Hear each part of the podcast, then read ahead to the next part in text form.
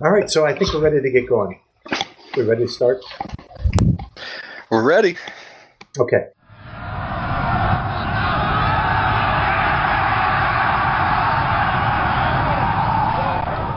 Advance After Combat. Uh, this is the Advanced After Combat podcast. It's a podcast about wargaming and our friends, basically. So uh, this podcast is brought to you by myself, Dave, my bromance partner, Jason. Hello. it's so fucking loud. Brad, what the fuck are you doing? I was getting a beer. Just stay See- still. Be still. Be still. Oh my gosh. And and our guest- Welcome. guest host, who is Brad. hey, Good. Okay. Brad. Thanks for joining us. absolutely. Looking forward to having fun. So, Brad, did you uh, tell your wife that you're going to be on the podcast tonight or today? Rather, uh, yes, I did. was she was she super impressed by it all? Uh, incredibly impressed. I think she was a little turned on, so Okay, and maybe I'll get some action. You're welcome. that's that's good. Don't worry. The, the tradition is to get in a fight with your wife after you record, but we'll see. We'll see how it goes. Well, I could I could easily pull that off too. It seems uh, to be something I'm very good at. So Yeah, because basically you're you're talking and drinking for three hours, so you're all good and sauced up, and she is probably not drinking at the same level. So you're going to explode out of your room, and then she's going to be waiting for you dead, right. dead sober. Yeah, it'll be a nice moat, without a doubt. I think she's going out with her girlfriends tonight anyway. They're going Even to better. uh, yeah, they're going to a place called Dick's Last Resort. Uh, right, right. Yeah, uh, That's a here lot in of fun. Dallas. Yep. So they're going to go out and have a good time. Uh, oh, I've, I got. The, I've eaten at that di- at that Dick's. oh, cool, man. Yeah, The one downtown. yeah. Oh yeah, yeah. Yeah? It's kind of a an icon here in Dallas. So It's a lot of fun. So the girls are going out. I've got the kiddo in the house, but I've given her instructions uh, to to not bother me too much. Now So- Brad's peeing. Nope, that is a, that is uh, classy as fuck hard- wa- hardcore. wine. Oh, I is thought Brad was hardcore. I thought you're literally you're like I'm not even leaving for the bathroom. I'm going to I'll piss just, right here. I'll just pee in the Gatorade bottle. That would be hardcore. So that's what we Okay, you expect. know, you know that's that's the army way, right? You got to go. You just I've I've been in that you place. just use the Gatorade bottle. Yep. That's right. That's good. It might have happened a couple times, but no, I'm I'm uh, classy as fuck tonight. I've got uh, a a box of Bota wine. So Nice. In the room with you. yeah, yeah, I'm up here in the man cave. I've got that, and I've got uh, I also went and bought Lagunitas um, IPA. So Wow. A Okay, guild classic. Yeah. there to go. Yeah, so the I'm gonna the tr- mix wine and the- the beer. I, I think that should be pretty good mix, right? In your stomach should should uh, be no problem. So Yeah, the tradition will be No that problems. you'll you'll record and then you spend the rest of the day drinking heavily, waiting for Jason to post the episode. It'll be sometime tomorrow. That's right. So you drink all night and it doesn't get posted. Well, I've I've already like started drinking to get rid of the the mild hangover I had from last night. So we'll just keep it rolling through the whole weekend. And and this might be concerning to some people because I know, man, we have gotten some terrible complaints about the theme and content of the podcast, and I feel really bad. Like basically, uh, one guy just was talking about a completely different podcast, uh, Tom and Michael's podcast, Rally in the Valley, and he uh, then took that opportunity to just slam us. Like, you know, he's, he's pieces like, of shit. yeah, he's like some other some other podcast. He's like, I'm looking at you, Advance After Combat. I was like, go fuck yourself, dude. Like, It's free. It's so annoying. Please don't listen. Yeah, I mean, take the opportunity to tell that guy to go fuck off. You know. Yeah, I know. Seriously, it's like fucking really annoying. So, but that they want to people. The problem is people don't want to listen to what you're saying. They want to change what you're saying to be the way they want. it. Of course, but they won't get off their ass and do their own shit. Yeah, do your own fucking podcast then. Fuck off. Yeah, that's one general, right? They want everybody to fall in line with what you know they think and and believe. So So, yeah. you know, I'm whatever. sorry. I'm sorry he never made it through half an episode. But the good news is half the episode is probably garbage time. So at least you enjoy that. He's not missing anything. He missed the quality reviews. Oh people come. People come for the garbage time. They stay for the quality, Exactly. in-depth get wargaming reviews. I feel like my mouse is going to fuck this up because my mouse is not uh, clicking properly all the time. So, I'm not keeping out. so if I cut out, let me know because I feel like my mouse is fucking me. Okay. So, all right. So, hey, Brad, um, you got back from Yellowstone. Uh, tell Yeah. me a little bit about Yellowstone with your family. All right, so you went too, right? And so, I was Uh, there the week before.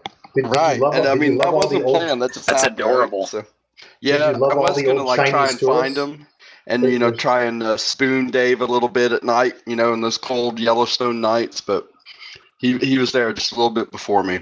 I, I, I, I enjoyed the, I enjoyed the mobs of uh, old senior citizen Chinese tourists. Oh yeah, I mean that that is part of it, right? I mean, they're so the park is big, and uh, like for Like my the family, ocean.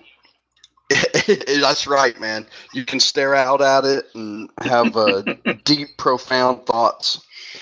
But uh, we did like a an epic quest. You know, we drove uh, the entire way, and so we drove up to Colorado, visited the brother-in-law, uh, and you know, did some stuff there. Like my wife is a big fan of that. Uh, no, unsinkable Molly Brown. Okay, and so she was a lady, like real person that uh, was on the Titanic, but uh, had like kind of some history before that as well. So we went and did that, and um, uh, went to a couple uh, breweries uh, in Denver. Went to Estes Park, and then to Rocky Mountain National Park. Uh, went for a little hike there, and that place was really cool too. And then we drove up to Grand Tetons in Yellowstone, and we were there for four days. And so, uh, what, did, what animals? What animals did you see? so you know, this is something that I, you know, I, I, I'm no expert scientist or anything, but I know animals pretty well. So we we did pretty well. Like we saw. You're, you're like- yeah, you're. that, your that- that was biology the- that was such a humble brag. Oh gosh, man. I, I don't mean I to, but you know, you know, I, I, if you know want to bust me out, animals. that's cool. I, I'm not trying. You know, I'm not really trying to, but I Did, love did it. you Uh, have those? I Did love you it. have those safari cards when you were a kid? Like, did your dad buy your family get you those safari cards? that you could order? They come in the mail, and you. So we did a lot of like uh, national parks and museums when I was a kid. We did all those kind of vacations. My dad was never on them. He was always working. He was pretty much a workaholic. But uh, like the the rest of the family and like my grandparents, we would go to places, and we probably did have some of those cards where you would try and check off everything you saw, you know, all that stuff. So, you know, I, I do nerd out on that stuff. And uh, Yeah, my, you know, my trip was my trip was mostly me screaming at my kids to put down their iPads so they could look out the window and see. the. Yeah, yeah, there might have been see. some of that too. There, you know, we might have had some some similar uh, experiences in that regard. Yeah, you know, yeah. My, my wife was like, "Keep your eyes on the road." I'm like, "Keep my eyes on." I said, "Why don't then you start pointing out this shit to them?" Like, why am I the one who? Well, Enjoy you've what I'm trying to bad show you. guy. Yeah, Exactly. you, you know, you're the man, so you're the bad guy. You know, but uh, yeah, you know, the whole family trying to get along, interesting. For you know, you're stuck in the car for. I mean, we were we went on that vacation for 17 days. Whew. And, That's uh. That's That's why. yeah, we covered like what was it, like forty four hundred miles we drove. So you can imagine there was some there were some times where you know people got sick of one another. But uh, overall, we survived it, and you know, still married. so I, you know, I guess we'd call it a success. But we saw like grizzly Yeah, we, bears. we had the we had the Sirius radios, so like we, we listened to like the comedy channels and stuff, like just comedy routines. But dude, okay, after, yeah. after doing that for days, I don't think I want to go to a comedy show for like ten years. So did you drive as well, or did you guys fly into like um We drove. uh okay? Oh, cool, cool. We stayed at, we stayed in Vegas, uh, and then we went up to. Uh, I have a buddy who just retired in Wyoming, Um, so we stayed at his place. Then we drove up into Jackson. We spent three days love in Jackson, Jackson, Wyoming. three days in Texas. Oh, awesome. Jackson, Nice. Wyoming is really cool, without a doubt. Yeah. It's the best. So it's it's kind of funny. My buddy retired up there in Evanston, and his his wife Okay. is black. His wife is black, and so we were talking, and I'm like, uh, "So, uh, how how are you enjoying Wyoming?" it's because she's from Los Angeles, and she goes, she goes, everyone's been really nice, everyone's really cool. She goes, but she goes, it is. They do scare. Yeah, Yeah. there's still some of that, you know. Well, It's but unfortunate, because but it's she- there, man. Well, it's not even that anybody has a problem with it. It's just that there's no black people. there's just no exposure, right? Yeah. Right. So we were joking. It's like she's basically like it's as if a unicorn walked in. You're like that's the reaction. she walks in to a restaurant. It's just like, but she she loves not having the traffic and all that stuff. And everybody, like I said, has been really nice. It's just for her, it's weird coming from L.A. and then going up to Evanston, where it's you know thirteen thousand people, but there's like no nobody black. So Yeah. it's kind of funny. I mean, the winners are hardcore. You know, it's it's a whole different ball game up there. You know, uh, once you get into the park, internet is uh, you know not going to happen unless you're right there at one of the main lodges. So Well, a lot of them have no Wi-Fi. Like uh, the, Yeah. the Old Faithful Lodge has no TVs. okay, It's- did you stay there? Did you, I stayed there. Yeah, it was awesome. oh, that was a neat place, man. So we saw that place, but we didn't stay there. Uh, Yeah, so the that Old was Faithful really Lodge cool. like- It's maybe like a football field or two away from Old Faithful. So from our room, we could literally see out the window Oh, that's Old cool. Faithful. Yeah, it was good. But my dad, the reason we did the trip is my dad worked at the at the Old Faithful Lodge in the '60s, the year before he went to college. So he really wanted to go back and kind of like relive that. Yeah. So Oh, cool. So your dad went with you then? Yeah, a bunch of Oh, my yeah, family hosts- live or work there yeah, he too. hosted it. Hey, even Yes, better. But, but you have to make reservations for the lodge like two years in advance. Forever, yeah. Yeah, my and my even aunt din- worked dinner reservations. My aunt worked at the lodge for like three years, and one of the guys who was staying there while she was there gave her money in his will, which is like bizarre. But he, you know, she she made his summers better. That's pretty cool. Hey Brad, you either need to like It's rough. talk or, or stop fucking moving I'm around. so already much. dreading editing this. Uh, uh, okay. Can, Hey. can you can you be still? You're gonna have to give me a second, all right? I'll be right back. Okay, okay. Uh, uh, yeah, yes. So, uh, but it was pretty cool because the lodge is. Jason, have you been to the lodge there? I have, yeah. I mean, it, it's incredible that main room that's so beautiful, high with the yeah. catwalk upstairs. I mean, basically all built out of logs. So my dad got one of the authentic original rooms. Like he, he Nice. paid for like one of the original rooms, Yeah. which is like rough. And uh, we we got like a nicer room off to the back with the kids and everything. A modern But- room. But even if you want dinner reservations between like five or eight thirty, a year in advance. That's so if you don't make your dinner reservations, you're not getting in. But they had a bar. They have a bar there out on Yeah. the, the the the port front porch, and you can just out on the balcony. You can just see the old faithful going off, have some drinks. It's awesome. I'm trying to talk my kids into it. They we're in a position where my kids I, I, I like to go places and my kids just want to go to Disneyland every year. But I Well, Yellowstone's cool because there's a lot of neat stuff to see, yeah. and and you've got all the uh, the geyser fields, right all yeah. the bubbling colors. It was really it was really neat. That's that's where I experienced the Chinese onslaught because there's these very narrow wooden walkways, and first of all, there's so many people at the park. Yeah, there's Uh, you can't park. You can't get Yeah. into the good sites unless you get there early. So, but they would the Chinese people would be out on the walkways and they're like shoving you. Well, there's no rails on the, the walkway, so you could get knocked off. So, uh, but the funny thing is, you know, it culturally the shoving is okay. right. It's it's different. So I'm Okay, back, Brad. and I figured out a system we too. know. Uh, so I'll just take- mute. I'll just mute my mic if I'm uh, moving around the room. Why don't Why don't you just keep push stop? You couldn't get it to work. Yeah, as soon as we did that, like no window came up, and I couldn't push to talk. So Okay, okay. Well, why don't Why don't you go to the settings again real quick? Go to that again. There should Uh, be a check. There should be a checkbox under push to talk that should say show push to talk window.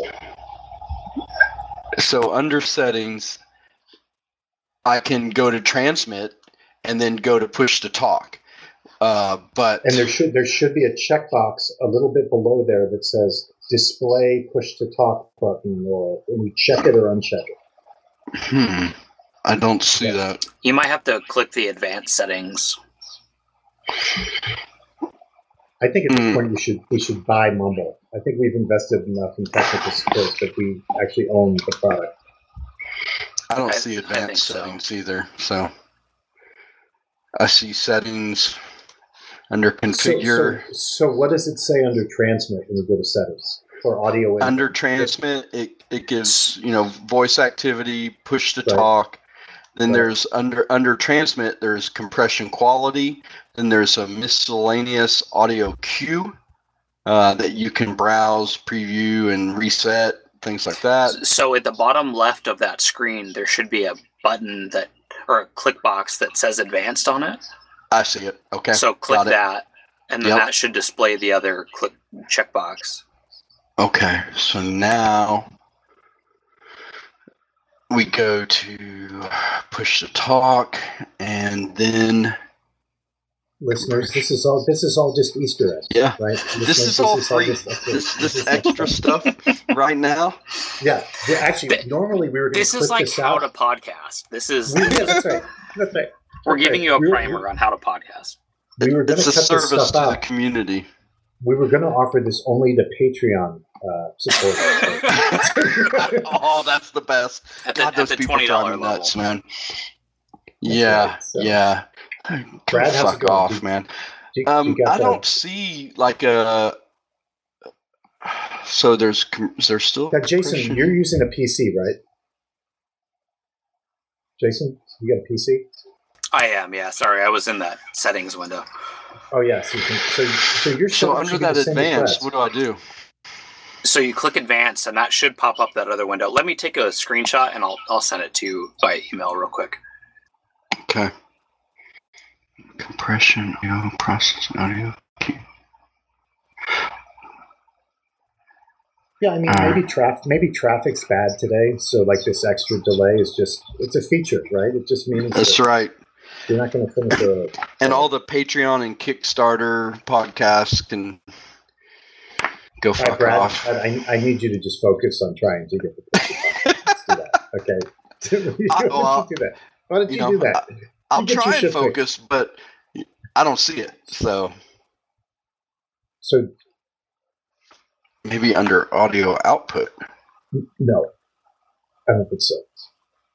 Because it's, it's not your output.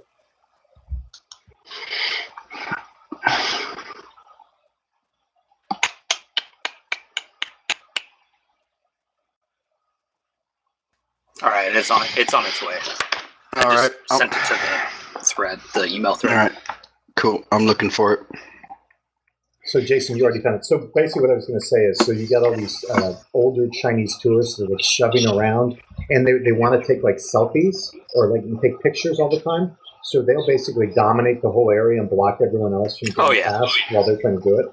And, uh, but what's funny is like they'll shove you, but if you like shove them back, they're like, oh, Dirty looks. whoa."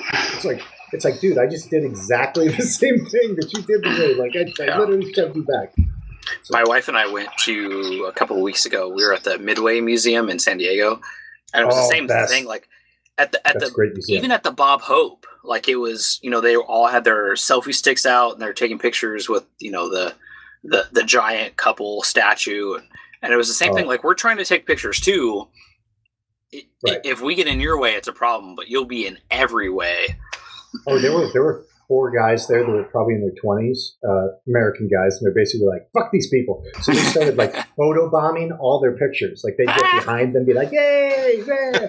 Like- so I was like, "Wow, there's going to be like an international incident out here on this little wooden pathway. Let's get out of here." I dig it.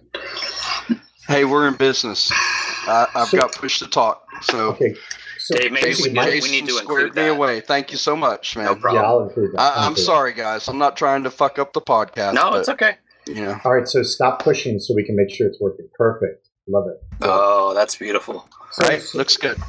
so, Man, like, we're gonna sound like a professional drunk. podcast. Th- Watch out, everybody else.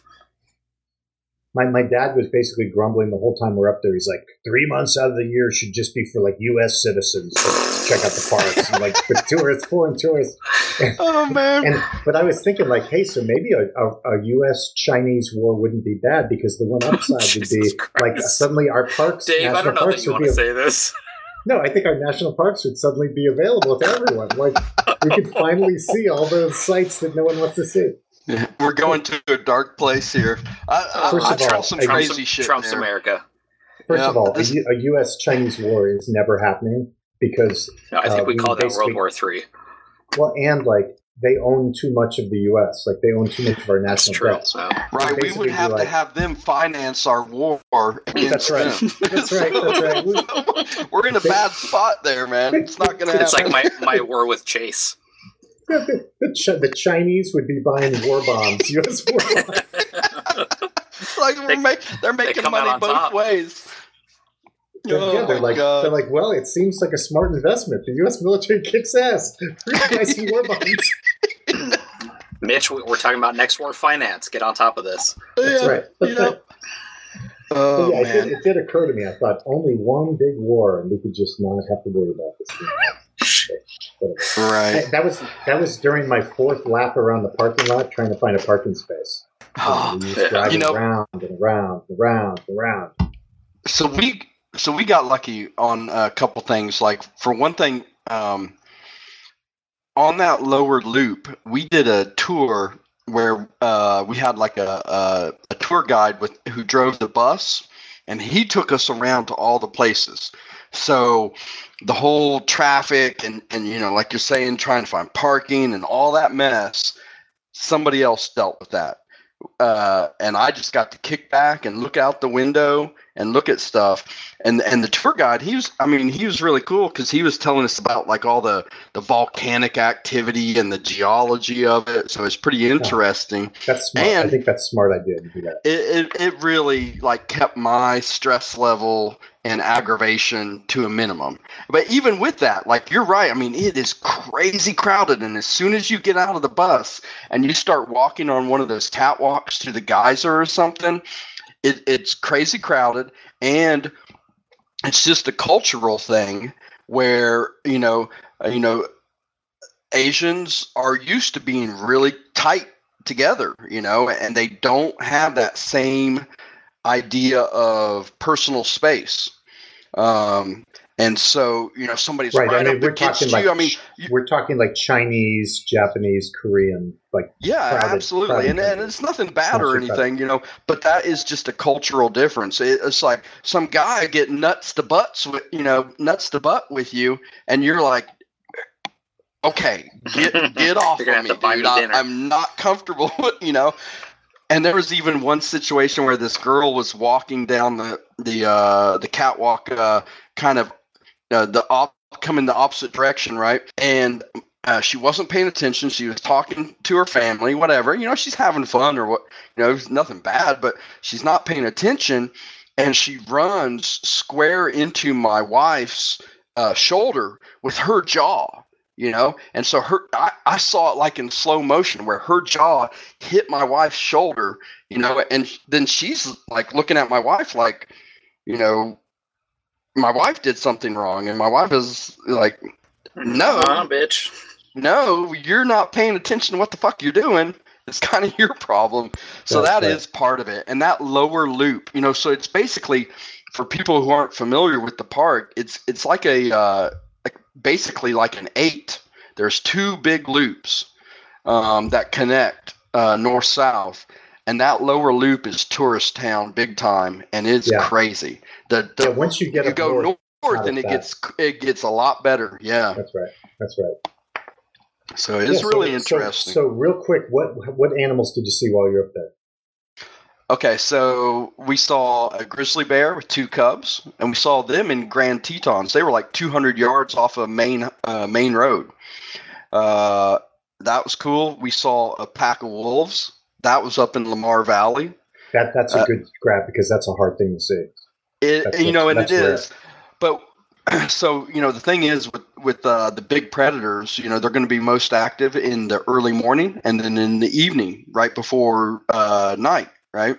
So like uh, it was our fourth day there, and like I got the family up at like four o'clock in the morning and and loaded them up in the car and off we went to go up to uh, Lamar Valley and so and and to give people a sense of how big the park is that was a two hour drive so we yeah, got it's, a, there it's about 80 miles by 80 miles. The Yeah, I mean, it- pretty large. And you're going over mountain passes and all kinds of stuff. So um, you know we got there just as sun was rising. And as we are going into the lamar valley you know i'm looking around. I'm not familiar with the area. I've got kind of some ideas of what i want to do but you know i'm not sure.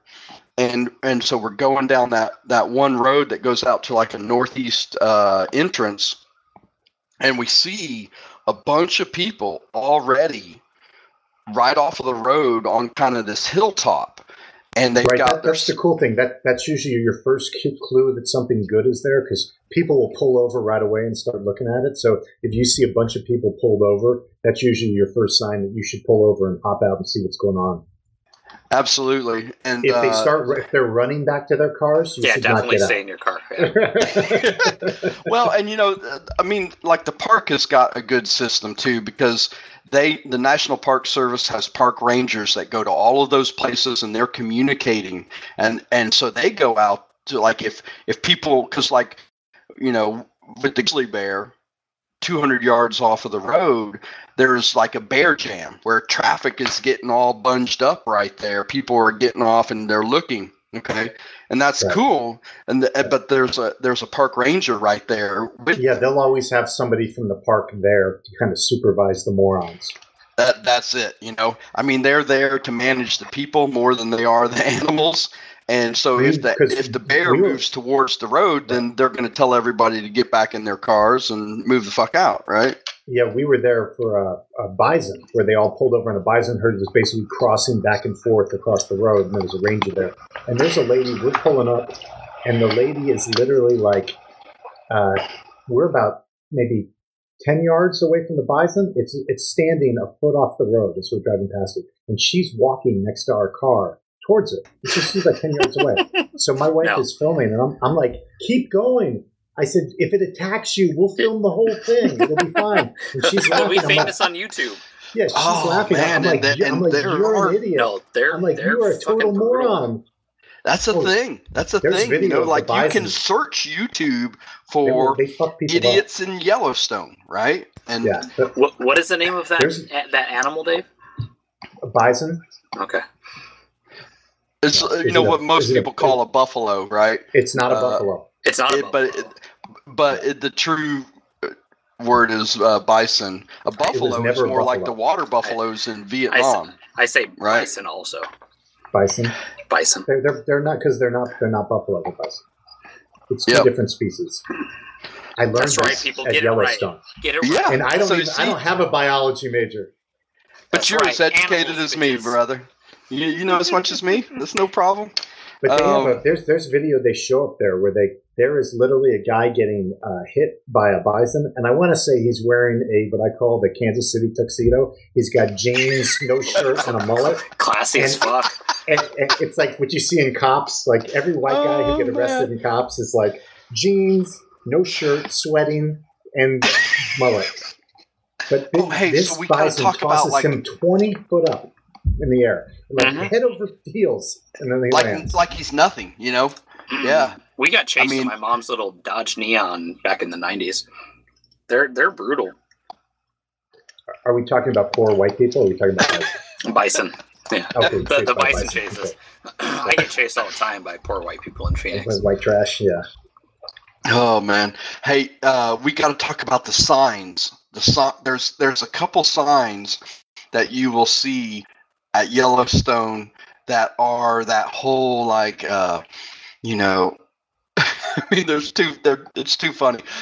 Do you remember the sign? Like you go into the restroom, right? And you see the toilet, and above the toilet, there's a sign of like where it show a picture of a guy who's standing on the seat and squatting down over it, and it's got the it's got the red line through it. Like, no, you, you don't you don't you don't stand on the It's, toilet. it's not and a squat. squatty potty. Yeah, you you actually, and then it shows the, and then then there's the yes. You you you place your ass on the on the toilet. seat. you know, it's like it was the funniest thing. And I- I don't want to say who that's probably directed at. That's right, right. again. Oh, I think everybody knows. I but it's. I guess it's such a thing, you know, that they had made signs for that. You know, We when I was in Iraq, we had signs in our in our porta potties because the local nationals would all do that. And they would they break the seat off. Like no, that's not how we. That's not how Oh, this is meant to be over it? used. Yeah. but with yeah, the it's seat, crazy. So, and then the second sign, which is a good one, and this one is like part of the Darwin Award uh, series. So, um, you know, natural selection at its best, and it shows a picture of little Johnny, and he's standing on the on the geyser hole, you know, and oh, the and the and the geysers going off, right? And they're saying no, and it's got the red line through it, like no, don't stand on the geyser. That's a bad Oh. idea. Well, they, they're they're complete fucking idiots. I I saw one guy again, part of the group that I was describing earlier, um, steps off of the walkway onto the Mm, ground in the mm. geyser field to take a picture of his wife who's on the walkway. Well, Go the, go the ground is it, it's not safe. No. First of all, you're explicitly not allowed to do that because you're destroying the environment. That's why they're Right. They want to try and keep it pristine where the hum- human activity Right. doesn't mess it up. So, so, but the other part of it is, uh, we talked to the ranger, and they have activity all over those areas. So they, those wooden walkways get moved all the time because a geyser will come up underneath it, and they have to then move it. And a lot of that ground looks solid, but it's actually Oh, can yeah, be a it's- crushed shell and drop you into like a boiling, boiling water. water. Yeah. Right. I mean, it could collapse under you just as quick as So- that, you know, and then you're personally, toast. I, I basically watched the guy do it because I'm like, oh, please, please fall into the pit of boiling water. Like, he totally deserved it. And he, he, he didn't. So then I went up to him That's a and bit yelled at him. Yeah, I yelled at him and then he got back on the walkway. But um, my Well, good personality, job. You uh, were a good citizen to let him based know what on- a well- dumbass he was, you know? based on my demeanor and personality, he may have suspected that I actually work with Buck because I have that. I have that. I, I carry myself in a certain manner in You- public. you, you- you can have that voice. exactly. Exactly. That's the voice my wife Yeah. complains about. We have a name for it. Yeah. Yep. Yep. It's that authoritative, uh, that Right. captain voice or whatever, but command, command voice. They talked about that. So, but uh, So, another any thing more, I any saw. more yellow? Give me, give me the other yellows. Any other yellows? yeah, yeah. So I've got another one. So, like I said, I'm, I'm going to go uh, grab this- a drink this- real quick. I'm going to go Okay, so this real is a good one, right? Where um, we go up to the north end of the park to a place place called like a Mammoth um, Geysers or whatever. Oh yeah, And- yeah, Okay, so that sounds yeah. So we're up there. Like there are elk. There's this whole developed area, right? And they've got all these shops and stuff. And so we like we're oh well, let's get some ice cream because they have like a big thing up there is Huckleberry. So so we're like oh let's get some Huckleberry ice cream, you know. And so there's all these shops, and we stop off in this middle of this area that's you know uh, well developed and we get ice cream and we're walking out and we see this family and there's and there's elk everywhere just right there in the middle of you right and uh, so there's this one elk that has like a baby and we see this family and the mom and the dad are standing back but they're telling little johnny to get closer to yeah. to, to the to the elk, you know, and and uh, you know, like because they want to take a picture, they want to Do, get little. do Jo- people not understand how animals work? no, they These don't. are not pets. Like Yeah.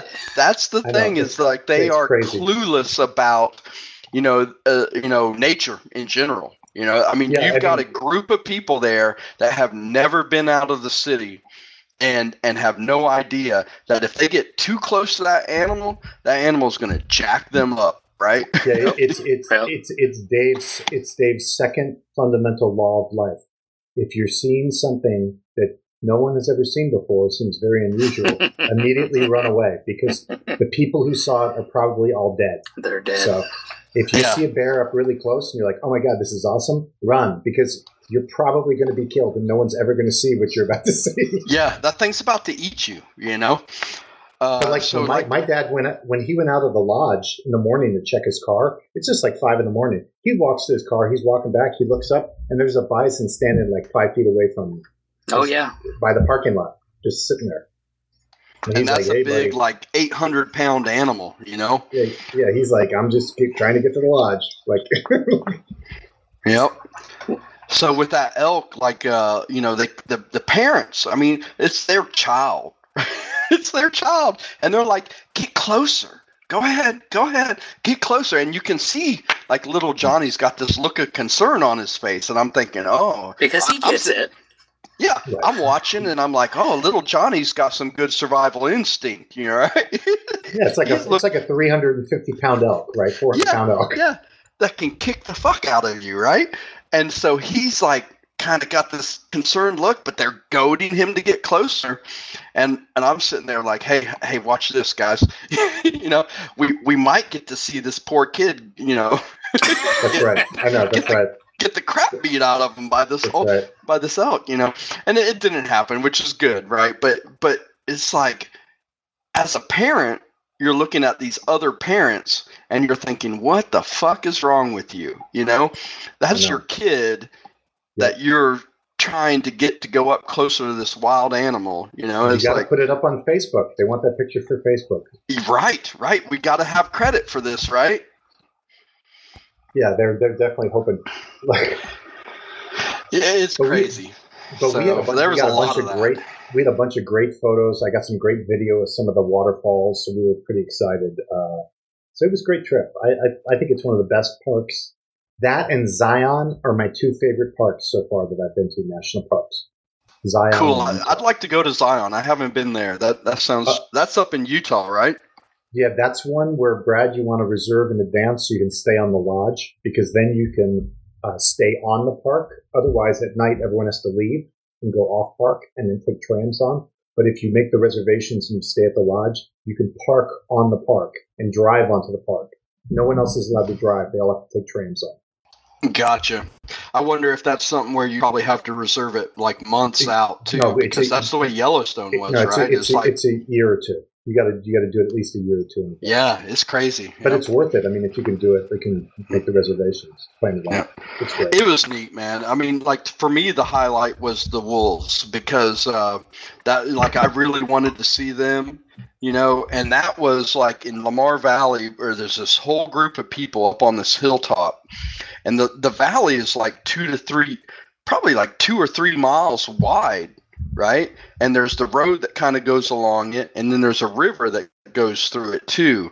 And then over on the far side of the valley was where the wolves are and um, so we're all watching. You know, I, I I see everybody up there, right? And they've got spot scopes and everything, and I'm like, oh, hey, here, this is where we need to where we need to go. So I got the family out. We went up there, started talking to people. Yep, we're in the right place. There- There's a wolf pack over here on the far side of the valley, um, and like uh, everybody was really cool. Like people would let you look through their spotting scopes, and some people had Oh, that's that's cool. That's pretty. Sweet. yeah, it's really neat because like with my binoculars, I could kind of see them, but it was really just like, oh, there's a brown dot moving around, right? right? And that's Right. that was it, you know. But then So what the did, what did your daughter think of the whole experience? so so this is you know funny. I mean, I felt I felt like my kids were humoring me most of the time. I'd be like, "Isn't this cool?" They're like, "Yeah, yeah, it's great." yes, yes, yes. That- I'm trying to get my them ex- concern. trying to get her excited about it, you know, and like at, at times I got a little bit of excitement, but like so we stop and we're looking at these wolves and I'm trying to explain to her like, hey, this is a once in a lifetime opportunity, you know. I mean, it's really rare, it's really cool, you know, trying to get her all jazzed about it. And she's like, you know, like for for the first five minutes, she's like, "Oh yeah, okay." And people and there's people who are like, "Oh, well, I've got a spotting scope set up for kids," you know, and they've oh, got it at the yeah, right- that's awesome. yeah, That's awesome. they got it at the right height. So Brinley goes over and looks at it, you know, and and then there's spotting scopes that are linked in with people's iPads, and so whatever the the scope sees ah, is, Wow. Oh, is yeah, yeah, it's cool. displayed on the That's cool. iPad. So so that really helped the whole experience, right? Because otherwise, it if it just been us, we would have seen brown dots. You got to put it on an iPad or they don't care. Yeah, yeah. We, we would have seen brown dots moving around through the binoculars. But I'm like, hey, this is amazing. You can really see like their behavior and Yeah, um cool. and things like that. And my daughter's like, for five minutes she seems kind of jazzed, and then we're done. And and then she starts asking me, well, when are we gonna leave? And I'm like, Uh, it, it, it annoys the shit out of me. oh, I'm This like, drives me fucking crazy. I'm like, we're not, you know, I'm thinking we're not gonna fucking leave. We're gonna stay here all fucking day. And That's right. I know. It's funny because when you when I did a video, uh, my wife did a video when we drove by the bison, and you can hear me kind of yelling at the kids in the back. I'm like, "Get off your goddamn iPads and look out the window." We're, we're driving fucking two feet past a bison, who you can hear in the video. He's just chewing grass, like he's so happy. I'm like, "Will you at least look out your goddamn window and see the bison?" I was like, and I, I told him, I said, "I'm gonna fucking throw those iPads out the fucking window of the car." Right, and that's and that's where Brinley was too. She was look, you know, on her iPad playing Minecraft. But it is And, nice. you know, it's like, playing. hey, it- Meanwhile, it- it- meanwhile, life is passing you by. There's a whole world out here. You know, we might want to experience that. Yeah. So, well, yeah. So it's Yeah. a great trip. Hey, so yeah, Brad, it was. So, you know, and and I didn't expect to see, like the two things I really wanted to see were grizzly bears and wolves, and I did not expect to. I, I felt like it would be where I was lucky if I got to, and I got to see both of them. Nice. So, yeah, the so wolves. it, it was, that's a it hard was catch. sweet. The, the wolves are a very rare spot. We didn't get wolves. Yep. We got everything And else, but no wolves. there was a park ranger out there and he was talking to everybody was uh, like telling us oh well this is the butte junction pack and this pack hunts bison and he and like we're looking you know at them and you know like he's he's saying well you see that one's got a limp and, and I'm so I start looking like oh sure enough yeah it has a limp he's like yeah that's where a bison has kicked it when they are trying to hunt and kill you know, like an either an old bison or one of the calves or something, you know. So it Right. to, for me is one of the coolest experiences,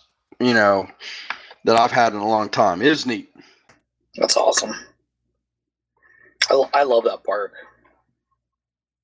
Yeah, it is neat. We did that. We did uh, Mount Rushmore, and we talked about American history. Uh, we did uh, Crazy Horse, and we talked about Native American history, which for my daughter, like uh, that was cool because she was like asking questions about like, well, wait, you know, what happened? And so I was like, well, the Native Americans they got a raw deal, you know, and start and we kind of talked through that some, you know, so that was cool. Then we went to Indiana, visited my uncle. We went to uh, Tippecanoe battle uh, to to a battle site in Indiana, yeah, for uh, where the Shawnee Indians fought against uh, the Americans. Uh, just like a Governor Harrison was was the the douchebag in, in charge of uh, committing genocide in Indiana, right? So so uh, we went there, well, and then well, we came had- home. They did at least name the state Indiana. I mean, does that help? Oh yeah, yeah. After they had after they had killed all the Indians, that they, they is, did. is is that state going to have to be renamed eventually? Are they not going to allow Indiana to be named Indiana anymore? right, right. All right, so Brad, there is something called a quiz. So Oh we're, fuck! we're only an hour in. yeah, I'm nervous about this. Uh, so, I, I'm so, like shooting for a two out of twenty. I think will it, be. it, it, it's it's optional, but I want to tell you, like, generally we need to like keep a decent pace up. So if you feel like you don't know the answer to a question, uh, you know, just tell us I have no idea or guess. So I'll try not to be a windbag on it. yeah, not a lot of hemming and hawing. We're looking for some speed here. So, uh, so you're going to take it? You want to take the quiz? Yeah, I do. I, Good I, man. I, I will. s- I will say that, like, uh, you know, I love the podcast. You know, obviously, uh, it's it's good stuff. Um, and when you guys do the quiz, like, I always look forward to that. I think, like, oh, that's really interesting. Like, I learned something. You know, but when you're in the hot seat, I like. I can understand where, where some of the Right, guys are coming Pressure from, on. right? But, but, It's- and, but, but oh, we've been there man. too. Remember, Jesse reversed it on us. Jesse gave us the quiz. Game Yeah. sealed rope a dope. Yeah, that's right. Yeah, I would just have to start making shit up if I was going to do that. But uh, no, I, w- I want to take it. I, uh, you know, I always enjoy it. Um, I'm going to shoot for a two out of twenty. I'm no expert. Like some of the guys, like Rex and Mitch and Ralph, those guys, they they know their stuff. I'm not at that level, so maybe maybe we'll get one or two right. You know? So, so, Fair so enough. yeah, so good. You And have so to get at basically, least one. If, if you're a new listener and you this you've made it this far, uh, the idea of this whole podcast thing is that we're all friends with each other, right? So all of us are friends. The guys who are listening are friends, and if you think you'd be friends with the guys that are on this, then maybe you should come to our convention Come join and us. meet some of the guys or be on the guild or uh, like Jason and I are friends. We're always going to be friends. So like we talk, maybe we text or we we get to see each other once or twice a year, maybe. But uh, it's just about uh, you're going to meet guys. Like I've met so many incredible friends. Uh, like I consider almost all the guys uh, that that come to the con. Those are all good friends of mine. So that's kind of the cool thing about it. It's not really about war games as much as it's just about having a bunch of buddies who are all great guys who like the same kind of stuff you do. Yeah. Right, Brad? Is that how you feel about it? Brad's muted. Brad's uh, Brad wouldn't got to do it. Brad's I don't know what Brad's doing. He's overwhelmed. He's so touched by my speech. He's Collect yourself. He, he can't talk right now. and it really is like that's when when I think I'm- about our podcast, which I try to not do like overly, but it is more about the guild and the community more than us us two chuckle fucks talking bullshit once every six weeks or so. Yeah, I think everybody likes each other a lot. So Yeah. I mean, that, I mean, like looking back on all the guys I've met, and like when I started board wargaming, shit, I didn't have a lot of people to wargame with, and now I've got tons of great friends to wargame. And to with. the point where when I talk about all good or talk about Duck or talk about you, Dave, like I I, I, I tend to preface like with this guy from the guild, and it's like, oh yeah, all good, yeah, I know who the fuck you're talking about. I know Justin. I, right. I know Duck. That's- I know that's right. these guys. Mm-hmm. I That's she right. has a crush on Ralph. Like it's it's oh, that's it- funny. oh she loves Ralph. I think is to the it the point. is it the robot voice? I, I think she like it's Space Odyssey? it's the soothing it's the soothing sound that he because he has like this real like you know kind of hmm. soothing like he has like hey, a you sharp know gruffness, but he's also very you- calm. You yeah want him to record? He he could be like Aaron. I wouldn't Mhm. do that if I was Aaron. I- what what are you doing, Aaron? Yeah, it's uh, Ralph's, Ralph's a sexy motherfucker man it's I mean it spices and when he puts up. on you know, those swim role play. trunks you know it's Oh, it's irresistible good stuff. Yeah. He's, he's definitely confident. Let's put it that way. well and hey and they say confidence is is uh the number one sexy attribute right so you I should agree. Yeah, yeah. T- believe Tony- in Tony- yourself man fuck yeah, T- everybody Tony, will, else Tony will get you to read the Rational Male. That would be uh, that book that he's talking about, the Rational Male. All right, so there's a quiz. Again, we've been sidetracked. So, so basically, the whole point of the podcast is generally that we're in a bar, we're all bullshitting, we're drinking. This is three guys talking the way we would talk to. Maybe if we were sitting in a bar for a couple hours during a wargaming convention. So you get to sit in with us, and maybe after a while, you're like, "Hey, we like these guys." Then come on to the guild. We've got a guild at uh, on BGG, and uh, then if you participate there and you're interested, maybe you can come to the convention. You can meet all the guys, like basically all these guys that you hear about. Like Brad will drop down. Brad's saying like, "Hey, Mitch and Clay and all these guys get mentioned because these are all our friends. We're like a big group of friends." basically. It's a it's a great bunch of guys, and uh, that's the difference between AAC and other podcasts, right? Is it's like All it's not about other you know shitty trying to yeah trying to get a bunch of people to listen, you know, so you can Patreon, Kickstarter the shit. Right? It's about you know hanging out with your buddies. That's it. That's right. All right. So there's a quiz. This is the hot as fuck July podcast quiz. Thank you, Braxton, for preparing the quiz for us.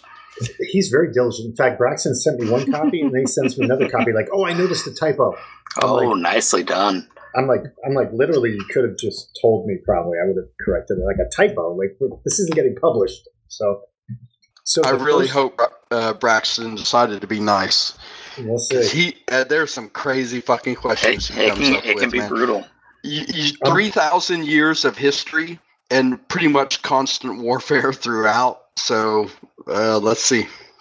I think, uh, I think you're going to do okay. So we'll see. That's my assessment. So we're going to start off for each listed geographical battlefield location. Name the American Civil War battle it is associated with. So I'm going to give you a battlefield location, and you have to tell me the American Civil War battle. Okay? Fuck. All right. Was I heard? fuck? okay. Uh, the Hornet's Nest. Tell me the battle. The Hornet's Nest. Okay, so uh, I'm not a big Civil War buff. Um, I, I'm going to Uh, refer back to the hemming and hawing portion. so no- let's, let's just no- Yeah, let's yeah. No windbaggery. It's in red. oh shit! You're like, I'm ooh, this takes me back to a humid Yeah. Memphis morning. Lighting his pipe. Okay, you said Memphis, so I- I'll go with uh, Chickamauga. So I said Memphis, so you're going uh, to Chickamauga. Okay. I- I'm doing the best I can. I dig it. The- okay, don't, don't don't bust my balls on Civil War. It was fast. Jason, do you know this one? No. Shiloh. Fair enough. Okay. Yeah, Hornet's Nest is where Prentiss tried to block block the Confederates for a couple hours in Shiloh. Uh, And, and so is and Chickamauga is further east up up. either, Uh, further east. It's, it's past Chattanooga. okay, It's all part of right, the cool. Chattanooga. I, I really, the way to I really Hotlanta. don't know that shit at all. So, okay. So Dave next also one. has the answers, so while he can hold forth on the correctness, Oh, fuck off. He Oh, fuck right, off. I know the, I Right, know Dave gets I to knew that pretend like he's the fucking oh, expert. you're such a dick. You know, What a and, and it's because he's well, looking you know, at a it's damn sheet. where so and so. No, I take- I take back- I Oh, take I back think what I said Jason's earlier. really on something there, I take, I take back what I Uh, said earlier. Yep, yep. Jason knows what he's talking about. There it is. What a what a dick. Okay. Love you.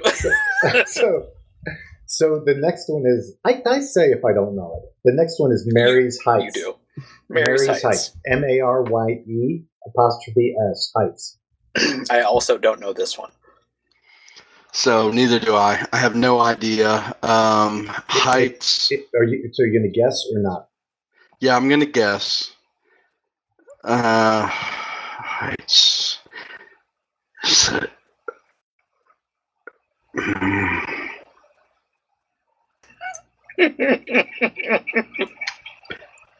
Chattanooga.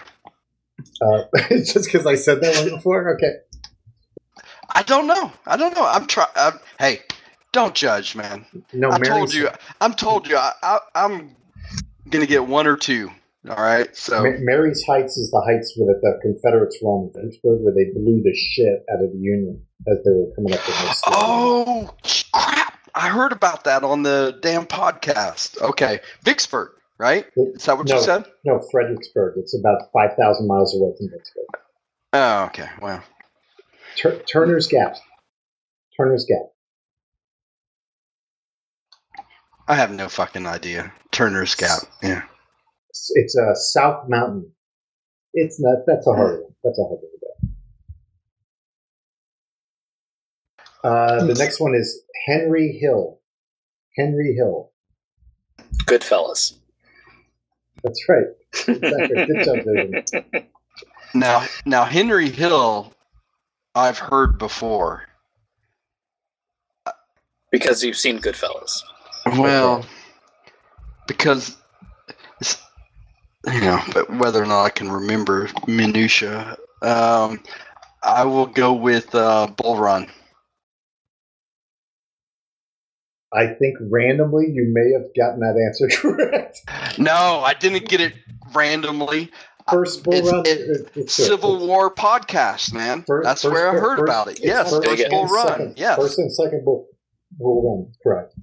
Nicely done. We can keep recording. Thank you, Civil War podcast. Hagerstown Turnpike. Hagerstown Turnpike. Uh, I've never heard that one. And it is I I don't know. It is uh, Antietam. Antietam. Okay, that's cool. That's a, It's that's a big one. interesting. So the, It's the good- Yeah, that's a big yeah, one. Yep. The, the I, I news bought a couple of the uh, GCACW uh, games, so you know, hopefully, I'll learn more of that. But but Civil War is not my. Uh, you know, you hear these uh, douchey uh, speeches from like Robert E. Lee and stuff. You know, and it, uh, my gag reflex goes up. So Fair enough. I have no idea what he's talking about. Well, have Okay. you, like have you read some of the letters uh, by Robert E. Lee? Like Yeah. I, I've just like looked at a glanced at a couple of them, and then like you watch, uh, you know, Gods and Generals or something, the movie, and and the way they talk, I I, I don't care for it, man. Well, I can't Especially I can't from stand an asshole Sheen. racist, you know, Martin- had uh, had slaves, you know, so. Martin Sheen, I think, ruined Robert. Lee. So that's, I just see Martin Sheen now.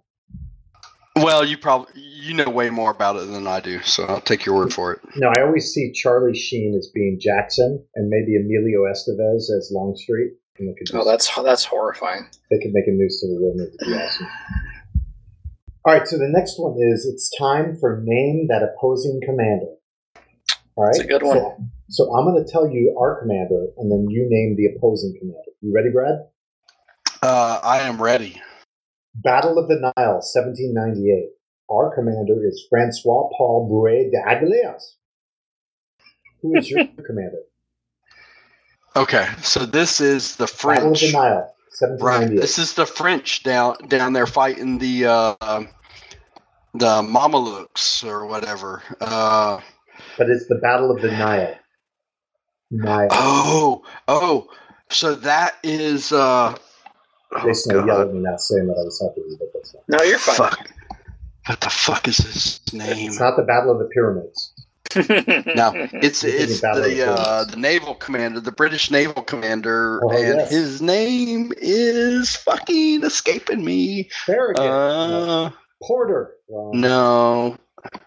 Nelson. Yes. Why would you It's yell Nelson? at the answer, Jason?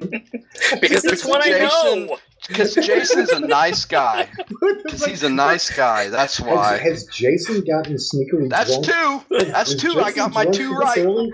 I've been doing yard work all morning, and I, and I'm so dehydrated, and I started drinking as soon as I came inside. So I'm pretty. Why pretty. would you? Why I'm would pretty you drunk.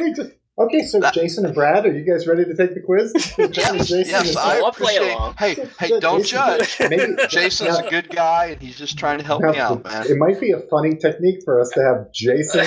How about this? We could have the guest host. It would barely pick- help.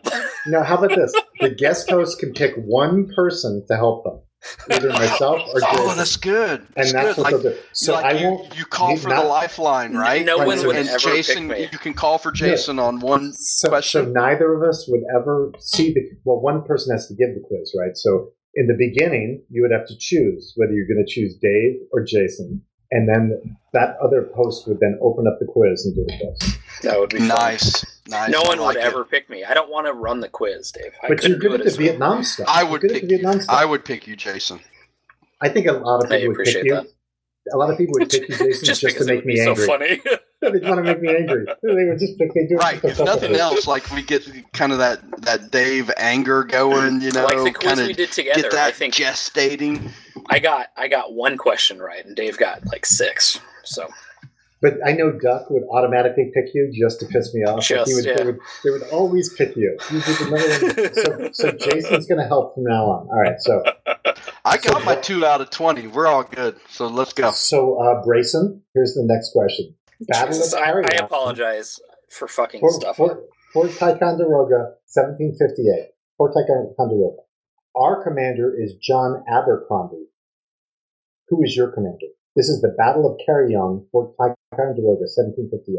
We have Okay. John Abercrombie. Who do you have, Brad? Okay, so that's French and Indian War. Um, and Abercrombie is the British commander.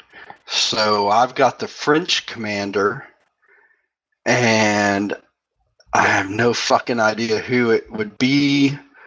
Uh, God damn. Um, I can't. I can't remember. Yeah, I think feel- I've heard. I've feel- heard that before, but I can't remember. So you don't know? Nope. Okay, it's Montcalm. Ah, and there you go. Yep, Right. sounds familiar as soon as you said it. So okay. He's he's the safe bet, I think, for any French general in the French and Indian War, just before he died, basically. Yeah, and he Uh, was pretty good, right? He was good. Um, he and Wolfe. yeah. He and Wolfe went at it. Yeah, he's good. Yeah. Uh, Battle of Fontenoy, 1745, which is we got to get into the BAR stuff too, Brad. I think we're missing out on the BAR stuff. I think that's really There, cool. there's some really cool stuff there. But like you Yeah. said, see, like I bought into what you said, where and and I agreed with the fact that like BAR is like, well, fuck, man, how much time do I have? You know, That's I'm a already whole different set. Whole different. yeah, I'm already into La Bataille, and I love La Bataille. So, do I really want to enter into a whole nother one? You know, it's probably a great game. All right, so and I mention it because they one of their battles is the Battle of 1745. We have Prince William, the Duke of Cumberland. Who do you have? So, again, no expert, but I'll go with Frederick the Great. No, uh, that's uh, Seven Years' War. okay. Pre- Preston but Louis the 15th, but I think it's the Marshal de Saxe. I think Saxe is the commander of Fontenoy, but I could be wrong.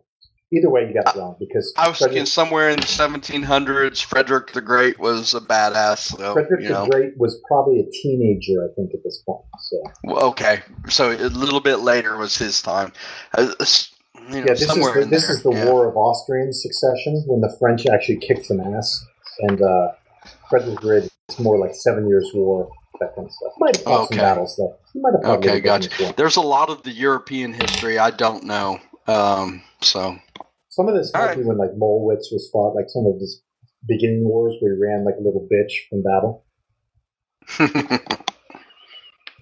All right, so the next battle is the First Battle of Winchester, 1862. Our general is the easy one, Stonewall Jackson. Who is your general?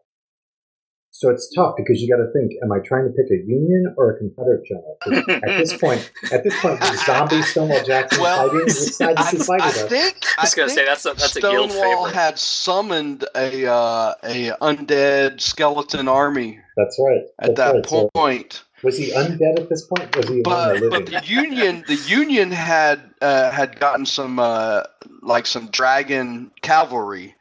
So um, So, so who was commanding the, the Union's Dragon Cavalry at this point? yeah, I'm not sure. I'll go with McClellan.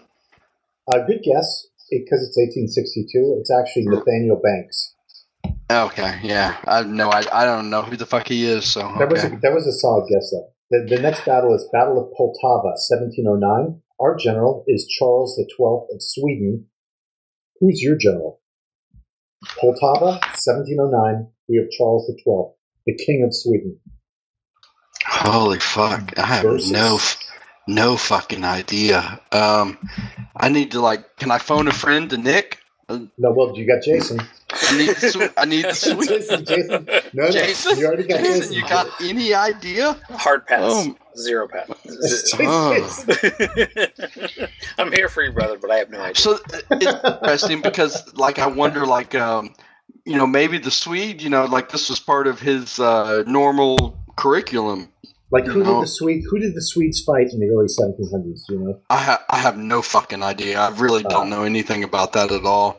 Um, we could always Uh. guess. Let's just guess. Because I'm getting from the, the, the the signals you're sending me, I have no fucking idea. Yeah, I don't know anything about that Dave- at all. Dave, I don't know. I don't know. So go ahead and tell me the answer 'cause It's I, be- I don't know. It's going to be Peter the Great. Oh, okay. The the other great.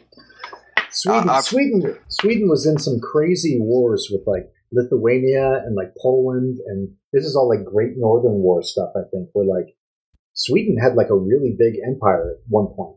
You know, Charles Charles the Twelfth was kind of like their Frederick the Great, their Alexander. You know, That's I mean, he- interesting. like they go they go from that to then like Napoleon uh, giving the uh, kingship of Sweden to somebody, right? Who then Bernadotte, yeah, Bernadotte, Bernadotte, right? Yeah. So, And he, and he so what Bernadotte happened during that whole time period there is pretty interesting. Well, I Hmm. think a ton of Swedish people died fighting for Charles the Twelfth, and then they were like, "What the fuck are we doing? Fuck this, this." is ridiculous." Yeah, this is bullshit. Hard So pass. Nick, though Yeah, Nick, sure. would, Nick would be better to tell us, but I think it's along those. I think the Swedes were exhausted after fighting under Gustavus and then Charles Uh-huh. the Twelfth. Like, but the Swedes were nothing to be trifled with in, in that period, 16s to 17s. That's interesting. See, I, I like all the history. Um, you know, like some of the podcasts you've had before, where like Clay's just like, "Hey, I'm just playing the game." Like, I like the history and I try to learn it, but I'm no expert on it like some of the guys are. So, I think it's uh, you know that's part of the most engaging uh, aspect of some of the games. No, I agree. I think uh, to me that's that's why I like it too. So here's the next thing. This is one of Jason's favorite questions. Who or what the fuck am I? What the fuck am I? Okay, I I am. a you're Brown clo- Bess. Brown Bess. Nope. I am a closed metal casing, typically filled with round lead or iron balls, packed with sawdust, sawdust to add more solidity and cohesion. At times, when the supply of balls is limited, nails, scrap iron, or lead wire and other similar metal objects are included in my casing. I'm usually made of tin, often dipped in lacquer or beeswax diluted with turpentine. What am I? Ooh, I like this. Well, that sounds like uh, um, like the canister shot for artillery back. At, um, Is, is that your guess? read it again. Oh, are you? That's fu- you want me to read that whole Hey, thing again? hey, shut the fuck up and read it, man. Quit, qu- quit Let's go, Alec. J- Jason just wants to read the part at times when the supply of balls is limited. I did laugh. All right. I was I was muted, but I laughed when he said balls. I am a closed metal casing, typically filled with round lead or iron balls. Jason, I'm going to read the later. Thank you. Uh, Thank you. Packed with sawdust to add more solidity and cohesion. Yeah, sawdust and balls, not a good combination. At Mm. times when the supply of balls is limited, nails, scrap iron or lead, wire, or other similar metal objects are included in my casing. I'm usually made of tin, often dipped in lacquer or beeswax, diluted with turpentine. What am I? It's very specific. Okay, so that is like the grape shot or, or canister uh, That's- shot. That, so I, I would say I, I would gra- say grape. My shot. answer is grape shot, like uh, Napoleon giving them a whiff Okay. shot. That's correct. It's artillery canister shot. Good job. Yeah, that's right, motherfuckers. Nicely done. That's three. I got three.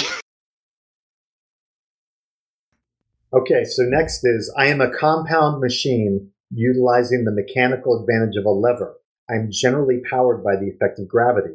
I store Ooh. potential energy by raising an extremely heavy weight box that is attached by a hinged connection to the counterweight portion of a heavy throwing arm. What am I? Trebuchet. Bingo. correct. Nice. I, I am have, a soldier. I have doubled my goal. I am a soldier, a diplomat, and a politician. I once killed my wife's lover, the district attorney of the District of Columbia, in a jealous rage. I was acquitted of the crime by using the legal defense of temporary insanity for the first time in U.S. history. Part of me is on display at the National Museum of Medicine. Who am I? This is a great. This is a great. Yeah, that's interesting. It does not give away the most important moment of the guy's life, but still, it's great. No idea. Kill- Jason, you have any guesses? no. Would you Would It's you have a- known without? I would have just from the last Yeah. part. Dan Daniel Sickles. Oh, okay. Okay. His leg was Uh, amputated. oh, yeah, and yeah, his yeah. leg is on display. He's a Civil War Corps commander. He's the one that pushed his corps without orders out into the middle of the battlefield in Mhm. Gettysburg, out of the line, which then created all the battles with the peach orchard and the wheat field. Yeah. So very, very controversial because people thought that he ruined Meade's plan. That there's some argument that him being forward actually disrupted Longstreet's effort to unhinge the flank of the Union army. So That's a good one. This is the best he was question. big into du- Yeah, he was big into dueling. I am an admi- a military administrative unit with a command of up to 3,000 soldiers, subdivided into 12 companies, made of pikemen, swordsmen, and arquebusiers. We are deployed in battle further subdivided into a unit of 30 soldiers that can be deployed individually or brought together to form what are sometimes called Spanish squares. What am I? It's a, it's basically a formation. Yeah, that's interesting. Um, and you said like total was thirty thousand. Or It's 3,000. 3,000. Pikemen, swordsmen, and arquebusiers. Well, I'm not sure, but I'll, I'll guess regiment. Jason, do you have a guess? I do not. It's the tercio. Oh it's well, like- of course. No, no, it's like a, Oh, if I sh- Yeah, how oh, did yeah. I not get that? well, it's like a, it's Thank like you, a, Braxton. Thank you. it, it's like a later Italian wars type of thing. The Spanish developed. It's, it was, it's some, it's a thing. I think I It's a think thing. Jeanette Braxton is like a rite of passage. You know, so. No, yeah, you're I want to make sure and complain. work that in, you know, because I, I don't want to leave anybody out. So All right, thank all right, you, so here's, Braxton. here's the final For- one. You ready? I come from a family with an extensive military background, with relatives serving in the Union and Confederate armies. I attended the Virginia Military Institute and West Point. I studied fencing and designed the M1913 cavalry saber. I was skilled enough at fencing to compete in the 1912 Stockholm Olympics. I saw my first combat during the 1916 Pancho Villa campaign. Who am I? Okay. I Uh, mean, he's he's good. He doesn't give it away. Like he's very good at like these are subtle yeah, they're, they're This is a very good one. interesting questions. This is my a doubt. Jason, do you- favorite. This is my Jason, favorite. do you think you know this one? Jason, you know this one? from the saber? I'm thinking yeah. that's that's too late for Teddy Roosevelt. Um, Keep keep going. I'm thinking after him, there was Pershing. Keep going. Um, Yeah, Pershing led led the Pancho Villa campaign. So probably okay, this yeah, guy's- okay. He saw his first Uh, fuck. Patton. Nicely done. That's You, yep, you got it. Good. oh yeah. All right. Okay, so uh, I, the I survived part, it. Thank you. the- that man, that's rough, part- dude. That's the best question. Here's now it's bonus time. Okay, Oh, so so it's the most Buckle up, valuable baby. Oh, fuck, question I thought I in all done. podcast quizzes. So, uh, Jason, I'm going to grab a drink while you explain the bonus is to Brad. okay.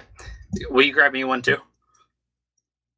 Uh, so we're approaching the bonus round. You've actually already done way more than you expected to, so no pressure here because it's it's all bonus.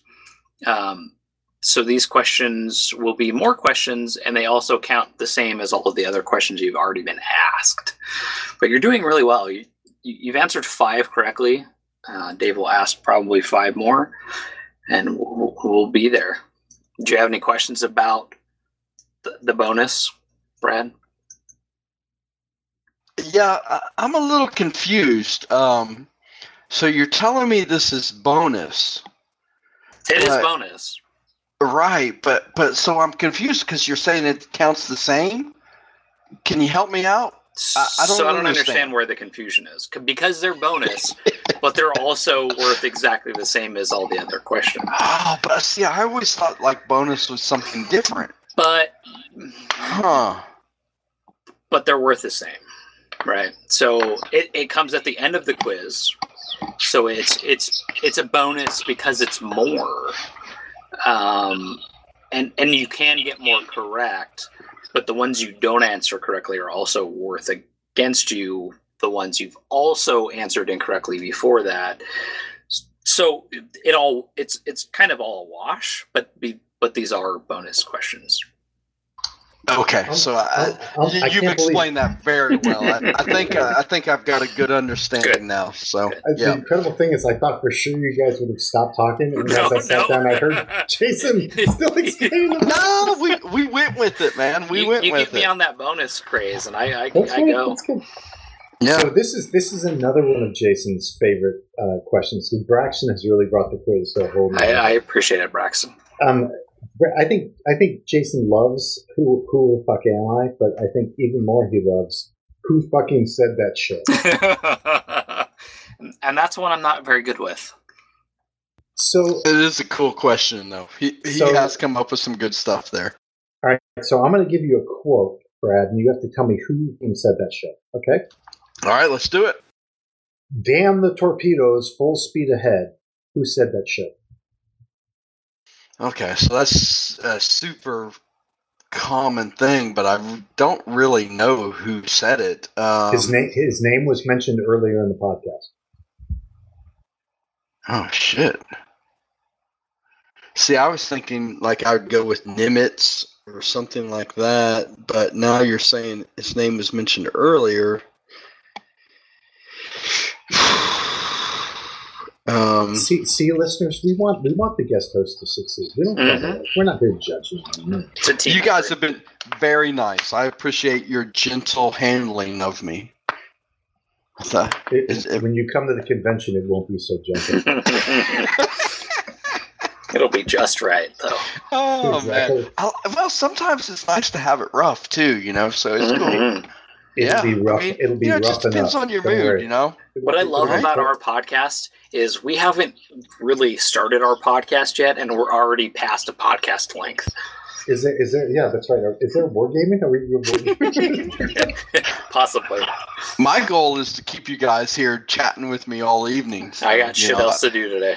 well, Yeah. the the, the So perfect, let's have fun, man. Well, well that, that's why our podcast is perfect because no one can copy it because like there's no. There's no one else has the patience to record for three fucking know, hours. if I have my choice, like we'll be talking about anal sex before long. So you know, Oh, easy. See, Oh. because Dave's like, he's like, he doesn't go there, and I'm like, what? You know, you gotta have some fun. You gotta mix shit up every once in a Hey, while, hey, you know. that is that why is is that because it's damn the torpedoes full speed ahead? that's right. That's right. Brad said That's Bring a it nice. back.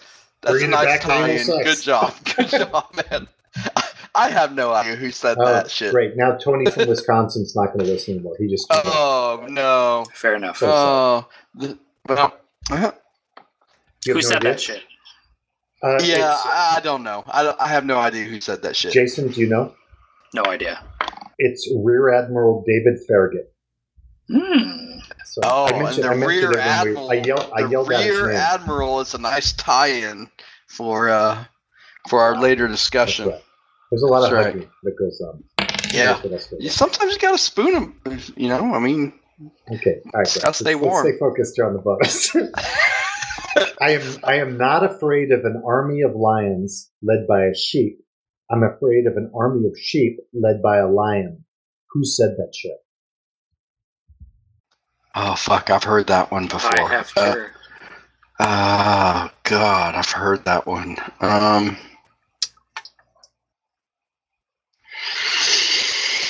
hmm.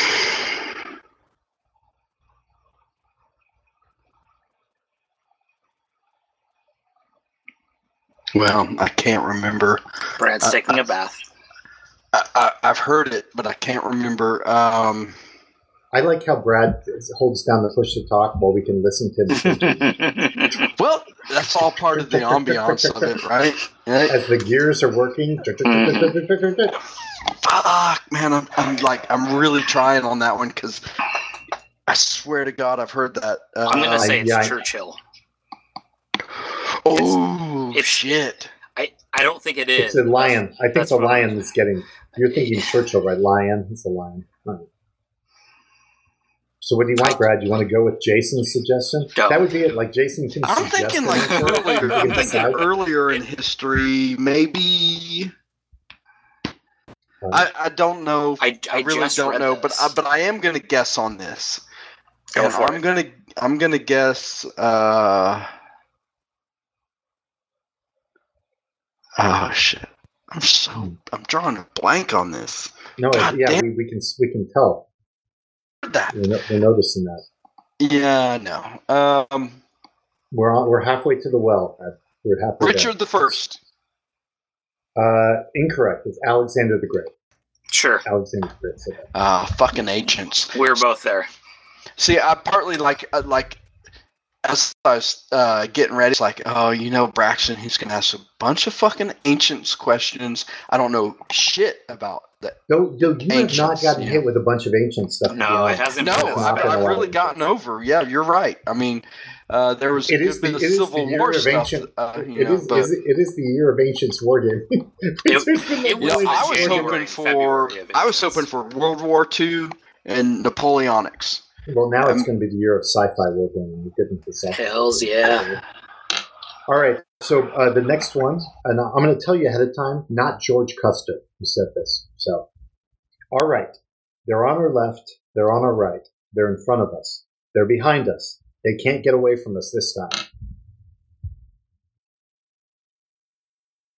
Who said that? Well, that's interesting. Uh, with your hint of George Custer. It is not just George Custer. Okay, but maybe because we were just up there. Because if it was George Custer, it'd be, And, ironic. it'd be more um, ironic that George Custer would say, like, they were surrounded. Looks good. Everything looks good. I got Right. that T-shirt that has George Custer on it, and it says "Gotta love these odds." So there was some interest, like uh, partly like up there. Uh, oh, fuck, I don't know. How about that? Let's just speed it up. I don't know. Jason, do you have an answer for this one? No. Chesty Puller, Oh, there you go. best Chesty. name ever. Best oh, name ever. Fucking Marines. hey, uh, at the at the convention, remind me to show you my uh, imitation of a Marine minesweeper. Okay, Jesus Christ. I will. Is this a sexual act? Do we have to do it up in the room? Can this happen? No, no, no. It's Okay. it's military tactics. Hoorah. I'll show you a Marine minesweeper. Okay, so here's the next uh, quote. Colonel Walker, did it ever occur to you that General Jackson is crazy? Who said that? Who the fuck said that shit? Colonel Walker, did it ever occur to you that General Jackson is crazy? That sounds like more Civil War shit. So I will go with uh, Lee. Uh, the answer is Richard Ewell, Dick Ewell. Yeah. Okay. The final one, Brad, that is well within your wheelhouse. Never interrupt your enemy when he is making a mistake. Who- Napoleon. Who said that? Oh, fucking way to go, Brad. That's awesome. I heard about some That was a- douchebag saying a good that bonus. at like a convention or something, but Oh, really? yeah, I heard about that from someone. I don't know. I don't think I ever said that. No, no, no, Dave. You said, you said douchebag, so I assume you were saying I said it. no, Dave. You're not a douche, dude. I've got nothing but love for you, man. It's just, it's just somebody's got to like not suck up, you know, not suck your dick, you know. So Oh, somebody oh needs no, to. I, I, I get the I get the, the, the vibe that you don't want to be that person. I no, understand. no, Like- I don't. like, I don't. You're basically Somebody- not trying to kiss my ass or be nice right, to me right. or anything. I get Fucking it. I understand. officers, first of No, all. I so we've got a problem right there, you know. Oh no, I get you. So- Frank. Here's the funny thing with Brad and In person, we are the best of friends. But like when we're online or in a game, Brad feels like he's got to like He's cut gotta me down a to little you. bit. Yeah, and I'm I'm I'm like it confuses me because I'm friends with Brad, so I always try to be nice to Brad. But he like has this thing where he feels like he doesn't want me to get too cocky or anything. He's got to do this. Gotta to cut you down to size. Did, did you ever hear about like how like people have like a perception of something, but then it's not really accurate? It's like their perception isn't isn't the reality. No, I have, I've never heard that. I've never heard of that. Oh, Dave, I love you, man. I'm gonna go get a there, there's certainly been times where I was a mess and and hey, fucking hey, by with the you. way, we had our traveler's adventure, and I did not kill your character. Uh, thank you so much. Uh, I know you haven't listened that. I was it. curious, like what happened there. Tell tell me about it, man. Uh, basically, we kept we. Oh, dude, in the combat, remember we were getting attacked by all those uh, weird alien creatures that were swarming us. Well, Right. uh, it wasn't just Skinner. Gersk started killing aliens left and right. It finally started rolling well, and uh, we basically killed a shitload of the aliens, and then they ran away. Oh, And- okay. So, hey, that's and- great because we were then we- at that like, oh, this might be grim, man. I right, don't we know. were up in the hills, and it's getting Right. hot. So we were we, overrun by them. so they they fled, and then we found a farm complex uh, outside of the hills. So it occurred to us that hey, we have like ranged weapons, and they have clubs. Like maybe it's better for us to be out in the open sometimes because we can see them coming and shoot them. Like we have rifles. Like why are we in like rough terrain, close terrain the whole time? So Good point. so we went down to a little complex and we explored a barn and uh, I want to say we killed we found a little baby alien in one in the barn and then we uh, now we're holed up in a house and then we had your character I think your character or Saxon did some analysis of some of the writing and some of the books we found in there so we're kind of figuring out their language so Uh-huh. so all the houses and barns, like the barn is only seven feet tall or eight feet tall. So the people, the aliens that lived there were obviously very small, and they do not seem to be the same as the big aliens that we fought. So we're still trying to figure out what's going on. Yeah, that's interesting. You know, But but you're still alive. No one killed you. They were all suspicious that I was going to try to take over your character and make you do crazy stuff, but I, I didn't do anything like that. yeah, man, I, I don't, I'm not worried about that. Um, I've been like the whole process has been interesting because like you start to see like you know well, what are people interested in in terms of RPGs, right?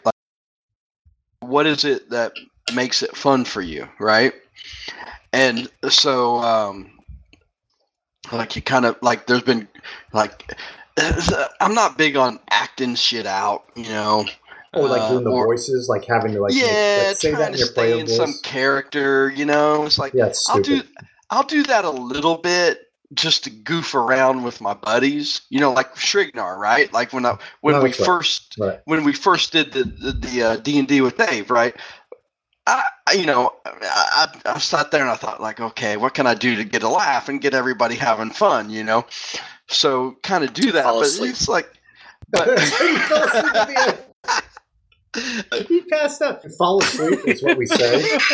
Some people might say passed out, but, Yeah, but we whatever prefer it to use. He was Yeah, sleepy. It was he was sleepy sleeping. time. Yeah, it's a It's gentle time. it's a gentle sleep, right?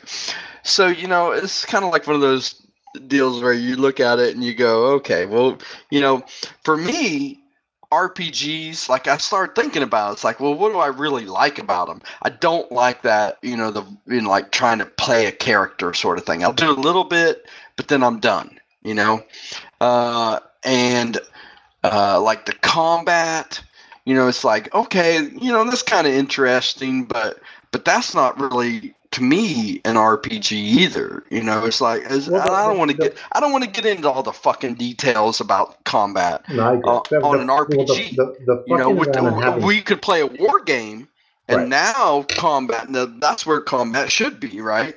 But to Well, it's me, kind of like when, when we did the the D and D with Dave game.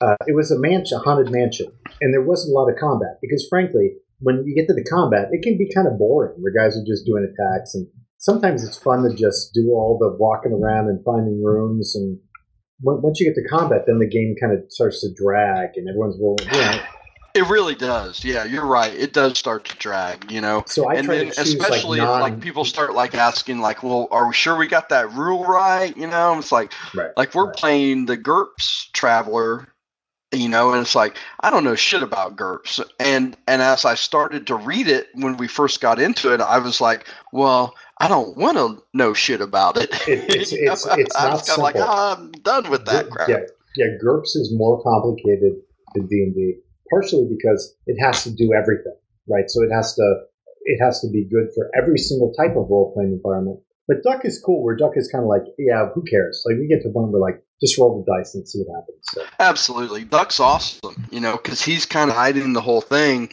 and f- so so then I get to like what I really enjoy about um, an RPG that you don't get in any other sort of game is the story and the um, solving the problem or solving the mystery, and and that's what like I really enjoy. So like you know everybody's I busting think- my I think- balls, but I really like No. to like like think about like ooh well maybe it's about those air vents and because Oh, our no, we- temperature is rise like that's that's the part like No. oh that's really fucking interesting you know No, we call you. We call you in the group. We call you Doctor Hypothesis.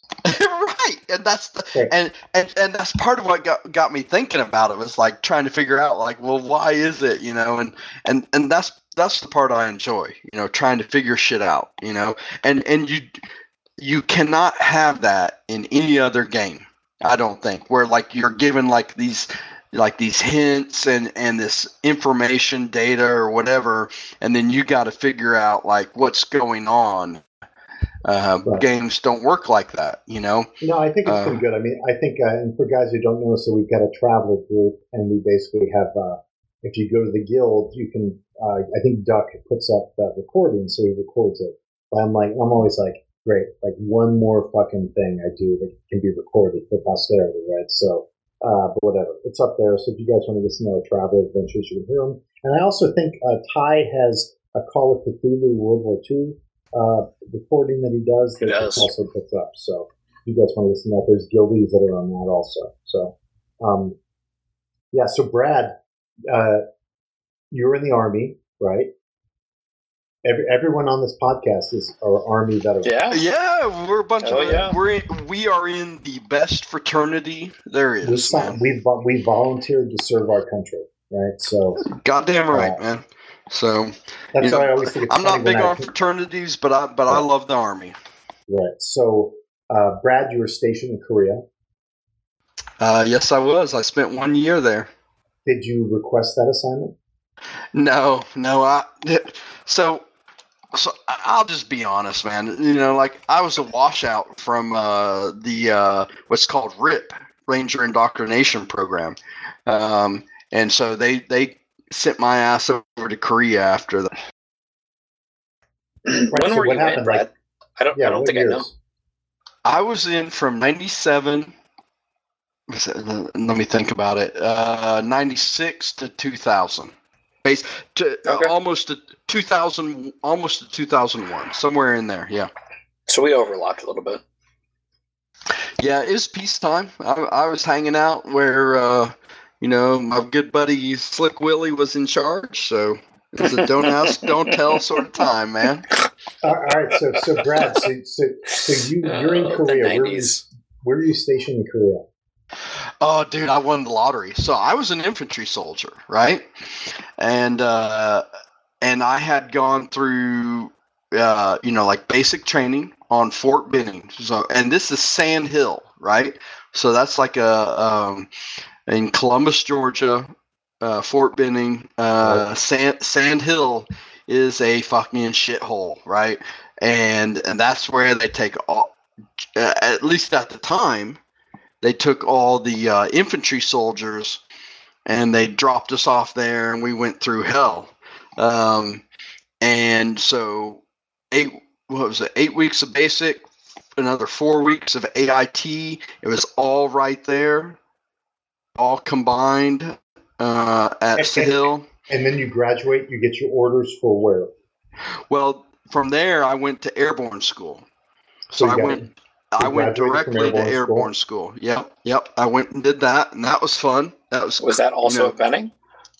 That's also at Benning. Yeah. Better believe it, man. Jesus Christ. Right. So Yep. then what? So then from airborne school, then I went to the Ranger Indoctrination Program. Is this like a physical fitness program or something? Like they're trying It, to get it you is ready a for Ranger School? it, no, no. It is a we are going to eat your fucking lunch program and fuck you up. uh, and yeah, if Ranger you- Ranger School's no joke. No. Like Yeah. not we, at all. Brad and I have talked about this because Brad Brad is yeah, Brad basically if I go to the con last time Brad was nice enough to pick me up at the airport and bring me back. Like that's what I'm saying. Like, Brad acts like he doesn't like me. Brad absolutely. Dave, I love so- you, man. You're awesome, man. I, And I like favorite, busting your my, balls, my but I love favorite you. thing is I land in the airport and I get all the text messages about Brad bitching about the airport police. Like, fuck these guys, fuck these fucking cops. I'm coming around again, these fucking assholes. Like, they're so funny. fucking cop, man. Dude, so who's so the Brad, fuck? So Brad, uh, is going to ranger school. Yeah, That's well, no. So, so there's So actually there's like- two Are, are, It's two different things. This is not Brad, Ranger Brad. School. No, I understand, Okay. but Brad, they say we're going to put you in this RIP program, and you're like, okay, Right. And if you make it through that, then you will go to the 75th Ranger Regiment. You will be assigned to the 75th. Ranger Regiment. because and, Okay. but you're still And- and they've got tagged, right? Yeah, Right. you're not tabbed. You haven't gotten your fucking tab. You're still fucking dog shit at that. I mean, because once they're in the 75th, then they start really training those guys to make it through Yeah. ranger school. I mean, and and, and those. I mean, the, you know, Oh, they're hardcore. all props They're to those guys. Yeah. They're fucking hardcore, man. So I went into that Ranger indoctrination program. Didn't make it, you know. Whatever. I'm probably probably glad I didn't, but uh, you know, there it is like there's there throughout my military experience, there is that that jagged pill that that I had to swallow, you know, which was I'm not gonna be fucking, you know, the super special forces commando dude. Um, so I went through Well, the those- training. Those, those guys are kind of like pro athletes, right? Yeah, Hey, you know what? They really are, man. We Right, start so, I mean, looking like- at the guys that are cer- at, at No, a I- certain level because we trained with a lot of them, Uh, I- and, I and there's I was- more that yeah. happened after that. But I, w- I But, was uh, real, I was realistic about it. Like they and- offered me ranger school, and I was like, no, because I know I don't Yeah. like. They're I- also I- not scientists, right? Like right, that's- Yeah, that's you have and you know different skill sets. Right. Right. so, I mean, partly it's just unrealistic expectations on my part. You, you I mean- were I mean, a lot the- smarter about it. You know, like for me going in, no, I should have known. You know, like because I I was not in some sort of like you know college athlete or anything like that. You know, Right, right. But so you're I should have known that also- like this is not a realistic expectation, but I didn't, you know. And I'd watched a bunch of fucking movies, and I was like, I'm gonna fucking go for it. Partly too, it's like there's there's like a history in my family too, you know, with like uh, my dad and and my uh, and my uncle on my dad's side of uh, like special ops and stuff like that. So I was trying to, you know, trying to do that sort of thing. But hey, what you can say is, I mean, you did try. It's better than not trying at all. Like, Absolutely. I, mean, I I, bust my go. ass, and like and they I took, offered to me, and I didn't even go because I was like, I mean, I don't think I would have graduated. you know, it's I, I took the Pepsi challenge, and and uh, I and it is one of those things where, like, you know, you like Teddy Roosevelt is like one of my favorite, probably maybe my favorite president. You know, he talks about like, you know, one of his famous quotes is like getting in the ring, you know, and fucking slugging it out. You know, it's better than to never get in the ring at all. So, so I did it. I went for it. You know, Yeah, so I, was washed I out was- of art. I, I ro- I washed out of the the uh, Ranger indoctrination program. I went and then the, and then from there they say, well, fuck you. We'll send you. We'll send you wherever the fuck we want to, right? So they and and they basically send dudes to fucking whatever armpit of the world they want to send you to. AKA So all- Korea. Yeah. So off I went to Korea. Yeah, now once I got is- to is- Korea, Korea's- I won Korea's the lottery. basically- Korea is basically the worst posting in the U.S. It really is. And It's and the worst. thing is, That's is why it's only like a year because it's considered a hardship tour to go. yeah, there. Yeah, and most of the guys are like north uh, north of Freedom Bridge, right? You know, and they're up like uh, Stanley and That's right on the DMZ. yeah, especially the infantry soldiers. They're fucking all up there. You know, This is all So- Second Infantry Division, yep, second ID, uh, big Indian head, right? the so Indian head. yeah, and that's you know, I don't know what the deployment is now, but when we were there, that was all Second ID up there. Uh, yes, absolutely. Me too. You know, and they're uh, they're a good bunch of guys. They're doing fucking can, but it is a shitty assignment. And uh, so I go there thinking, well, here I go. I'm off the second ID, but partly like, you know, dude, I had that attitude of like, um, I'm gonna always volunteer for the hardest fucking assignment. I'm gonna always try to be right there in the mix. right? And also, Um, dude, you made it through airborne school. I mean, you're an infantryman. Just because you don't make Right. it through RIP doesn't mean you're like a fucking piece of shit. You know, Right. No, no. I mean, I was a highly motivated guy at that point, and I still was. High speed, know? low drag. Yep, I, I've I've I believed in the mission, you know, and uh, and uh, you know, just kind of like I went into the army because you know, like after college, you know, looking at shit and like thinking like, oh, I'm a fuck up. I need to do something right, you know, and so uh, went into the army and everything, and at that point was trying to volunteer for the toughest stuff and take any child like anything they said you know, like, hey, here's a challenge. I volunteered for that shit. Okay, so Brad, you said you lucked out. So how did you luck out?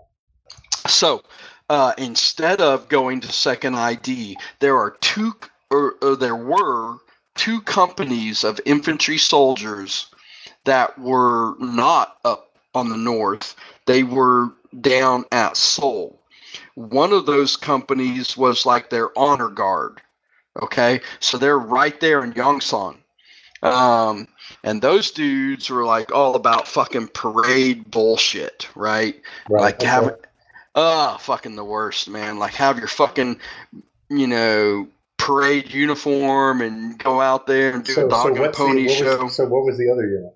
and the other unit was uh what i was in was command post tango or tango security force. Um and i don't think it's really a big secret. Uh, probably not say certain It is. things it is. It is but- twenty years ago. So I think we're probably right yeah even, and even at the point i was there it was kind of like yeah this isn't a fucking secret Oh my god, the NSA just cut off Brad's connection. right right uh, you know i'm gonna have somebody knocking on my fucking door any second now but our job was to guard a uh, tunnel complex uh, there was a mountain and Okay, okay, Brad, um, you might, Brad, you might not want to talk about this stuff. Okay so Having listened Yeah. to what you're saying about this. So- you were right i'm trying to be careful about it and, and so you're you right sta- you were stationed in Korea, and uh, how much fun did you have? okay so that was the Because thing right you're in Seoul. That's really what I Right. want to hear about. That's yes, yes, and that Let's was talk. the Let's beauty talk of about Itaewon and Hooker Hill. Oh, Itaewon was my home, man. That's right. The kettle clubs. Yes, soju kettles. You better believe it, man. We were up on that hill. So, like the first three months that I was in my unit, my squad leader, guy named Sergeant Grice, he fucking ate my lunch, man. Like every fucking day, man. That dude was on my ass, and uh, uh, just you you know making my life miserable. Like where you know, like you, you see the shit on. Um, you know, like some movie or something where the guy has to break down the M16, put it back together, tell you every, you know, blindfolded, tell you every single part of it, and uh, I could do that shit at that point. Um, and uh, so then after three months, I went and did uh, the expert infantry badge uh, hey, hey, hey, testing. Br- hey, hey, Brad. Uh, Mhm. We really want to hear about you partying on Hooker Hill. We don't need to hear about the whole Okay, Dave, all right, Dave- Dave's on a mission. He, Dave, Dave, okay, okay. Dave, Like, I all don't. I don't- like that's I'm it's sorry. great. I think it's Yep, great yep, that you yep, got the idea So all that eventually, like and your Sergeant army Grice, like, commendation. you know, he and I became buddies. Okay, what I what I was trying to get is we became buddies. You know, right. like I, right. I I did I did some shit, you know, and he was like, okay, you're all right, and then we were Right. buddies. And so we're and then like we would go Good to conduct. We would go Hooker up Hill. on the. no, I didn't get the good conduct, man. Oh, I uh, got That's two so for so so for people who don't know, that didn't happen, man. Hooker, so- Hooker Hill Hooker Hill is like a four block area of Itaewon, and Itaewon Right. is And I wonder what generally happened the there. It's the foreign district of Seoul, like where the foreigners would live. Oh, And, it's uh, fun, man. You'd go up that and the hill. clubs- they, they the had clubs this, will- the side people doing like selling That's like right. some unknown meat on a stick, That's right. you know? And the way the clubs would work is they'd have to close at like two. Brad, and weren't you the meat is- on the stick? That's right. The, the clubs would I lock had the you meat in. stick. The, the club the clubs do not kick you out at two. They lock the doors, and you then have to drink until five when they'll Ugh. open the doors again. So they basically have all these soldiers and like girls, and everybody locked in these clubs from like two to five in the morning. It's insane. And it's called Hooker Hill for a reason, obviously, because Yeah, go fig- go figure. so you get all these soldiers from like the DMZ who are down on leave, who are like they haven't seen a woman in like four months, right? So they're crazy. And they called that a thunder run, right? So the guys from Second ID coming down from Camp Casey or uh, I can't remember. Like Camp Casey was up north. Camp Stanley might have been south. I, I can't remember. But the guys They're- would come down on a thunder run, and they are just like they are primed. These these dudes are looking for a fight or pussy, that's right. and you know, and that They're getting stabbed. Like stuff is it's insane. It's crazy. The whole thing's now. I would come up occasionally from. I was down south in my cushy little job, military police guardian air base down south, so I didn't have to worry about that stuff. So we would just come up and uh, we would try to hook up. Like we would come up. Literally, you try to meet up with a girl up there, and to motivate yourself to hook up with a girl, we would swear and we'd only pack a toothbrush.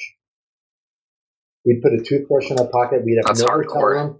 Room, no travel arrangements, nothing. So if you didn't get a room with a girl, if you didn't get a place you could stay, you might actually freeze to death. It, it was wild. It was where like uh, we had like me and my squad leader. We had a couple places we would go, and we would go up the hill to the almost the very top, and then on the left there was a club where like uh, he was hooking up with the one of the bartenders, and we would go in there, and that was like on a Saturday night you could drink until dawn. Um, Right. And then, like- they, they would because they would close the doors, right, Brad? And Yeah, they would close yeah. and lock you in.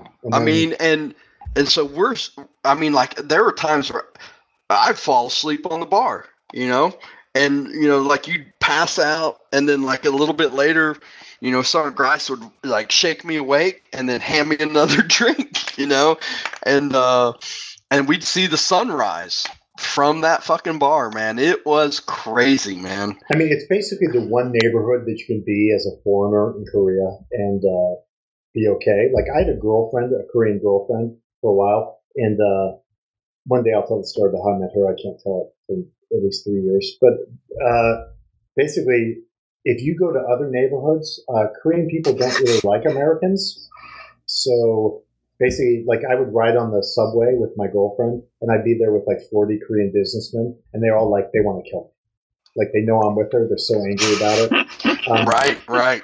But You- so Hooker Hill and Itaewon was the one area where the Koreans are basically like, okay, the foreigners can all be there. Like we'll tolerate that, but they they don't really want to see you uh, in other areas of Seoul. Like And and it was right down the street from Yongsan, so you could just walk there if you wanted to.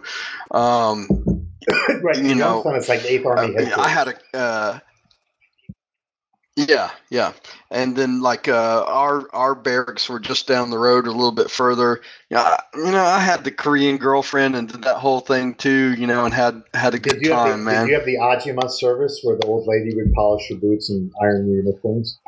No, no, that's just for the officers. Uh, uh, You guys you know, didn't get that, I, I, I, I wasn't good enough for that, Dave.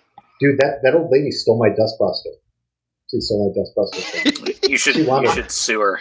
She grabbed my dustbuster. I got in a wrestling match over the dustbuster. She's like, "Oh, Lieutenant, I like." I'm like, "No, that's mine." She's like, "Oh, please, come on, Lieutenant." We're like wrestling over a fucking dustbuster. So, the end of that. I didn't wanna- you know, we had like uh, at our barracks, we had that that whole, you know, it was partitioned or walled off. You know, at oh, our, you guys our have barracks. Katusas? Oh, we had a bunch of Katusas, Oh, and most gross. of them were fucking worthless. We had They're a couple. Like there was one guy, um, what was his name? Sergeant Raw. And Sergeant Raw, I felt like like dude, you get in the foxhole with me. We'll we'll, we'll make a we'll make an end right here, right? You know. But the rest of them is like, oh, these guys, man. Uh, Yeah, the Katusa program's horrible. They're the worst. you expect, you know, mostly, you know, the thing that I always heard was that it was a very corrupt program, and so the rich kids, their parents No, would I, I would talked about this on pay the podcast. to have them right. in the, huh? That's I've talked about this on the podcast. Yeah, absolutely. That's exactly how it works. Yeah, they would pay to have their kids in the Katusa program instead There's- of go going to the Right. Rock, They're supposed they're supposed to speak English, but the, Yeah. the reality in Korea is that rich families put their kids in the Katusa program, regardless of their English ability, so that they can just not be in the ROK Army, and because it's so That's right. The, the ROK Army's rock. I mean, they're they're Oh, rock they're solid, right? And Yeah, that's a good army, man. It's it's crazy.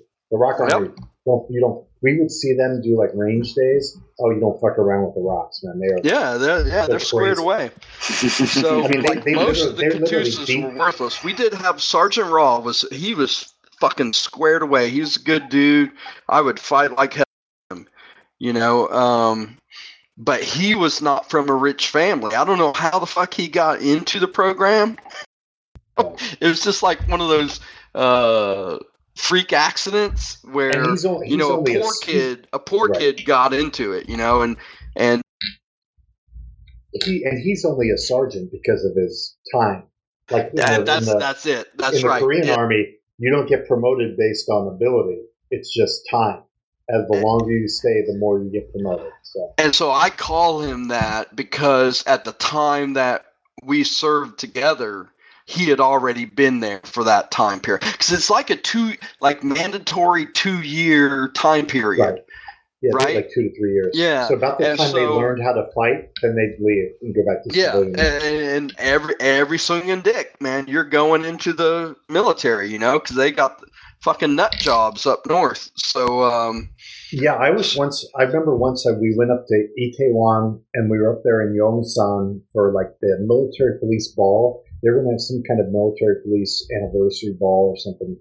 So me and a bunch of other platoon leaders were up there. We're in our dress blues, and so we're at a hotel. I think in Yongsan. I don't think it was like the Officers Club of Yongsan. So it was some hotel. But we go in and we're in our blues, and uh, we got our caps and everything, and because we're going to be going, basically we're like front loading for this this banquet, which is probably going to suck. I mean, it's like, you know, you're going to a banquet, but there's no chicks there. We're all single. This is so we we go and we're drinking, and there's this. uh It's a bar, and there's a bunch of guys sitting at the tables, and a bunch of them are like DoD contractors. Like there's a bunch of Department of Defense contractors and one of them's a Korean guy, and so he invites us over, and so we sit down with him, and he's got his daughter there, and I think maybe he was like interested in like introducing us to his daughter or something. So it's like me and three other lieutenants from the company, and there's probably like three of them and the girl, and so we start talking, and whatever we're drinking, and then some uh, second lieutenant who will go unnamed uh, begins to talk about how uh, it, being American is such a great thing, and he wishes how everyone could be an American, and he wishes everyone had an opportunity to be American and enjoy the American way of life. And uh, uh, let's just say that the Korean people are very proud people, and they don't necessarily like being told uh, that they are uh, like going to be like American or something. So it started to yeah, turn into yeah, like, that's not uh, a winning Right. winning uh, conversation, So- so was he was- it? Yeah. so he wasn't super pleased with it. So it started to kind of then get where he starts getting super pissed off, and then I'm like, well, not that I was the guy who said that, but I was young, whatever. I was like 21 years old, so whatever. So I'm trying to apologize and be like, oh no, no, I didn't mean like that. Well, suddenly at the bar, there's like, we're in our dress blues, big bar full of people. At the bar, there's like five guys in class A's, and one of them turns and is a captain with a second ID patch on. And to understand, like coming down from the DMZ, like for me as a platoon leader, I'm stationed south, so I'm having I have a bill I can go out to. I have stuff I can drive around and tour Korea. I don't have a family because I'm a, a lieutenant. If you're a mid-level officer and you're stationed in Korea, you, so there's a great chance that you've had to leave your family behind, and you're angry Right. about being over there. So there, there's about it's six- actually a hardship. yeah, there's about five or six captains and majors from the Second Infantry Division who basically are on some kind of leave from like Casey and the, the DMZ. And so this one guy turns and they're all like ranger tabbed and he's like, You don't need to apologize for anything. You didn't fucking say anything wrong. So I'm like, uh, And then a tremendous bar fight breaks out. Beautiful. Love The it. guys at the bar, the DOD, someone poured a beer over someone's head.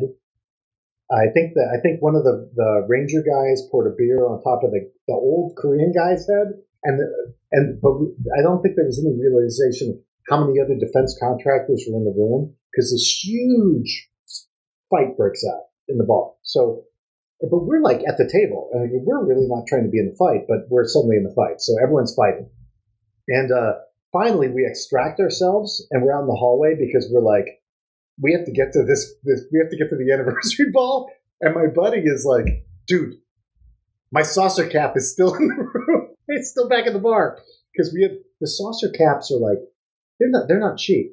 Like for the dress blues, the saucer cap is not a. So we then had to like fight our way back into the room and get his cap and then get out again. That's the kind of like culture. That's hard kind work. of culture.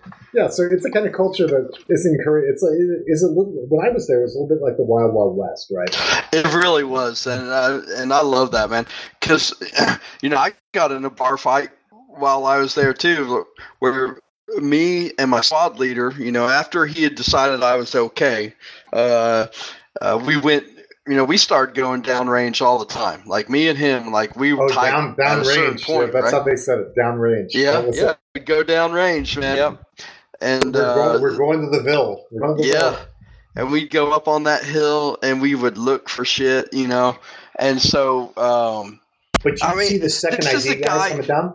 If they were doing their thunder runs, you would see these guys coming through. They are looking for trouble, like a bunch of uh, yeah, you could tell plain as day, like that dude, that dude right. has been without pussy for too long. There's You a whole group of them.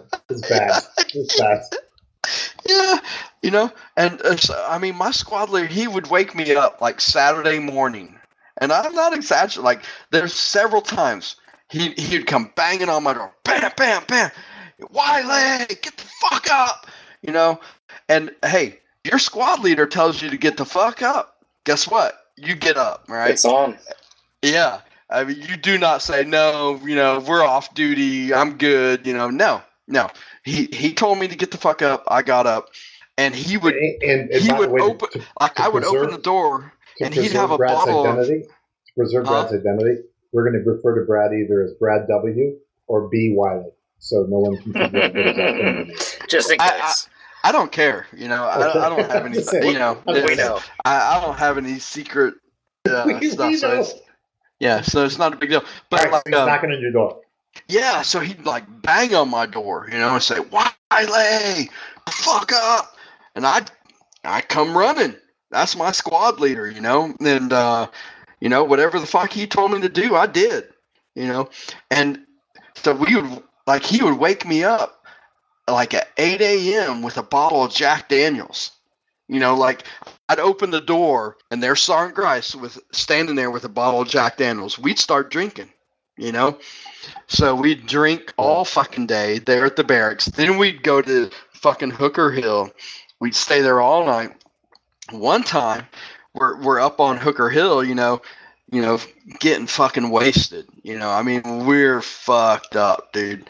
And and this this Korean national comes up, you know, and he's he's wasted, and he's these- like, uh, But these these are sofa bars, right? So he's not allowed to be in there. well, we Are- were are these kind sofa of bars? off to the uh, on this time we were off to the side. So, Okay, so, so, so, for guys who don't know, uh, SOFA SOFA stands for Status of Forces Agreement. So certain bars in Korea are for uh, U.S. troops only or NATO troops. So if you're a Korean national, you're not allowed to go in there, and you can only be signed in as a guest. Right. So, Right. At this time we are kind of off because, like, um, you know, as I got tight with these NCOs and everything, and uh, um, we were kind of like off. Like, if you're looking at the mouth, the entrance to Itaewon, then then we were off to the right hand side uh, before you go up the hill. We're we're in there. We're getting a couple drinks, you know, and this Korean national comes up. I, I feel like wet- we're gonna we're gonna need to take a tour out here. Like we're gonna have to organize a guild tour and like fly everyone out and like do a tour through. Dude, that would be, That that would would be be awesome. I would love to go. We'll, I we'll would tell, love we'll tell to our, go back we'll there. tell our man. wives it's a military history tour. That's, We'll that's right. It's That's what I- educational. yeah. It's educational, honey. It's educational. And so we were over there. We were, you know, we're having a couple drinks, and this Korean national comes up. and He's wasted, you know. Hey, so are we? You know, no problem. You know, we're all This having is- a good is- time. yeah, this is why SOFA exists, so these incidents don't happen. Right. And we're about to have one. Uh, so this dude fucking spills his drink all over my squad leader, right? I mean, he like, like, just spills it all over him. And Sergeant Grice is like, I mean, he he's cool about it. He's like, hey, don't worry about it. You know, it's okay Yeah. you know, trying to be cool, you know. And the Korean national's so fucked up that he's like, you know, and starts getting in uh, Sergeant Yeah, Grice's face. Because Korean people are some good drinkers. They can they can put it on. Yeah, the soju, the soju, man, Yeah, drink the it's a thing, man. The soju incredible. kettle, right? And so he starts talking shit to my squad leader, and so then like me, I'm like, oh, well, we're done. You know, you're, you you are fucking with my squad leader. I'm gonna fuck you up. And uh, I grab the guy, throw him on the ground, start kicking him, right?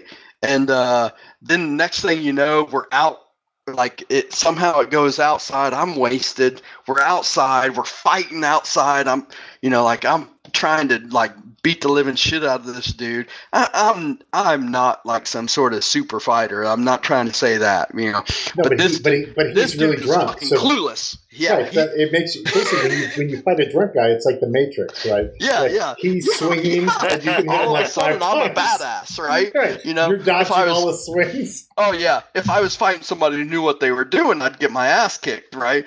But but I'm fighting a Korean national, and and they're a bunch Yeah, of this, fucking this pussies. is this is this is the bouncer advantage. The bouncer's dead Right. sober, yeah. just basically beating the shit out of his drunk. I was wasted too. telegraphing every punch. So I got on the ground, I'm kicking the shit out of him. Next thing you know, fucking Sergeant Grice is like, "Come on, we gotta go," and we go running, fucking.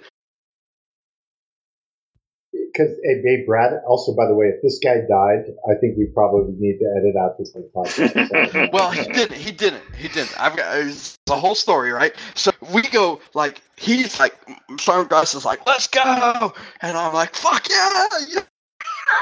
we just having fun, man.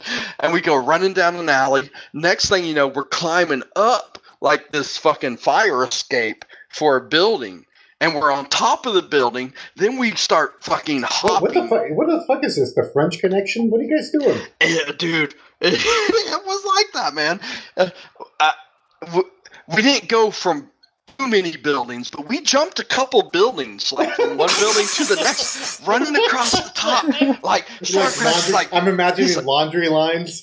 Oh my god, man, yeah. I mean, like Sergeant Grass, come on, Wiley, and I'm like, fuck yeah, and we're we're running across these building That, that's, tops. that's B. Wiley for the authorities. Right. Yes, yes, that's right. That's right. Well, it's it, it was all resolved by the law, so I don't have any problem with talking about it. So then we get to this building, and we're and then like Sergeant Grice is like, "Oh fuck," he's looking around like, "Oh, we don't have anywhere to go from here, right?" And it's like, "Oh shit." So then we like we we like uh tried to get behind some fucking AC unit and and like hide, right? And we're So- so sitting you- there. So you guys are hiding from what? The Korean National Police? That K and P baby. They're the worst. K and the P. worst.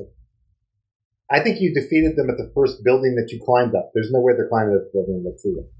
Yes, and when we were running down the first alleyway, we were already hearing K and P activity behind us, right? Like people were like all the fucking Koreans were like, ah, No, the K, the KP is like the worst police agency in the entire universe. Yes, they are. And so we fucking were hiding from them, and then finally we got to this point where we're we're fucking stuck. And sure enough, here comes the K and P. Across the and- roofs, Well, yeah, Oh they God. found us. They found us. this and, guy I must, mean- the, the victim must be like a KMP officer. I can't believe he would actually investigate this. Well, you know, I mean, and uh, dude, I was fucking wasted from the from the very beginning, so I don't know, but they here they come, and so and uh, they get there and they're like, oh yeah, and like, oh fuck, they found us. So off we go to the KMP station, and there's one that was there at Itaewon down at the bottom of the hill on the right hand side. So off we go to the to the uh, KMP station, right? And uh, we get down there, and I'm like, oh fuck, here we go. This is one of those situations because I'd heard from guys like you don't want to get into some sort of uh, legal shit while you're Now- in Korea because you will not leave until that shit is resolved. Brad, what rank are you at this point? I was a uh, corporal, but I but but the corporal was just No, I um, understand. It's administrative. Yeah, administrative. There you go. Yeah, So you're, so so, I- you're basically E4. like you're basically like PFC. Here I come. E four. Yeah, yeah. And but I'm you're thinking, like, here I'm yep. coming. I'm going to be Yep. E3. Or E3 E, I'm not. time. I'm not. I'm not fucking leaving until they're done with it. is what I'm thinking. You know, because uh, from what I heard, you're like you know, once you're getting into that shit, you're not gonna go anywhere. You know, and so we get down there into that station. Me and Sergeant Grice are sitting there. The guy starts asking like, "Well, who did what?" And I, you know, and we're we're both playing dumb, you know. But he's got information and he knows me. Like fucking witnesses have said this guy, you know, and and I'm sitting there like, oh fuck. And then they bring in the guy that that I was kicking, right? I threw on the ground and I started kicking him, um, and they start questioning him, and I don't know what they're saying, but I'm watching, you know that, and and uh, like one of the guys asks, and like he's pointing at me and asking, like you know, you can tell, like, is that him? You know, I'm like, oh fuck, I'm done, right? And you're like snitches get stitches, dude. Well, yeah, and you know, and and the Korean like looks at me, and he's so wasted that he looks at me and he goes, no, and I'm like, oh, or or, or, or, or, like- or, yeah, or, or he's so racist he can't tell one guy, white guy from a different one. they all look we the all look, we all look That's the right. same. Fair enough. We all look the same. That's right. Yeah. Brad so, and I are uh, doppelgangers. Yeah. So he said no. And I'm like, I, I hear the angels singing. I'm like, oh, fucking thank God, man. And sure, and my, my squad leader looks over at me and gives me the look, and I'm like, yep, we're good. and so, like, that dude, they take his statement, they take our statement, blah, blah. Next thing you know, the fucking MPs, oh, those Oh, fuckers assholes! those fuckers, those assholes. bunch of fucking ass, uh, infantry soldiers trying to have fun, you And know, MP's going to come in and fuck and everything up. fucking ruin that shit, right? You know, we're trying to fucking win wars. You guys are trying to ruin our ruin our fun. That's right. But uh, so so the MPs come in and, and pick us up, and off we go to the fucking uh, MP station at Yongsan. You know, hours later, Right. you know, we're sitting there. Hours later, the fucking first sergeant and the CO show up. from I'm from on the unit? blotter. From your I'm on the Oh, blotter. you're on the blotter. Oh I'm shit! on the blotter. So the blotter you better is the- fucking believe it, the, man. the blotter is the report of every shit, every, all the fucked up shit that troops did, law enforcement wise, in the entire like like uh, Republic of Korea. So it, like publishes like every morning the blotter comes out. So here come the first sergeant and the CO, and I'm like, oh fuck. You know, the one thing, you know, But for infantry, like it, you're in an infantry unit, right? yeah, that's right. Because the know, infantry so- units are like, yeah, fuck it. Yep, yep. And and and so like partly like you can look at it from the perspective of like, hey, don't fuck with my squad leader, or I will fuck you up, right? And that's kind of That's right. that was that right. was the ethic. That, The- that's the, angle ethic that you want to like, go for. Our squad, our No, squad is tight. That's Our what that's the squad is you want to tight, and if you Yeah. fuck with our squad, then we will fuck you up, Right. right? So, so and- what was the end result of the discipline? So like, um, it comes. Yeah, you're off. The, you're off the trigger. Fingers off the trigger, Brad.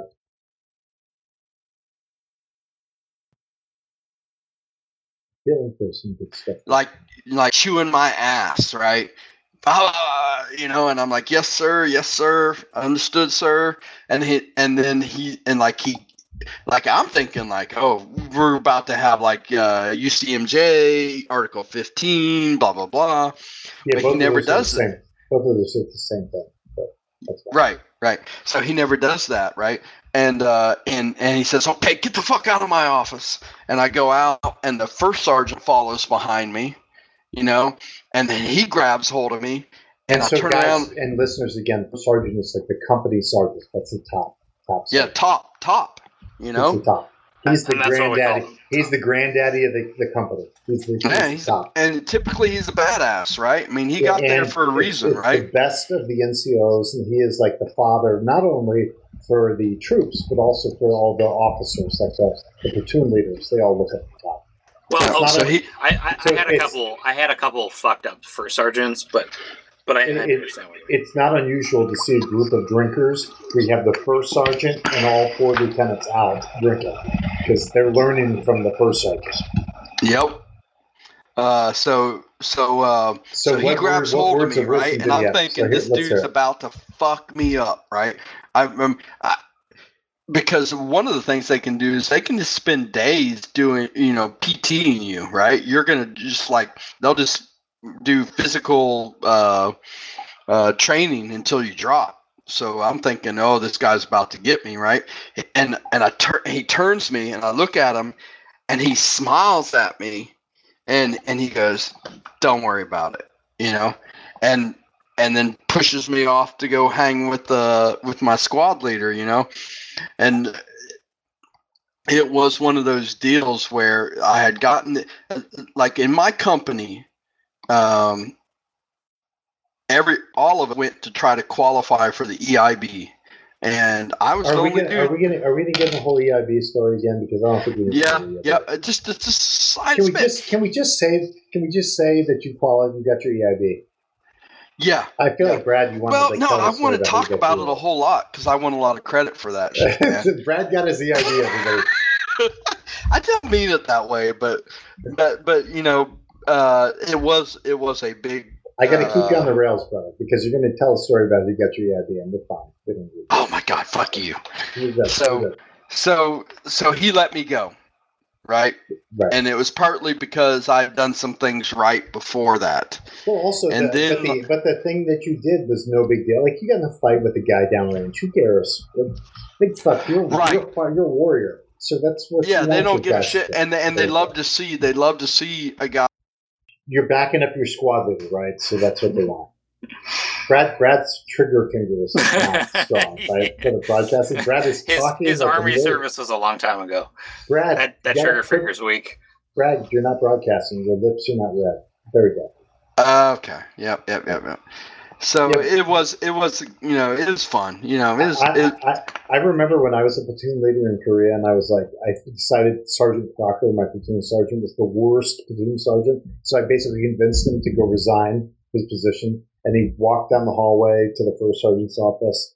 So I'm like, you know, you're bad at this job. You're terrible. You're the worst platoon sergeant. So why don't you go down to the first sergeant's office and tell him you don't want to be a platoon sergeant anymore? So he goes down there and he tells the first sergeant that, and first sergeant screams, "Lieutenant, get in my office now!" So Is like, this oh, is this an E six? Well, I, I had an E7 who was worthless. Holy shit! E7 And you're worthless. dressing him down as a first He, lieutenant. well, he he come he come E8. uh, E8 is the first sergeant right but he, my my platoon sergeant was Oh, E7, platoon sergeant. but he oh come okay from, gotcha he he'd come from Fort Gordon where he'd been kind of like administrative, like there was there was nothing going on there. Now here he was in Korea in a combat support company with all this equipment. I'm like, dude, you need to fucking do this shit. Like, what the fuck is going on with you, dude? Like, I would always tell him, even as a young guy, I'd be like, hey, I told you to go down there and Mhm. check all the levels on all this shit, and now I'm getting reports that it's not squared away. So, did you do it? He's like, what do you mean, sir? I said, I guess what I'm asking you is, did you intentionally disobey me? Or are you just a complete fucking idiot? Man, I should have gone to OCS. Jesus And he- Christ. And he's like, I could see the gears working in his head. Like, Mhm. am I an idiot, or did I disobey him intentionally? Uh, which is better idiot right. It's So, Right. so, I, so I convinced him. Mm, I don't know let me me think against- about this So got I can, I ropes convinced. I convinced him to go down to my first sergeant. My first sergeant is like, you cannot fucking tell your platoon sergeant that he needs to resign. Like I was, I'm like, I'm desperate at this point. I'm like, we gotta get rid of the and basically he sat me down. We had ration control in Korea where they they would keep track. Like if you went to buy stuff at the PX, like liquor or computer parts, because the Koreans were always trying to buy stuff from our base exchanges, um, they would keep track. We'd have a ration control card. So we'd keep track of everything you bought, like liquor related or certain types of food or electronics. And so he's like, Do you know that your platoon sergeant is buying like a bottle of whiskey a day? I was like, and based on his performance, But that's not on was, you. well, based on his performance, I'm like, I think he's actually probably drinking this. no, it's not on me. It's just more of a Right. social Yeah. concern where we're like, what's going on with the guy? Like, I think he just had issues. But They'd probably, you know, I'm not sure about it, but they probably start asking you questions, right? About like well, The basically, my health and welfare of your soldiers, blah blah blah. The, the problem was my squad leaders would be like, "What the fuck is going on, sir?" You know, because we've got the platoon sergeant between us can't do his job, so you have to start assigning things like making the duty schedule to squad leaders because he's incapable of doing it. You know, it's just it was bad. And they always tell you when you're a brand new lieutenant, like just rely on your senior NCO, like your platoon sergeant. Just listen to that guy. I get that. Yeah, platoon sergeant's and yours is a fuck up. So you're really Yeah. like, holy fuck, man, what am I getting into? ridiculous. And and you and you do have those moments where you're like, like fuck, man, are are we going to uh, get ourselves into shit that we can't fucking handle? You know? Right. And Korea I mean- is not a joke. I mean, Korea is you're. Yeah, Yeah, I mean, if they want to, it they'll. out. co- And because there's always every summer there's, uh, you know, like some fucking commando fucking team from North Korea that uh gets caught in fishing nets or some shit. Right, right. You know that, and you see the the prop. Like I've even got some around here that I kept. Or it's like uh, uh, communist propaganda that's being dropped in South Korea. So that thought that All right, I'm going to go get some beers, and then I think we're going to go get into some uh, war Should we gaming s- goodness. start the Should we start podcast? the war gaming? oh fucking war games. Let's do it. I'm going to get some beers, and then we'll come back and do this. All right, I'm gonna get one too. And I'm back. What's up, wanker? Yeah, dude, that's so fucking funny, dude. Itaewon was such a riot. What's a, what a zoo. All the clubs and the music and the bars and the girls.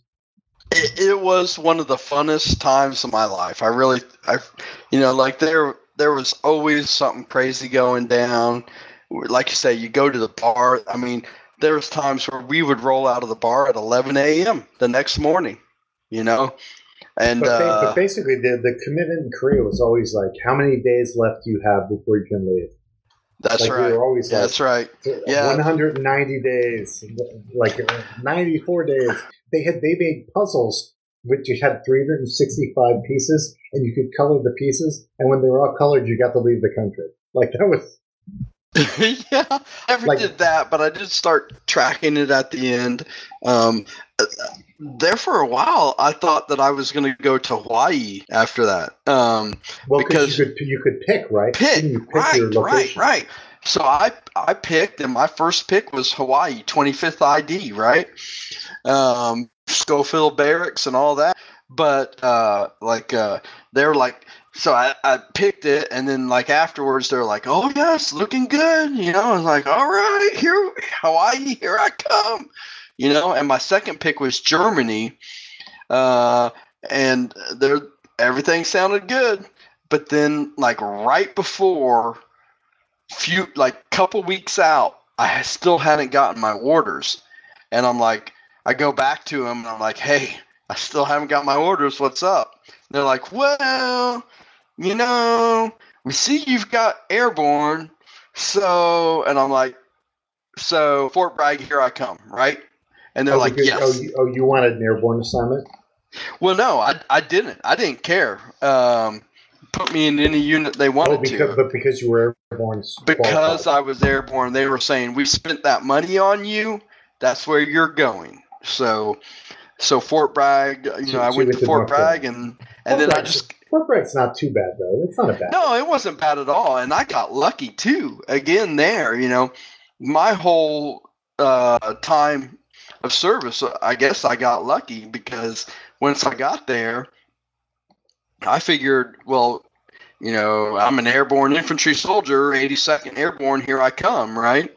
And and uh, I got there into the in processing uh, station, and they were like, well, uh, the you know Foxtrot Company, 51st Infantry LRS needs guys. You want to go? See, And I was Jason like- loved that. The long long range Hell yeah. Yeah, that's where it was at. And so, The- the- Yeah, I- Jason, and I just know- got you know- lucky, did- you know? Jason, did you know that's where Brad was assigned? His long range recon. I did, yeah. yeah. So, and- Brad, kinda- probably, Brad probably told you about it. Gives me a little bit of a semi. Brad, Brad well, that's good, told man. That's about it. good. It, it was awesome, you know. But I, you know, it wasn't because I was like some sort of super trooper or anything Oh no, like we that. know. We know. You didn't make it. Yeah, you didn't make it. You didn't make it to Ranger. The Ranger. Hey, regiment, hey, you know. hey! Don't be hateful. Don't Those be guys, hateful, those man. guys made it through the RIP program. Dave, Oh, don't be hateful, man. That's that hurts. no, so saying. you know, No, I just got think you're a lucky, and, and they said, "Hey, do you want to go?" Then I, I did, I did go through their selection process, and I made that, and you know, and uh, what was that? Like a bunch of blocks in different shapes. You know to come through the like the. uh, no, it was it, it was pretty pretty intense, man. Like we did like um, Did they show you like ink ink blots and you had to figure out what they were? no, but they did do some sort of identification uh, training, right? I would assume So, there's like- lots of maps. Uh, there were maps. There were there like one of the things we did was they opened a box, and they said, "Okay, here's a box full of items. Memorize everything in that box." Now, then they closed the box and they said, "Okay, now here's a map. We need you to get from this point to this point, and also identify five points along the way." um, and then when you get to the your final point, um, you need to tell us everything you just saw in the box. Um, and so it was like a is basically like a land navigation uh, course. It's 12, 12 miles, sixty five pounds on your back, and you and you're going through this land nav, and you know you got to hit all those points, and then when you get to the end, then you got to be able to remember the shit you saw in that box. And uh, you know that was that was challenged. It's not too hard, you know. It's nothing crazy. And, Brad, Brad, at some point you just say, "I didn't even want to fucking come to Fort Bragg." Like, what the and fuck? it's are- Fort like, Bragg. like another test? Like I had to go through another fucking Send me test? back to It's Korea. there always- was, there always was a place tests, called always Hooker tests. Hill. yeah, That's right. Yeah. That's right. Where's the Hooker Hill of, of what is it? What's the town? Fayetteville. Is there a Hooker Hill Fayetteville, in which is a, Fayetteville, Fayetteville North is a Carolina? shit hole, Oh. dude. You're like another test. No. Right. What, what Yeah. did you just say? No. I mean, Oh, good for you, it was Brad. always tests, always You- tests. You're always Brad's always, Always. like willing to take Yes. the extra thing. He's Um, it's bucking like, Yeah. authority. it's like I'm You know- sorry. How how much money do I make more if I take this test? Oh, None. same? The None. amount. Yeah. and and if we have to do it for real and you get captured, then you can expect to be tortured and Way uh, more than me. Oh, Yeah. Oh, you will be well, monsieur, tortured until you're dead, basically. You you So- will get this beautiful piece of ribbon that you can wear on your uniform. yeah, yeah. Ooh, So- a braided cord. yeah, and we had a bra- we had a braided cord. You better It's believe beautiful. it. Yeah, I know school. it was I was cool. I. I was glad to do it. I, I and I served with some good guys. Hey, some of these dudes. So like, I will say like this. Like, uh, I, I was never once you got into the gonna. unit, I was never worried that Brad was going to talk a lot. This is kind of like uh, the way I felt with like uh, uh, uh, Tony. no, not Tony. Uh, our ASU professor, Oh, Paul. Paul, Professor Paul. Yep, yep, yep, I, yep. wa- I wasn't worried that it wasn't going to be like a lot of conversation. So the, Yep. the only the, the only thing I'm, I'm worried about is too much conversation. Yeah. Well, I can chat. You know. you can chat. So, chat. I- So what, what I will say, and then and then we're done with that, is that um, uh, I served with some dudes that were some bad motherfuckers, man, and they and they were the athletic uh, type and smart because what you want. so why for- didn't they go to Ranger School? Well, they did, they did, and, and a lot of them got their tabs, you know. Oh, they were Uh, tabbed. Oh yeah, and and really that's just the beginning for And like for- a lot basically- for a lot of them. It was you know, you know you've got the brains and you've got the brawn, Right. and and they would graduate uh, ranger school, and then from there, then they would start doing uh, more advanced training too, like uh, SERE school, survival, evasion, resistance, Right. escape. Right. Right? I mean, these dudes that and and and our LRS company was basically a staging uh, uh, company for going into the special ops community. And the guys that would make it through all that shit would then go from our company to special forces or Delta Force. My team leader went to Delta Force. You so, know? so Brad, currently uh, along this line, uh, what kind of war games are you playing? Boo. Okay. Uh, We're, we're at two and a half hours at least, so let's wrench it over to that. okay. All right. Here we go. Right. Um, Hey, Brad, by the way, you're killing it, and I definitely think we can bring you back for. I think Brad's got enough Oh yeah. uh, of material for a second episode. We might even maybe we even split this into two. That's right. I'm having a blast. Oh yeah, my wife is going to love that. She's already sitting on the couch staring at me. When I go back to giving you the look. yeah, she's like, mhm, Yeah. okay. You fucker.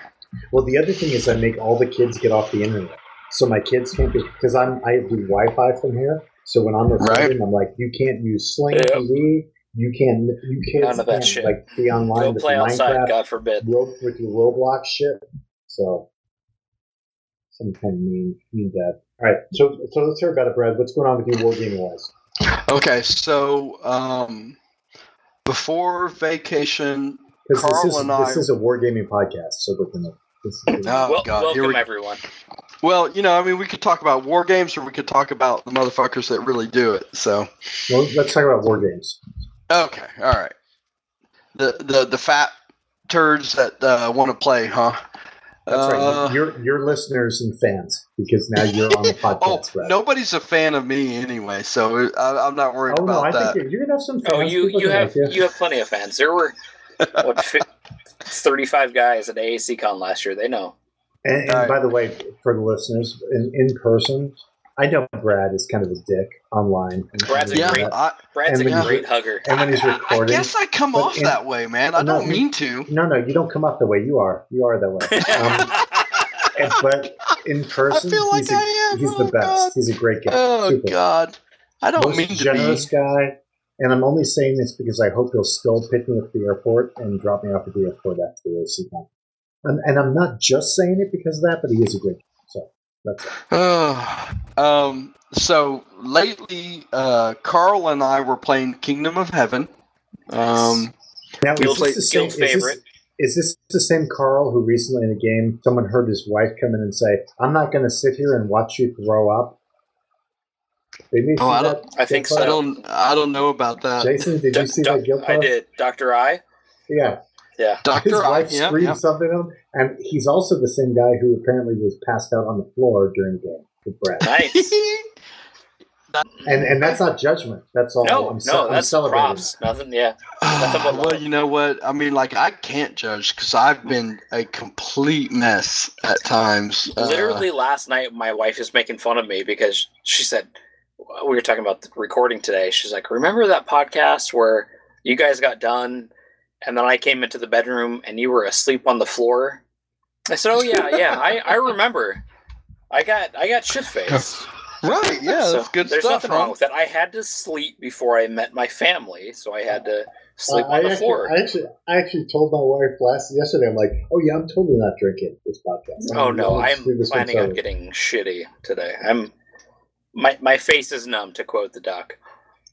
All right, so Brad, what are you playing? Okay, so we're playing Kingdom of Heaven. Um, we've played the first two scenarios on that. Um, and so Carl and I, we we basically like um, all the way back to the convention uh, last fall. We started playing uh, different games together. Yeah, you guys Um, are regular. ga- You guys kind of have a little bromance yourselves. I mean, you guys. yeah a lot. yeah absolutely um Uh, and then like I, you know, I played with a lot of other guys online too. I played with Nick. Uh, I played U.S. Civil War with Nick. Uh, and I played with John on a And couple things too. face to face with Al a lot too, eh? Like Lava Yes. Pie. Yeah, and Al's a great guy. So, basically, Brad is running to Al. He's Nice. like an older guy Yeah, who lives that's in this awesome. area who like is basically teaching him how to play Lava Pie. Did you guys meet Yeah. at the con last year?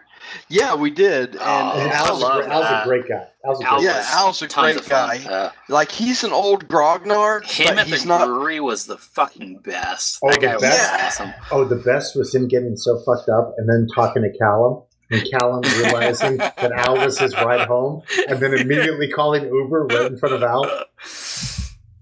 Oh fuck! I didn't. I, I didn't even see that part. So Oh that's yeah, interesting. Al- yeah. Al was- Al Al- was, Al was drunk. Yeah, And Al's like, "Oh yeah, he's, he's yeah. like, we're "Aren't you we're, we're ride?" back to the hotel right now.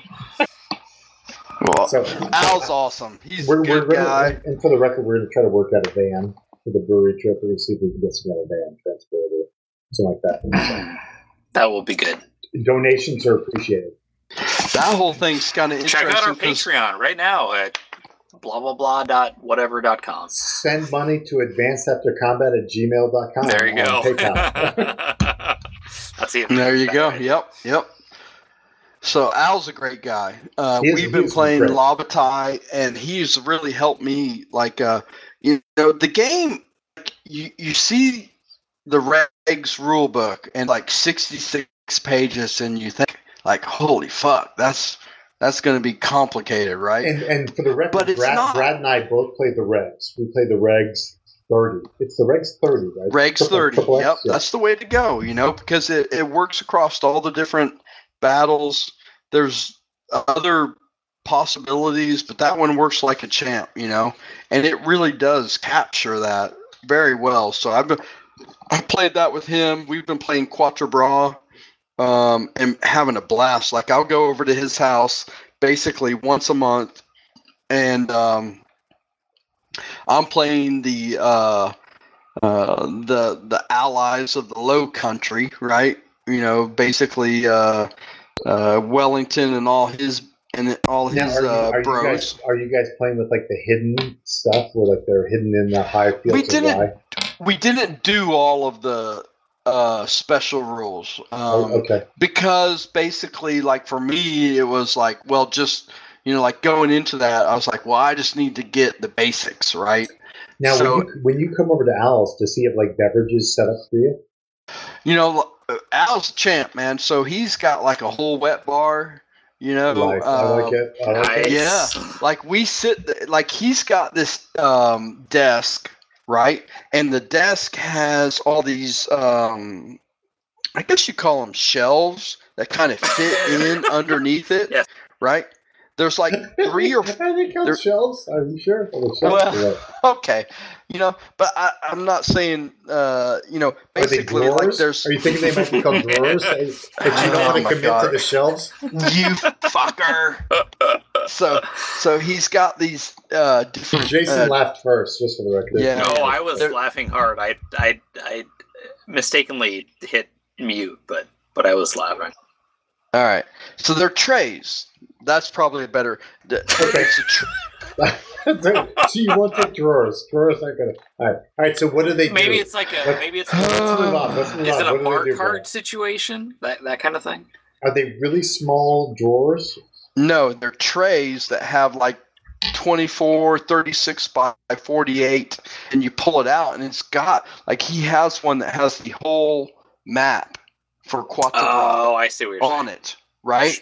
Yeah, Ma- that's a drawer. so I Well, this probably is like the ex- Justin, Justin Yeah, his club, yeah. right? Where they can put It's them like into map like the bakers, the bakers trays. you know, I'm, I'm probably not describing that real well, but No, but so are. it- yeah, no. yeah, so we not so I come use, over, but- he pulls that drawer out. It's got our Quatre Bras Mm-hmm. on it, you know. And then we sit down, we start playing. Like the last few times, I, like I'd bring over, you know, something to drink, and we'd hang out. His wife is bringing us sandwiches, you know. Oh, so God, Oh, God wow. bless. God bless yeah, bless. she's a sweetheart, you know. What, what so kind of what kind of sandwiches? Like, what's she bringing? Oh man, it's like a, you know, like a rye. Mm. Oh, keep going. Yeah, Don't- yeah, yeah. don't You're stop. stopping at the bread. Would you stop at the bread? Don't, don't stop, baby. It's like a rye. Brad, put the button down. Brad again.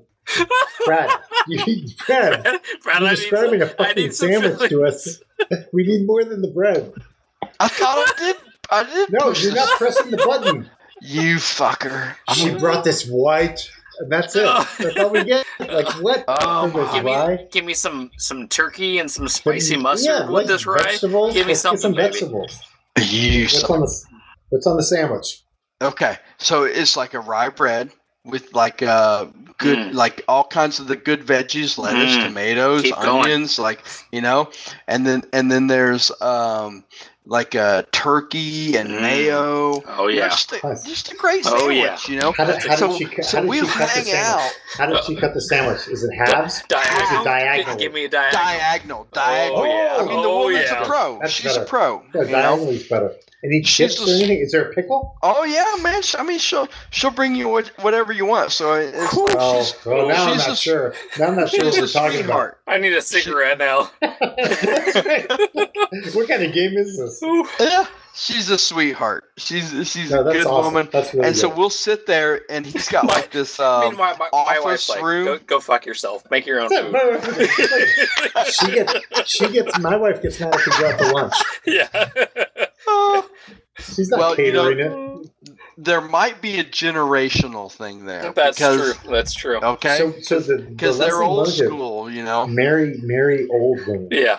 We marry old Yeah. Mary And, Southern and, and Albert's a champ.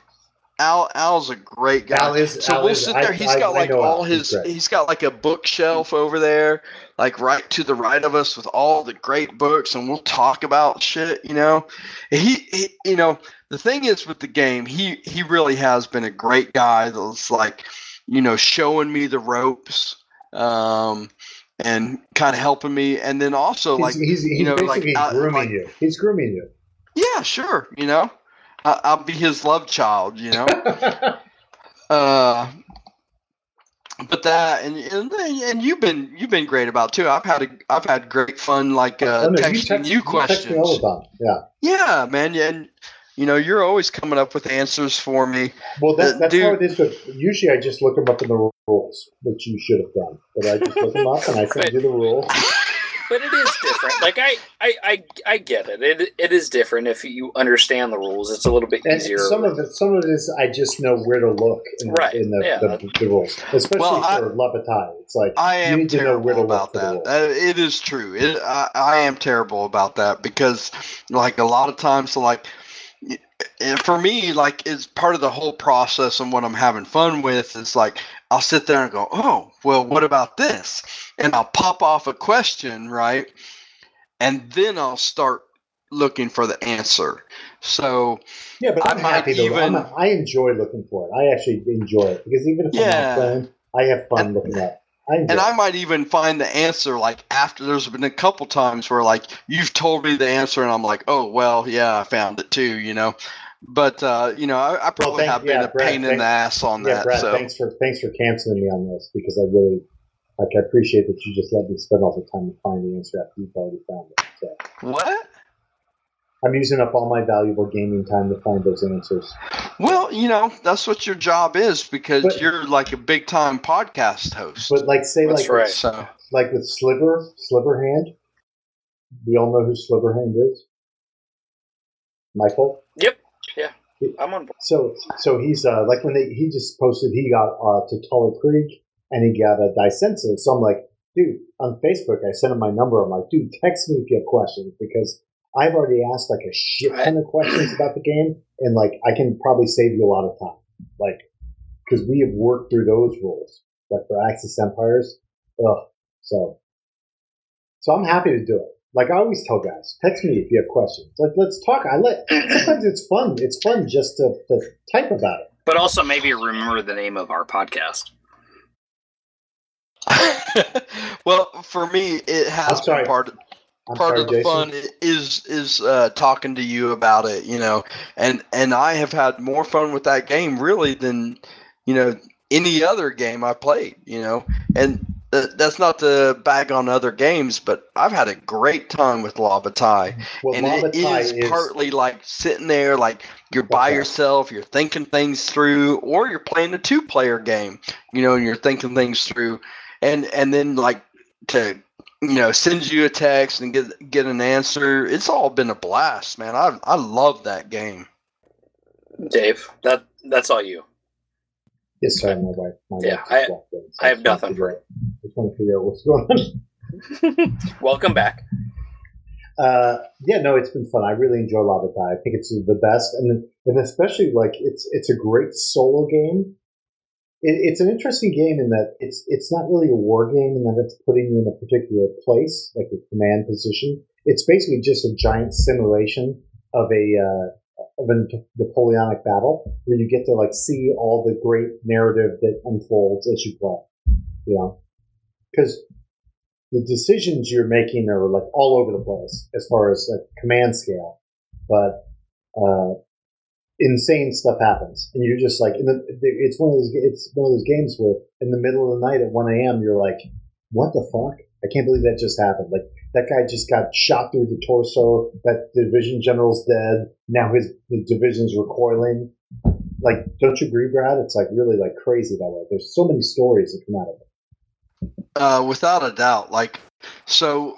Um, and, and to be honest, like Axis Empires, like is the same way in a way where Pete and I are texting each other all the time about like, oh my god, this just happened, and then he's telling me what happened in his game. He's I'm playing Daisenso, he's playing Total Krieg. He's like, we're back and forth. We're like, oh, you won't believe this shit. Like I just arrested Gandhi.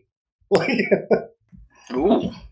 like at some point with India, you're like, are we going to arrest Gandhi or are we going to let India be independent? You're like, fuck it, we're arresting Gandhi. Like, you just arrest him. It's a card. It's literally, it's literally a card you play. yeah. Um. I mean, where that, where to that, begin? but you that know, kind like of story is what gets the games exciting, right? So that's what makes it fun. Yeah, I've had several uh, situations come up where uh, there was a great story that developed in the game just organically. You know, the game itself creates that. Right, know, and like- you could you could write it up later and describe it to people and be like, "These guys attacked this yes. town, and this was, or or the heavy cavalry attacked and like swept through these squares." And there's just a, I don't I don't know how great it is at, at replicating Napoleonic battles, but La Bataille is definitely great for creating a narrative of Napoleonic combat. I mean, it's great. That's interesting because, like, you know, I'm no expert, but I always felt like, like, oh, this is really doing it for me, you know, because because I've got to like move formation, I got to change formations. Um, Well, the- certain, the- certain right. formations are better for certain types of combat. You know, Right, but the the problem, Brad, is that you have uh, full view of everything, right? So you have the eye of God perspective. So arguing that it's Right. a battle simulation, yeah, but definitely as far as how the combat works, I think La Bataille does a great job of simulating when a column of cavalry will run into a square of infantry. Like it has that down as far as simulation. Like it, it knows the options there. right. So, I mean, that's probably a good point because there, you know, there were times where, like, you read about it and they didn't know what was going on, like in a certain, you know, part of the battlefield or even, you know, far over, like, you know, uh, Napoleon gives. Uh, You're off my thing. Get back on the mic. Oh God, sorry. Um, He so said Napoleon knows that. Yeah, so Napoleon knew that he had to have uh, what's his name pursuing the Prussians, right? Waterloo, right? And and and so he doesn't know what's going on over there. Um, he he has tasked that to an individual, and whether or not that that person is doing it um, is unknown about- to him. About Grouchy. So- Grouchy. Grouchy, yeah, Grouchy, right?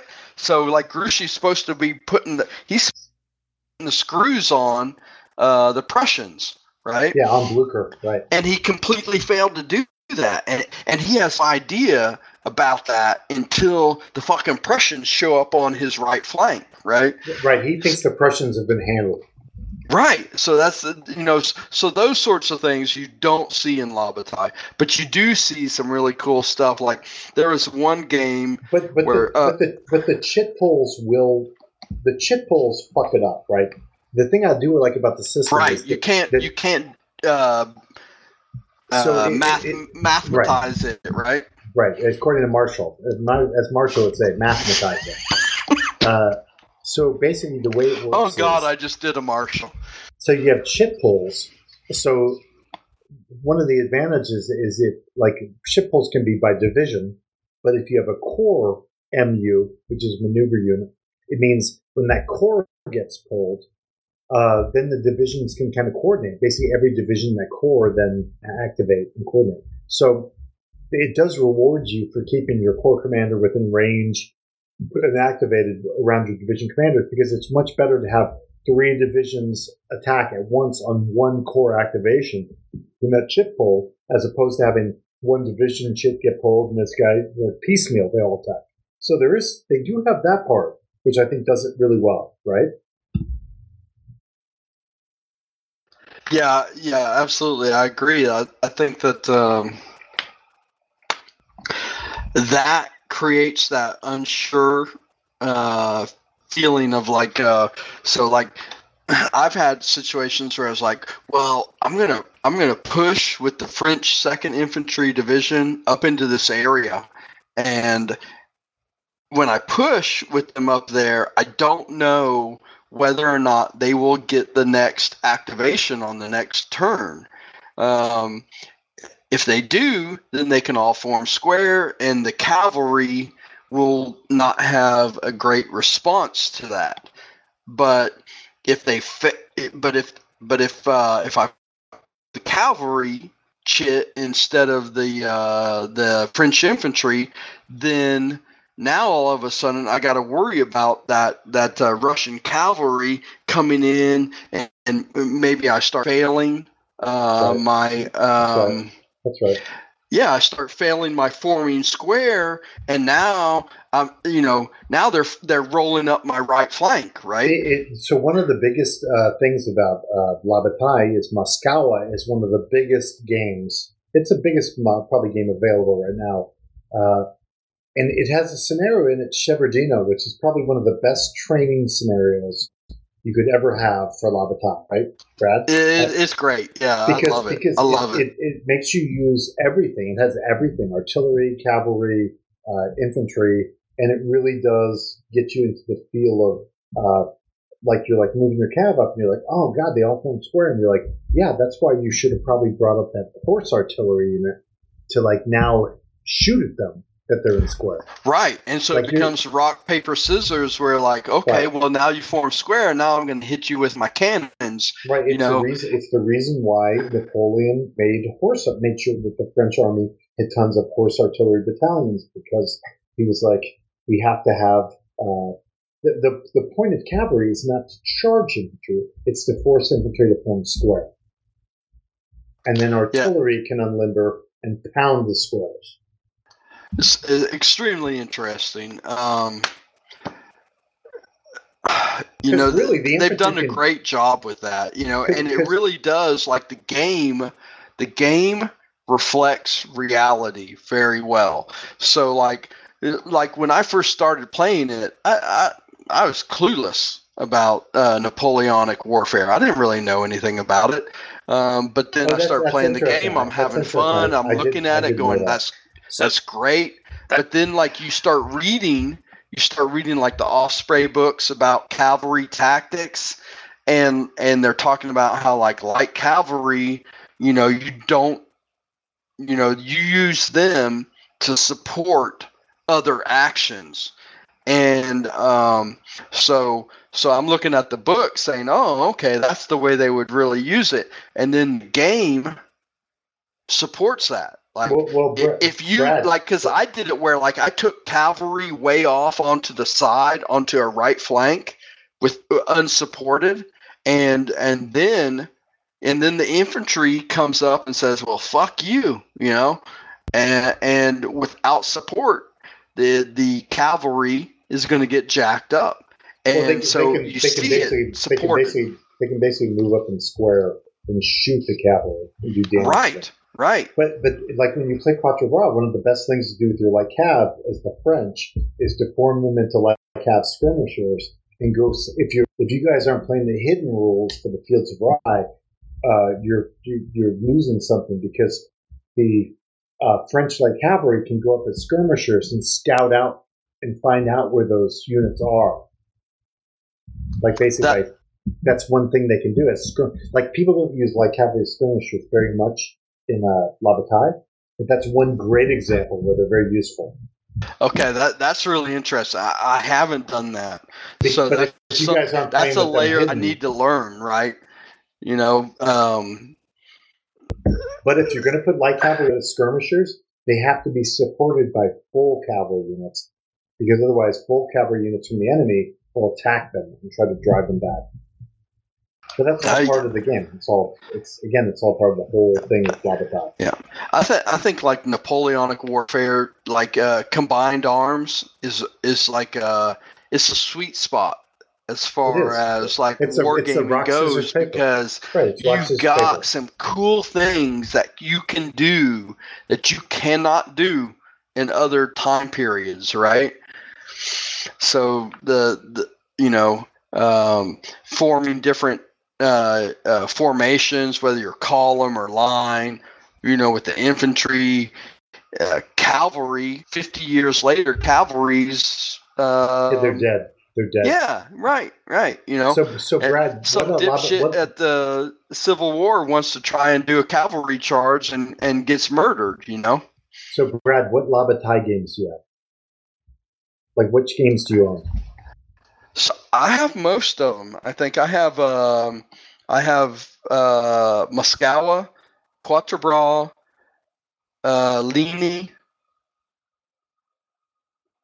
I need I need Dresden. Do you have, And- do you have Lutzen?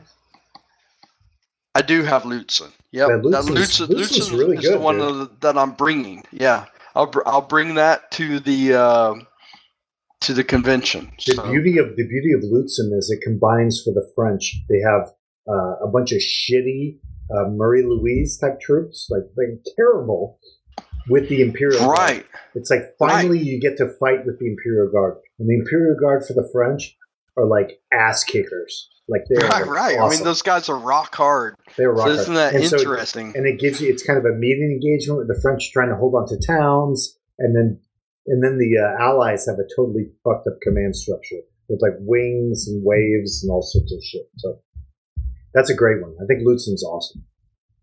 So Yeah. that's all, that's great. So that's the one you're bringing. I think that's really good. Yeah, that's my big push. Um, without a doubt, you know, I love La Bataille. I- Is, is, is- um, who's since- coming, who's no, coming to play I'm with you? Is it going to be Al that's coming? Who else? Al, Al and Ma, Al and I, and then um, with Lutzen, uh, you can substitute in people too, which is the reason why I picked that one. Right, was that we could, uh, if somebody else wants to jump in, then they can jump in on the side of the allies. There's a uh, there's I- a lot of different commands. Right. Yeah. So you know, if anybody is interested, then we'll fit them in. Part of that, you know. Yeah, that, that's good. I think that's good. All right. Jason, how about you? What have you been playing lately? Well, I wanted to ask Brad, did you have an interest in Napoleonics before you started playing this, or is it? Um, I I was pretty clueless on it. Um, So, Brad, what, what military history period were you interested in? Because that- in that's War what days? fascinates me because I mostly play stuff I I'm interested in. And and La Bataille, I have I give zero shits about Napoleonics. I really don't care. And so when and Dave, I know you love the system, and it makes me want to want to get into it, but I I, I don't have that entry point. I don't have that something to make me plop down eighty dollars to go buy this game. and spend all the time to learn it. It- It's Right. take time. yeah to frustrate me and piss me off and want to strangle my kid when he fucks up the counters on my table like what is it Yeah, yeah. brad for you that that pulled you into La Bataille not Right. having that interest okay, so the kid thing will definitely happen. i i literally i I, I grabbed I- my my two year old by the back of his neck today because the last two games I had set up, he he'll take my my plexiglass and like shake it on the table, like push it back and forth, so I can't pick up. Like everything. Yeah, but is Jason, Jason, up. you have like Oh, a, don't shit. you have like a thirteen year old or you have a boy? I have a, a 15 year old girl and I don't know what that was, uh, and uh, an 11 year old boy and a two year old boy. So how's the eleven year old? He's fine. No, it's it's just the yeah, it's the two-year-old. two year old and just doesn't know, right? So, the 11 year old will play like legendary with me. He'll play um, like uh, you know like d- tactical kind of shoot 'em up games, but he won't play. He wouldn't play like even Sekigahara or something like that with me. But the Oh, two really? just fucks shit up. Well, they're- that's what they do. Right? They just Right? Yeah, that's that's on around. the name tag. Hi, my Uh, name is yeah, Cameron. it's I a wrecking house. Right, yeah. Until so they're so so. Brad, for you, what were the historical periods that you were interested in before you found La Bataille? Like what? Like Okay, if you had one. Yeah, yeah. Well, there is, and it's an interesting part of, uh, you know, the whole thing was like uh, when I first found the guild. Um, you know, not really. I, I didn't really know a lot about wargaming. You know, um, I had seen it. I was familiar with it. I knew about Avalon Hill and all that. You know, um, but I, but I was no expert by any stretch of the imagination. Um, so for me, at that point, when I first started getting into it, my interest was like World War II, you know, and I still am very much interested in that. Um, and then like Vietnam War uh, is very interesting. Uh, um, and I just got into Napoleonics. Right, something about La Bataille kind of captured your interest. Well, yeah. I mean, at first, uh, you know, it started off because I had no idea about um, the game at all. Um, so, you know, it started off with like hearing you talk about it, right? And then, uh, like, I start looking at it and like, oh, well, that seems really fucking cool. You know, it's really interesting. That it is a pretty game. You know, um, although I don't want to like uh, say like you don't want to sell the game just on it being pretty because it's way more than that in a way you know so so it's like yeah it's pretty but okay but but there's a real game there too there you know it, it, No, they Eh. have, they have it, it is attractive, but th- there's a pa- there's a certain amount of pageantry associated with Napoleonics, right? it- yeah absolutely The- uniforms. the uniforms And the I mean- game, the, the La Bataille games do capture a lot of that uniform by having the counters with the tunics and the pants, and like your hussars are very colorful, and your French infantry, you can, you can tell the difference between your lights and your line. Absolutely, and you know, and and the cavalry, you know, like it was a time period where you know, like the the light cavalry makes a charge, and it's and it's this uh, very brave, courageous thing they do, you know, and and they're in, in their uniforms, and dudes are fucking running across the field of fire, and getting ready to you know start you know, swinging their saber. So uh, there is a pageantry to it. Uh, it is a beautiful game, but you know, like for me, you know, it's like that might be something that like get interested to begin with, but it won't keep me interested. It, it- there needs to be more. There needs to be a real game there. And so once I started playing La Bataille, you know, being clueless about it and working through it, and then like you start to see like, oh, okay, this is a this is a great game. Period. Yeah, right. You I, know? because I've I played a bunch of different Napoleonic games, like the uh, the quattro. There's there's a whole uh, uh, system from Europe where I forget what is the Quatre Bras system where they have the I forget but the rectangular counters, and I still don't like it as much as uh, as La Bataille. I, I got to say, like I played a bunch of the different ones, like uh, Zucker's games and uh, La Bataille for me is still the absolute number one, but the regs, the one to play. So Yeah, so yeah, and I'd like to try some of those other ones too. Like, um, I do have Toulon, 1793, um, and I want to play that. That's got it. That- That, that's a- one that's is not siege game, about. right?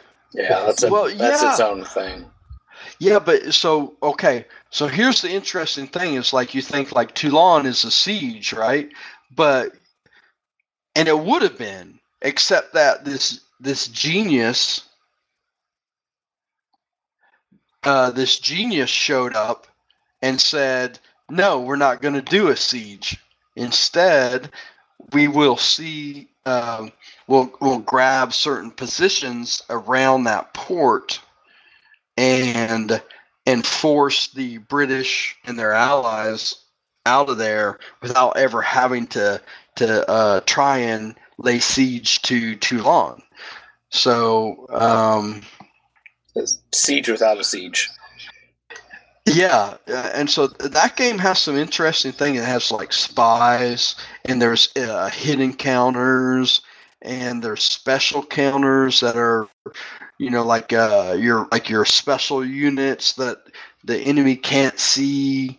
Um, so, so I really want to play that one. Um, but It, it is fascinating to me that La Bataille was really your your intro into Napoleonics, and it is pushing you into other areas of it.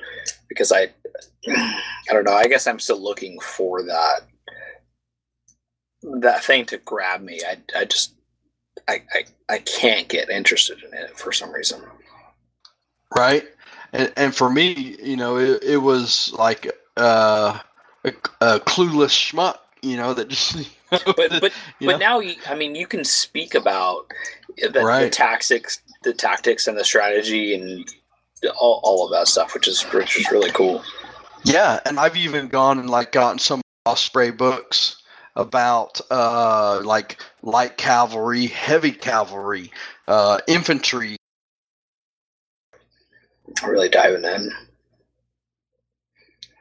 I dig it.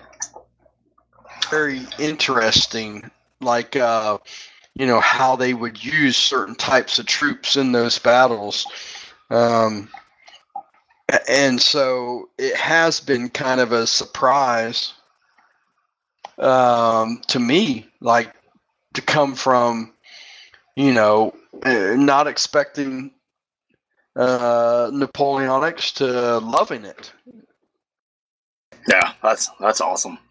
Yeah, and, and all the uniforms are great. All the crazy colors, all the different nationalities. You have the Poles. Like if you're fighting with the French, you have the Polish troops, you have Croats, Italians, Spanish. It's just it's fun. It's exciting. So, so I'm a big fan also. Yes, you are. I mean, the the game is so great, and and, um, the game mechanics bear out the reality of Napoleonic fighting. So here's something I like in my solo game. Right, I'm playing Shevardino, and and I've done some different things. Like I took the uh, the Russian light cavalry and took them way up on the right flank to shut down that uh, that area and not allow uh, the French to, to kind of try to uh, uh, wrap around and get to their objectives, right? Uh, and that's great.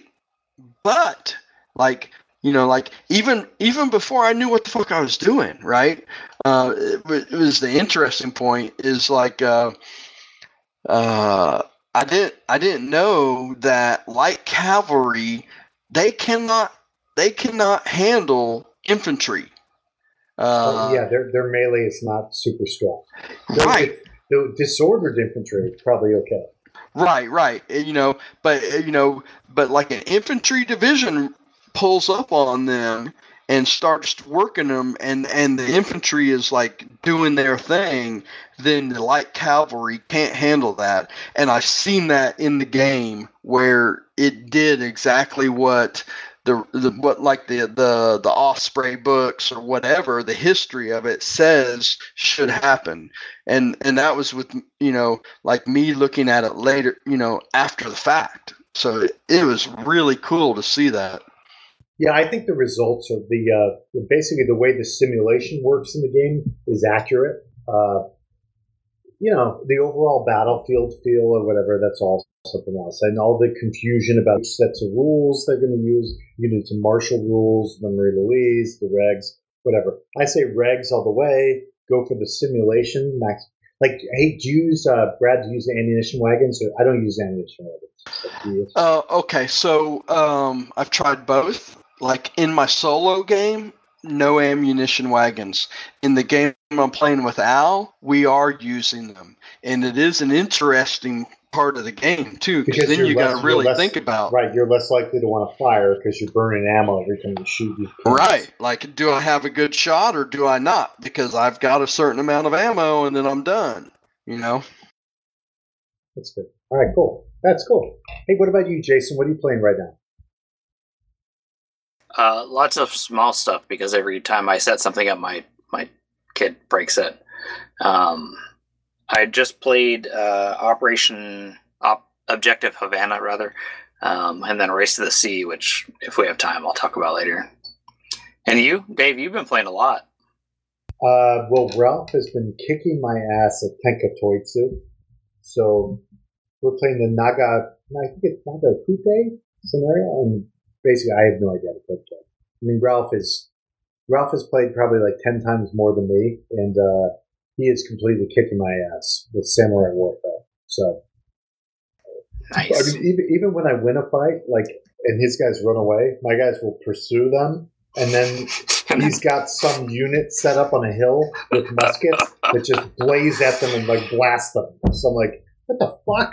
Like, is he playing it with other people or something? Like, oh yeah, he's he's playing with other people, so yeah. he's all practiced up. So like when he's sure. fighting a battle, he has a guy in defense, entrenched, basically like with muskets, like a couple hexes behind, just in case. So when I and and the the, the one glory for me has been that even though my strategies have been terrible, my dice rolling has been great. So I would get myself in the worst tactical situations, and then the dice will like rescue me from those situations.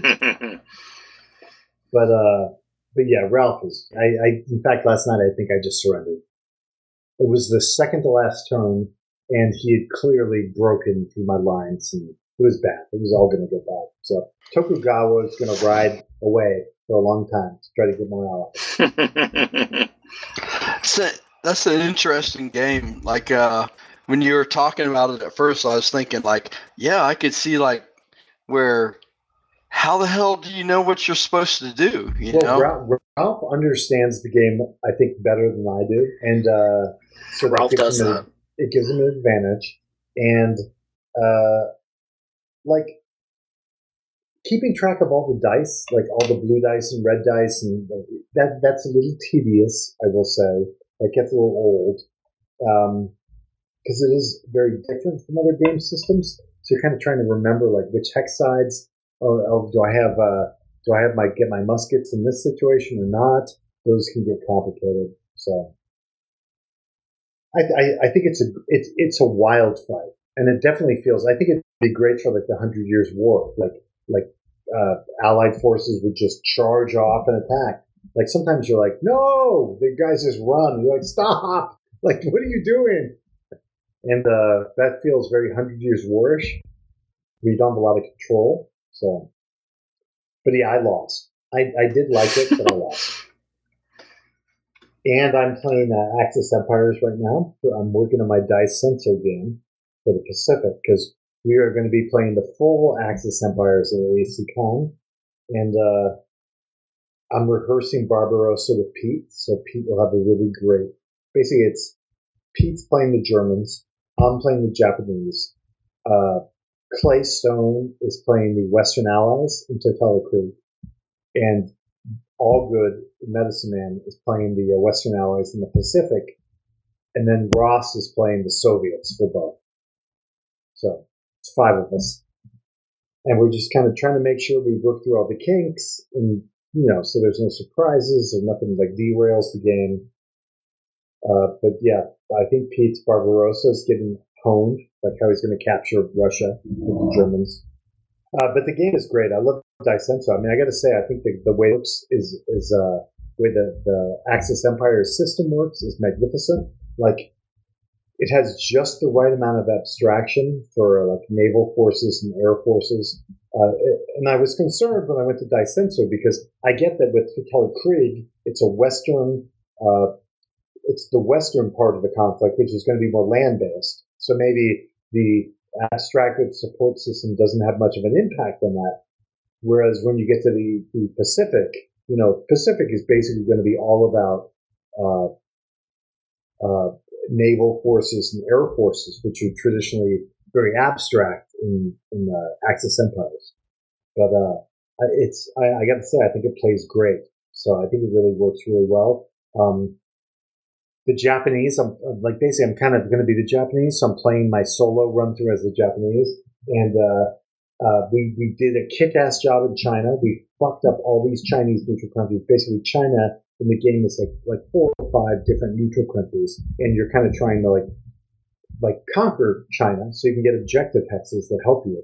Uh, so I did great there, and then I I started like an invasion of India. Like I, I basically I took Burma, uh, Indochina. When France fell, I got Indochina, and then uh, so I conquered all the way up, and I started trying to invade India, and then I realized how difficult it was going to be to conquer India. So I stopped there and and the problem I had was I had never taken Singapore. So like, and I did East Wind Rain, which gives me a bunch of, uh, I could sink a U.S. fleet. I did a bunch of uh, East Wind Rain stuff, like Pearl Harbor type stuff. And then uh, I took out the Dutch East Indies, took the Dutch East Indies, and then, uh, but then I was still like, I still haven't taken Singapore. I still haven't taken the Philippines. And it's like 1942, like almost over. I'm like, oh my God, I got to take Singapore. Because Singapore then started fucking me up because Singapore was blocking my supply to India, so my Indian invasion guys could not move further. So finally, I took Singapore. But even right now, I finally, like, it's mid 1943. I've launched an invasion of the Philippines. took Manila only because I had a card that gave me Japanese support nationalists. And when Japanese support nationalists, it basically means like the Philip. I can pick a colonial which was like the Filipinos. And the Filipinos like, yeah, we're out. So like basically our propaganda was like, hey, Filipinos, like, why are you fighting for the U.S.? So they're like, yeah, we're fucking done. We're not fighting. So there was left one little U.S. garrison unit, and then we dropped like a shitload of Japanese troops on the north. So, so it's been like, it's been incredible. And like, I'm telling you all this stuff that's going on, but like the cards and like to give you an idea. So say you've got a surface fleet. I'm going to pick up uh, just one unit. It's a support unit. It's called a surface fleet. It's basically like cruisers and some battleships. So the surface fleet can do a bunch of things. Like if someone tries to put a uh, a fleet or an air force or something like that in a naval area, you can contest it. So you'll say the Japanese, like say you have a U.S. surface fleet, the Japanese will say, well, we're putting a Japanese air force on station in this uh, naval zone. And you're like, well, no, I'm not. I'm going to contest that. So I'm going to put my surface fleet up there. They, it can bounce them out. So then the surface fleet and the the, the uh, air force both go to the delay box. And when you go to delay box, that means you're going to roll a d6, and you're not going to get that fleet back or that air force back for like one to six turns. And that kind of decides how that battle went. You don't really know how the battle went until the end of the turn when you roll d6 to see how much they delay. Like if the fleet is six and then maybe delayed even more for deep six, you're like, they get like an 11, you're like, oh, that fleet must have gotten devastated. But you don't know till the end of the turn. So that's the first thing. Your surface fleet can test that. The only thing they can't contest is a CV fleet. So if a carrier comes out to an area, a surface fleet can contest it. And that shows the advantages of carrier based sure. over yeah. surface fleets. But the other kickers is there's other things surface fleets can do. Surface fleets can, if a surface fleet can go on station, like you say in the naval zone, I'm putting my surface fleet in this naval zone. That means every naval base in that zone is interdicted. You're saying like we are like taking over this naval zone, so now I can do whatever I want. I can do beachhead invasions, I can put stuff out there. But the other thing you can do is say you can't like normally you can only place like a standard convoy in an area where you have like home ports, like maybe like uh, uh, Singapore. You might have a like you have certain ports where you can put out convoys because you have major ports in those areas. So say the U.S. wants to put a convoy, like a troop convoy or supply convoy, out into a sea zone where they don't have that. Like maybe they catch some islands around there, but they don't traditionally have like major port facilities there. That you can place the uh, the surface fleet, and once if and then maybe the Japanese are like, yeah, we're not going to contest that with air or whatever. So then you can flip them, and then they become escort convoys. So then they're escorting convoys, and they can they can do troop deliveries, or they can also escort supply convoys. And the other thing they can do is instead of that, you can decide to be like, I want to form a beachhead. So the surface fleet is now going to become basically a landing force. And I'm going to try to land on this island in naval zone. And you can then transport troops onto that beachhead and then try to do like an amphibious invasion. So the game is like, dude, it's a fucking great game. I don't know how much more to say about Axis Empires. like, like, you enjoy Jason, it. Seriously, like, have I not? I think Jason, I've said so much about it. So it's you, sold me on it. I, I don't own it yet, but it's it's one of those games that once I can safely mm-hmm. have shit set up for a long time, it the ease of play, the the way the cards work. Even without the cards, like the cards are great. They're like the best thing about the game. Yeah, I was going to say even that, without that the like cards, the game is still so good. Like the way it works, the way all the support units interact. And so, like one of the cool things is, like you know how they did the island hopping in in the Pacific, where they mm-hmm. oh, we got to get this island. Well, one of the things is, um, so we, when you're on station, like say I'm on station in a naval zone, like that's when you you basically projected your power with support. And you're like, I'm controlling this naval zone, so I'm interdicting every naval base in here. So now I'm going to land like wherever I want to land. I'm going to do all that shit. But the kicker is, that's great if you have a surface fleet there, or if you have a CV fleet. But if you have an air force on on station, you can only interdict bases that within three hexes of bases that you already control, like your own friendly bases. So that encourages you to island hop because if you island hop and so you're going, okay, this one three away, I'm taking that one. Next turn, I'm going to take this one that's three away.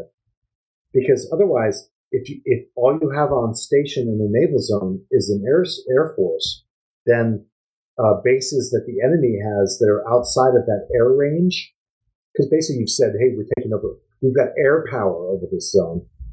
They can still operate normally and send fleets out and create problems. So uh, it's it's I got to tell you, it's a genius game. It's so good. So when guys, that's why I'm like, it's I I get to the point where I'm almost like I can't even explain to you how good it is, but if you don't want to buy it, fuck you, don't buy it. Like I'm just like I'm not selling the game, right? I'm not making money off it. it. And it's little things like you might do a put a blitz counter on a city to make it an open city, right? So then the defenders can no longer use the advantage of the city where they can convert retreats to losses. So if you're normally defending the city, you can say, oh, well, we're not going to retreat. Instead of those retreat results, we're going to take step losses, but we're going to basically, we're dying to the last man in the city. Well, if the Germans put, or, your opponent puts a blitz marker on top of the city, it makes it an open city. So you can no longer do that. So once your city is declared that you're protecting is declared an open city, like you're defending Minsk, and they put open city, the Blitz marker on the city, then uh, you're like, well, we wanted to fight to the last man here because I was hoping to reinforce, but now I'm out. But then if your headquarters supports you, like a Soviet headquarters supports them, you can never retreat from a uh, from a, attack if a Soviet headquarters, if the headquarters supports you. So then your headquarters is like, yeah, who gives a fuck that it's an open city? You're fighting to the last man. So there's all this shit built into the system that's like, it's the best. Like Pete and I play it, and we're always raving about it. Like we play, and we're just like, like we played Barbarossa. I don't know how many times we played Barbarossa. You guys yeah. both gush on it. It's the best. Hey, have you guys seen uh, Uncle John and Nick playing uh, Line of Battle? Did you guys Yeah. watch them? Yeah. So- John's, so John's what's been blowing it up on? Instagram. Uh, well, Um, well, Brad, Brad, Brad probably didn't watch it because he's not on Facebook. So, so I'm not on missing out Facebook either. the, uh, I, I see it on the secret Instagram. stuff. I fucking hate Oh, Facebook, oh, Jason, man. Jason, you I- are on Facebook. I Jason's hate on Facebook. I'm not on Facebook. You are I have on a- Facebook. Let's just say I have a Facebook account that I never look at. I I have I have been on Facebook, and it is a wretched cesspit of shit that I don't want to No, be a part the, of. The, the key is don't follow anyone. Stop following people. Stop following your relatives. Follow, stop following everyone. No, they so so Uncle John and Nick Nick uh, cousin Nick nephew Nick uh, they did uh, they're doing they did like a 35 minute live broadcast Facebook Live of their uh, their uh, uh, none but heroes line of battle like the Antietam. Awesome, they did a great job, and they they didn't even realize it was sideways until about 10 minutes in. So I I had a blast uh, playing uh, U.S. Civil War with Nick. I played it with him, and then I was also playing another game with Carl. And uh, and Nick knows, you know, he's he's got a good understanding of the game. It, it was a lot of fun. I, Yeah, I was yeah, seriously, touched, Brad, and I, and you I overcommitted, so it was you know me being a shithead, but uh, Nick was great, you know. So Nick's okay. yeah. Yeah, Brad, you should only uh, you should only join Facebook so you can do the be in the the uh, panic room. Just join See? Facebook and join the panic room. Who cares? yeah, Just- Don't just do it, some Brad. bullshit. Brad, don't I do some- it. thought about it, but Brad, then, don't do it. like, yeah, because as soon as you do it, right, you're like, oh, well, you're just gonna do this, you No, know? no, no! Don't yeah, don't and use then, your actual then you name. get roped in. Don't use next your thing name. you know, I'm pissed Just like off Dave. because Dave didn't I'm use pissed. his I'm fucking mad because because Trump and, and Hillary Clinton sent me. you know, I mean, it's no, like. right. You're, Oh, I you're, don't want. I don't want that stress. I don't need it. I don't need it. That's I- right. I'm Your the old- sort of person that gets relatives send angry.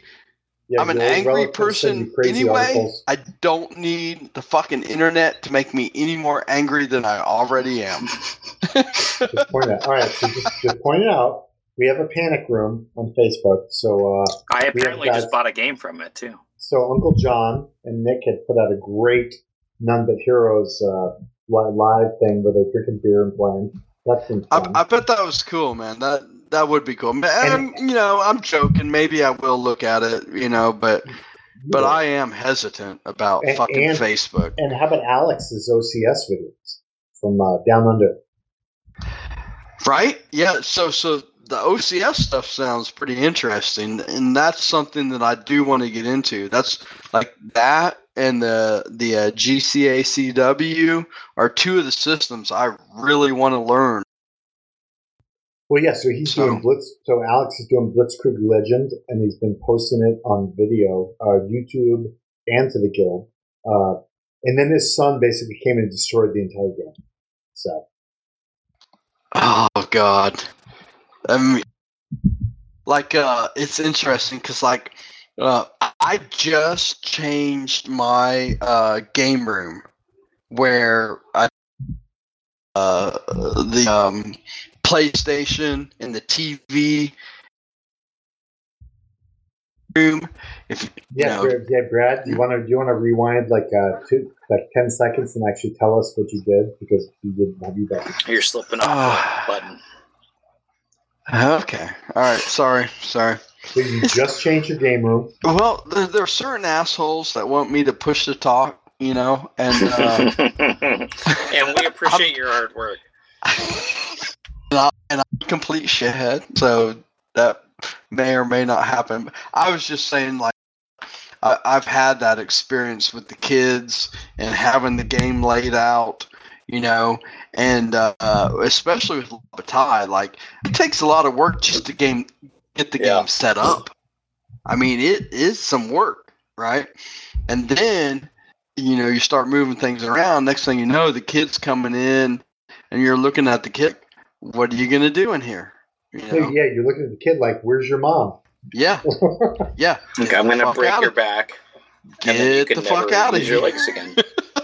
you know. So so That we seems just reasonable. So I- like a reasonable response. That's I just fair, changed right? the room, you know, so that like uh she's got her video games and and all that stuff way out, you know, like she's got her room, she can have fun, and I've got my room and there's no mixing in between. So, All right, so I've got a game that I'm going to review. I was going to ask if we're going to review anything this episode. I'm, I'm going to review a game because I'm very excited about it and I'm very passionate about it. And this game is going to be a little unusual for me because this is not exactly in my Ooh, This I is like not in what I usually like play or. I mean, this I is interesting. I don't think it'll be shocking, but I think it'll be like it's not what I usually get into. So, this is a game uh, that I bought back in 1993 or 90, probably 93, uh, when I was living in Palo Alto, and uh, before I got, I think it's before I got deployed to Korea. The game was called Starfire. All right. and the game is basically a uh, a, uh sci-fi uh, like naval battle game, like fleet battle game, and it's also got part of it which is like a uh, empire, like it's like a 4X game. Are we familiar with the 4X concept? For sure. Okay. Explore, exploit, exterminate. What's the other one? Uh, Explore, expand, exploit, expand. Is exploit? really exploit? Yeah, you're exploiting. You're you're grabbing the resources. So the interesting thing about uh, Starfire is Starfire had gone through a first and second edition, and then in the 1990s uh, it was going into its third edition. This third edition was written by David Weber. Nice. And David Our, Weber our friend. the Honor Harrington uh, books, and he's written a bunch of other sci-fi uh, fiction.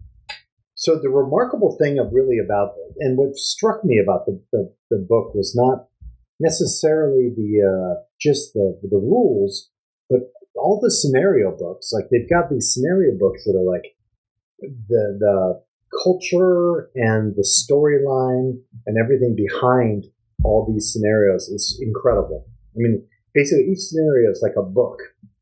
And in fact, I think some of the books that he wrote at some point in his career are based on the, Star, the Starfire universe. So I think like Crusade, I think he's written the Crusade or some others. So the coolest thing about uh, Starfire is uh, they kind of walk you through the whole uh, progress of like our, our, our planet system, which is Terra, as so we're the Terran Federation or whatever, and they encounter some bad guys. Are you saying Or- we like literally we are, or in the Like games you're playing? No, this is the game. Well, I don't know. I don't understand the differentiation. Like Well, we we are the people. we're Like, also are- on Terra. No, we are. So it's us. Okay, So we are the good guys in the scenario. but also on Earth. We're the good guys. Uh, yeah. so Earth is Terra. Basically. It's, it's the same thing. Terra is Terra. So basically, there's there's a bunch of scenarios from when the uh, Terrans first meet their first uh, alien opponent that they think is going to be a problem, the wars that incur from them, and then all these giant wars, and finally, like basically, they fight a, a huge war with uh, this cat-like race that is similar to the Kzinti, uh, which are like kind of like nomadic and feudalistic, and so but they have like 50 scenarios and with all these battles. And it's like the cool thing about the game is it kind of walks you through as you it gives you all the stats for the ships and the, the systems and but then they're like okay so in this situation we had these types of weapons. And then they developed a counter to it. And so then they introduced that new system. And they're like and then we developed this other system. So they as you play through the scenarios you're kind of being walked through all the complexity that is in the game. Uh, but the game itself is not very complex because uh, literally a ship is a string of letters, and as you get shot, like maybe the first three letters might be your shields, so you might be SS, and then you might be AA for armor. So as someone shoots at you, you cross off the S, and then you cross off the other S, and then A. You know, so basically, like that's how combat happens. You roll dice for your weapons, and then you roll to get hits. And if you get hits and damage, then you, you mark off those. Your opponent marks off those boxes on his string. So, as opposed to like a fleet commander or Federation commander, where you have like this whole diagram with, with stuff all over different sides, for uh, Starfire, you just have a line of letters. And as those things get damaged on that line, that's how your ship becomes less effective. So That's cool.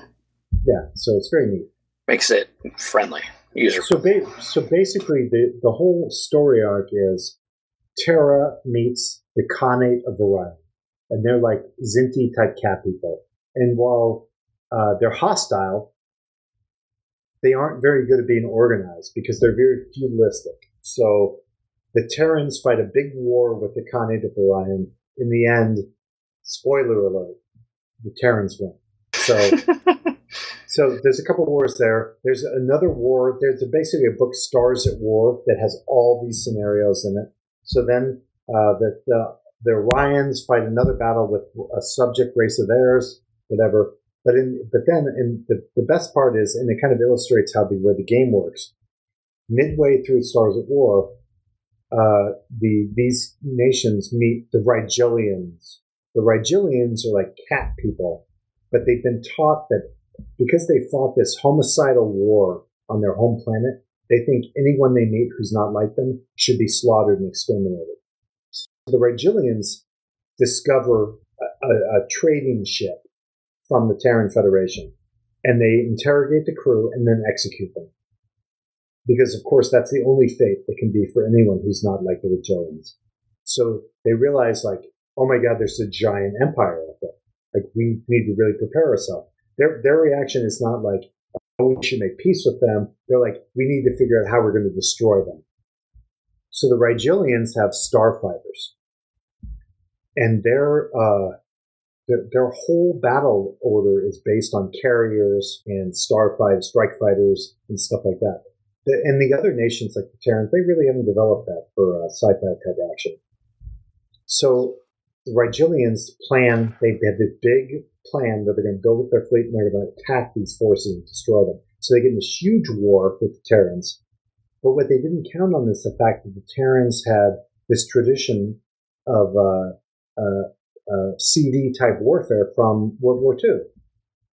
So it was very easy for the Terrans to develop doctrine, sci-fi wise, on how to develop CVs and, and load strike fighters. And so the Rigelians thought that this was going to be like too much for them to adapt to, not realizing that on their own planet in their earlier history, Terrans had this whole military history tradition of CV warfare to fall back on. So all the other allied nations developed like strike fighters and shit like that. So, so all that, so basically the, the scenario book in the second half is all about this sneak attack by the Rigelians where they kill like tons of Terrans and then the whole giant conquest. Basically, the Rigelians are like the Japanese on steroids, like World War II Japan, like suicide, kamikazes, that kind of thing. But it's all the fluff that makes the system really great. But it's also like you're still like reloading CVs. You got fighter strike groups coming in, uh, reloading, flying back out. You're like trying to recover and relaunch. Uh, there's no fire arcs, so basically, and it is the impulse movement based. So basically, based on like what your speed is, uh, you might move in certain impulses, similar like Fleet Commander or Starfleet battles. Like basically, if you're uh, if you're like uh, speed six, you're probably going to move in every impulse one through six. But if you're not, you're not going to move all the time. But the key is the combat is not hard. It's all about the technology, the the weapons, the counter weapons. It's got assault bullet boats. Uh, and guys, basically nations travel by warp points. So when a nation warps in, they're disoriented. Well, other nations will build giant defenses around their warp points once they realize there's a warp point there. And like, so suddenly you have this huge siege battle as you're battling through minefields. And so the game is just crazy. So, So, so here's uh, my question. Um, this is a miniature game, like nope, it's a, it's a board game. There's counters. You, you can play Oh, with miniatures. okay. It's hex, it's hex based. So you can play with miniatures, but it's absolutely a board war game with uh, with counters. Oh, And- gotcha. And the flip side of it is, I like playing the, uh, I like the scenarios and the fluff because David Weber wrote all these scenarios. So when you buy a book, uh, well, you say you buy Stars at War, it's got like 80 scenarios, but every single one has what came up for the scenario, how it happened, all the stats, and then the results. It might be like Ad- Admiral McDonald never knew he would die in this battle. Blah blah blah. blah. I mean, it's like it's like he's writing a book. I mean, the the scenario is like a book. And then they've got so Stars at War was the first one I think that came out, but they've got other ones like Crusade. I think Crusade actually David Weber wrote a novel about it, but in Crusade, basically a race appears from space that is committed to the fact that Terra, Earth's home planet, is their uh, uh, mecca, and they are going to go there no matter who tries to stop them. So suddenly, this this like crusading race just spears into the center of the uh, Terran Empire, right? So, and they've got boarding sleds, and like they try to like blast into ships, and it's just the whole thing is. It, all I can say is, as usual, I, I've given you enough fluff here. I would say if you're an into sci-fi shit at all, you need to fucking buy the thing because it's basi- basically, um, you can get everything for like sixty dollars. They have it online, and I I had basically bought. I wanted the counters, the maps, so I I bought it on uh, Geek Market. So, and the guy was so great. He put all these extra supplements in, like a, a Crusade. I got uh, like a Kelda Dawn, like a bunch of extra supplements, Stars at War. Put all these books in there, which you would need to put in, and it's all unpunched, so it's great. But we're also kind of building up a uh, Starfire Vassal mod so we can play. Um, but there's cool things like basically like I played a game with Ralph last night. So he comes in, he busts into a warp point, and at some point my ships, he's the Terrans. Basically, what had happened was the Terrans had first encountered a, uh, a VX 314. They'd encountered the Orions. The Orions immediately attacked the uh, Terran survey ship, and they would the, the survey ship destroyed them. So then the Terrans were like, the problem was the warp point is very close to the center of the Terran Empire.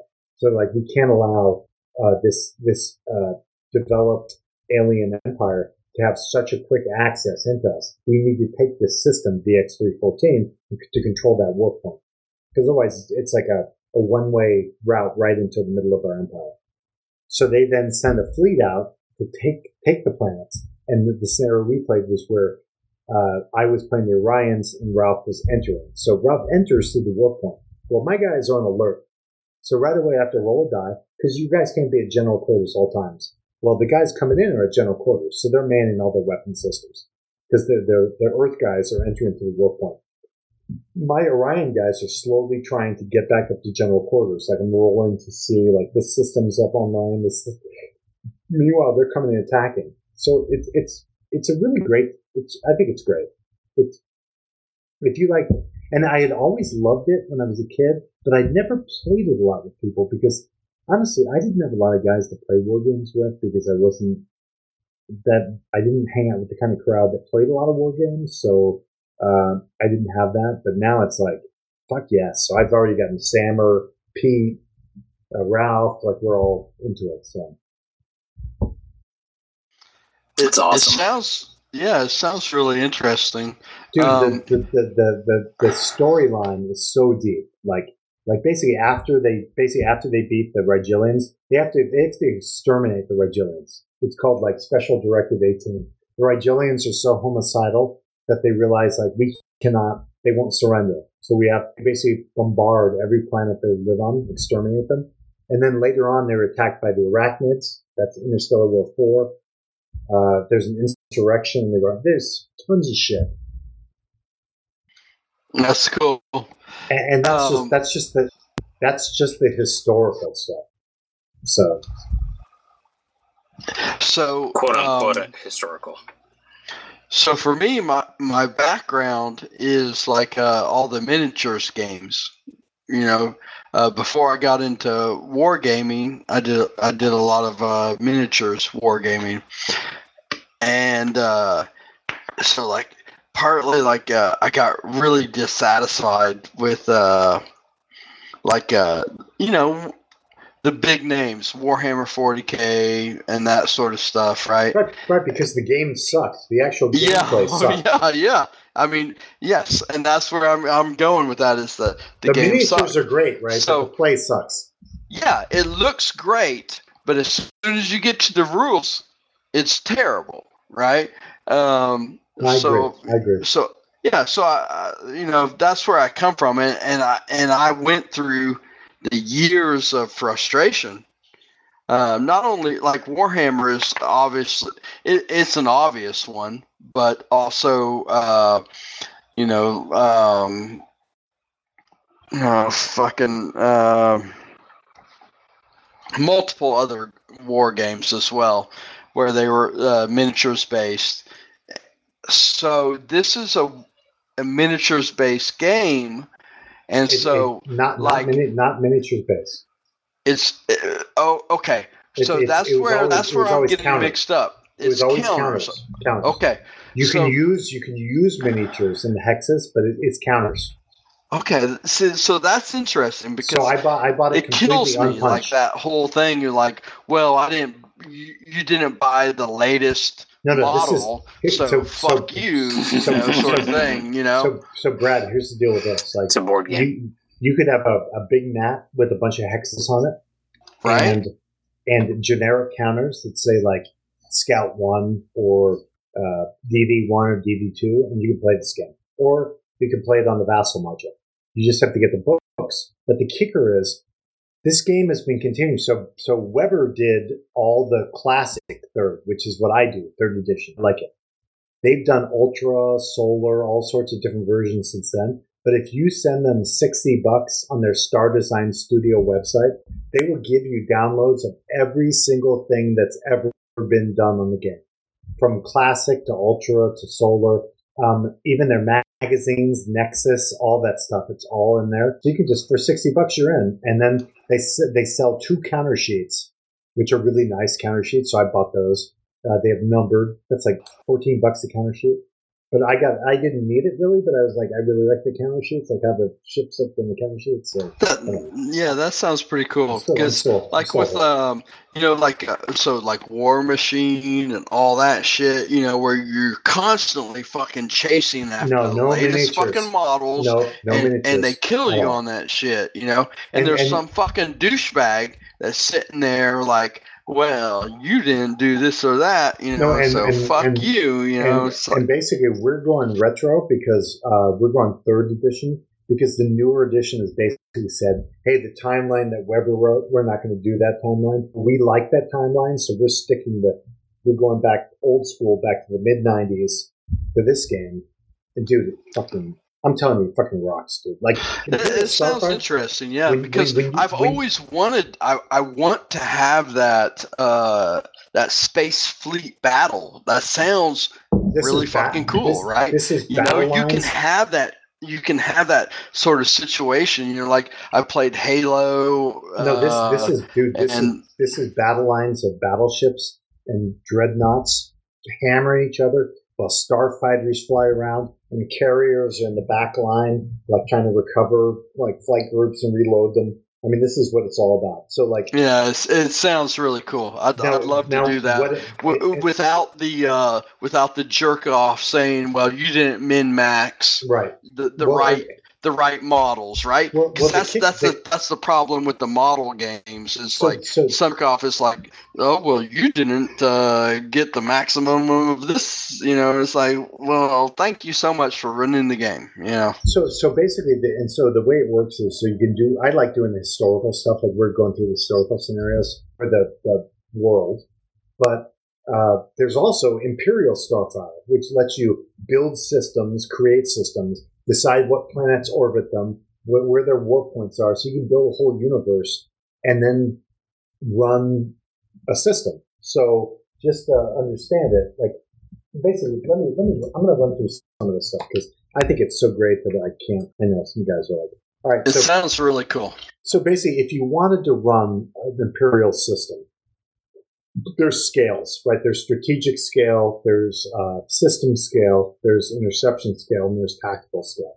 Because because as space gets smaller, right? As we get zoom in, we have spaceships that are fighting to it. So um, there's there's rules for generating star systems, having planets, warp points, moons, asteroids. There's non-player race generation, so you can have. Say you you were going to do a, uh, a strategic, and the game is Imperial Starfire is set up where you have some players. We're all going to play empires. Well, some some empires are not going to be non-player race empires.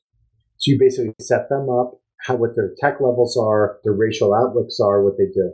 Then economic affair, what populations are, economic levels, gross planetary values, uh, population transfers, tech system development, blah blah blah. This is none of what we're talking about. This is just a taste.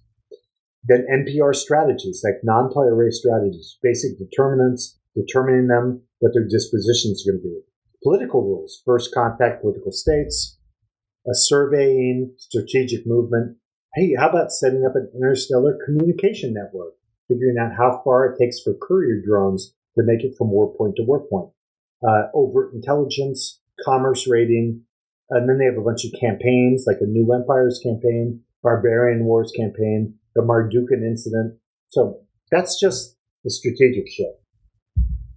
So now let me get to, I'm going to talk real quick about the basic stuff for Starfighter. This is the technology. So when you're at your basic level of technology, you've got armor, basic missiles, bulkheads, guns, lasers, life support, magazines, missile launchers. So like a missile launcher is an R. So on your stream of letters on your ship, there would be an R, a capital R. That R means you have a missile launcher on your ship. If that R gets damaged at some point, like when someone shoots at you and they get through your shields and your armor, basically they're going to mark off the next box. So they start penetrating into your ship basically. So when that R gets marked off, then you don't have the R anymore. But then it goes up to courier drones, assault shuttles, point defense, force beams, and I'm I'm skipping like basically I'm going to skip like ten technology developments at a time as we're doing this. Advanced maneuvering. Oh, I didn't even mention earlier the Terrans have data link, which allows them to uh, uh, have a bunch of their ships shoot at the same ship as if it's one salvo. Rob's fucking me up currently doing that. A turreted kinetic gun, anti-drive missile, uh, advanced improved kinetic projector, advanced maneuvering two, capital. I mean, fighters. It's like, dude, there's like fucking 13 levels of technology. Each of them has like four, 10 to 15 different uh, types of weapons you can have. But the beauty of the, the scenarios is they start you at a basic system. So as you play through the scenarios, you're like, they're like, oh, and the Terrans, the, the Orions never expected that the Terran Terrans would then develop the force beam. So then now you have the force beam. So you get to like work on how the force beam fights and so it's really cool. That's awesome. So, so yeah, if you want a game that has uh, tactical combat between spaceships, uh, movement rules, uh, rules for shields down, leaking atmosphere, uh, damage control, readiness, whether you're alerted or on general quarters, or tractor beams, how to design ships, uh, stuff like that. If you want that, this is the game for you. So Pretty pretty encompassing. I want to do a good job because I, I got to say, like a lot of times, I'll be honest, a lot of times I don't do a great job of reviews, but I printed out the table of contents for these different things. Your buy-in is low. Um, if you want the maps, you probably want the map. If you want the map, you need to find the third edition rules out there somewhere with the counters. I lucked out because I got a lot of stuff, but I've also got this stuff on PDF. So In case anyone wanted to maybe email Dave somewhere. I would, I would never do that. That's No, but you could always- maybe help someone find out where to find them. we would send money to the people who are making it because it is great that they're still doing it. I mean, they have And that it's still available. I mean, it was like 92, right? dude, you could sit down with a beer and read Stars at War. It's exciting. I mean, like reading all the descriptions of the battles, like that's because when I was a kid, that's what I did. I read those And I kind of thought like, oh, this game will be cool because I remember reading it and it's fun. But now I'm playing, I'm like, it's a fucking really good game. It's shocking to me. I, I didn't think it'd be that good. That's really cool. I'm, I'm glad it's what you were looking for. Yeah. All right, Uh, so so Starfire third edition. I'm gonna say give it a nine. I'm giving it nine stars, and also really low on high on beers. I think you'd be like six or seven beers because there's not many modifiers and there's just charts. Like different weapon systems hit at different ranges and blah blah blah. So wow, who's that? I dig it. That was probably me. It was probably you. It was probably That one- me. that wasn't me. All right. So really good game. All right. That's Hey, it sounds really cool. I'm super interested. Um, you know, I would love to get into a game where they have the space fleets. It, it, I mean, that is a uh, Dude, it has all that shit like uh, CVs, CVLs. I'm telling you, putting fighter packs on fighters. Like, how are we going to load these guys up and send them back out? yeah. I mean, it, it's an idea that is like full of. all- So um, if, if you like La Bataille, it's like the sci-fi version of La Bataille. yeah, It's, full of, it's you know, full of flavor. Yeah, I grew up with the uh, the minis games, you know. So um, uh, I I've looked at a couple Space Fleet minis games that are kind of like that, but uh, it sounds it sounds cool, man. All right, so Jason, do you have something you want to review? We're hitting the, uh, we're about to hit the four hour mark. Brad, if if you have something to review, I'll let I'll let you go. Mine's um bullshit. So Well, I'll let's let get some you, uh, substance in here. I'll I'll let you bring up the rear. I, I really don't have anything to review. Um, what I would say is that uh, over the last what uh, year, two years, um, I've tried a lot of the games that other people have reviewed. You know, um, so I don't really have any new ground. I would say uh, to cover. Uh, but I played, you know, like a lot of the games that other people have said, "Hey, these are great games." I, I, and so I was like, "Okay, well, I'll give it a try." You know, um, played the U.S. Civil War with Nick and uh, Carl. Uh, Nick was awesome, and and uh, thank you so much to him. Um, he he understood the game pretty well. Um, played uh, the U.S. Civil or uh, uh, Kingdom of Heaven with uh, Carl. That game, like the, the rule book on that game, is obtuse as shit. I'm not a, I'm not a fan of that of of the rule book on that game. Um, Yeah, I had, to, I had to write a cheat sheet for the rule book. Yeah, like so. See, like I think there's a game there, but like uh, Carl and I have played it where you know I was struggling with that, and um, maybe I'd be better off like uh, you know following along with you, like you guys who know it better. Um, so I played a lot of the guild games. Played Liberty or Death. I love Coin. That's that's an interesting uh, system. Um, played Churchill, you know, so I don't really have like one game I would say that like I could give a review on that somebody already hasn't been there, sort of sort of thing. Right. Um, So that's fine. That's good. yeah, you know, Because I mean, we're, at, I- we're at the four, four hour mark, so I'm not going to be screaming for you. Yeah, I was- I was so so we'll cut it we'll cut it short. You know, I I've just followed along and uh, played some of the games and had a blast doing it. You know, so that's where I'm at. You know, All right, Jason, you want to wrap it up, or you good? Let's wrap it up. I'll call it. All right, boys. So, uh, Starfire, third edition. Check it out. I'm, I'm a big fan. One It's review in four hours. Old school. Yes. Yeah. Oh, yeah. We're so sorry about that too. huh? All right, buddies. Love you. Love you guys. Love you guys. All right, bye. thank you. Visit us at http colon slash slash boardgamegeek.com slash guild slash 1660 or contact us at advanceaftercombat at gmail.com. How about is the, I'm the back. I'm on the back. okay? So so what are the what? Give me all from left to right, all the topics that are up there. server, spell, There- There's no there's no uh, He needs to go into there's configure no and then there's settings. no file or anything. No, configure and then settings. Do settings. Okay, I'm, I'm configure settings. Is there is there audio input? Uh, yes, there is. So click on that, and you're gonna then on transmit. You're gonna see where it says continuous or voice activity or. That's it. Okay, that's it. I couldn't remember that. Okay. Uh, All right, so so you're on continuous. Yeah. Can you hear me? Now we can hear you. All right, cool. All right, that was it, guys. Yep, yep. So here's your chance to That, that Oh my Rudy. God, Brad. that was Rudy. He just hung up on me. I can't believe Brad hung up on me. That's. Seriously. Well, you know, sometimes you got to hang up on Dave. Got to let him know, man. He's in charge. That's right. Should, should we just all be continuous and just make this a noise fest?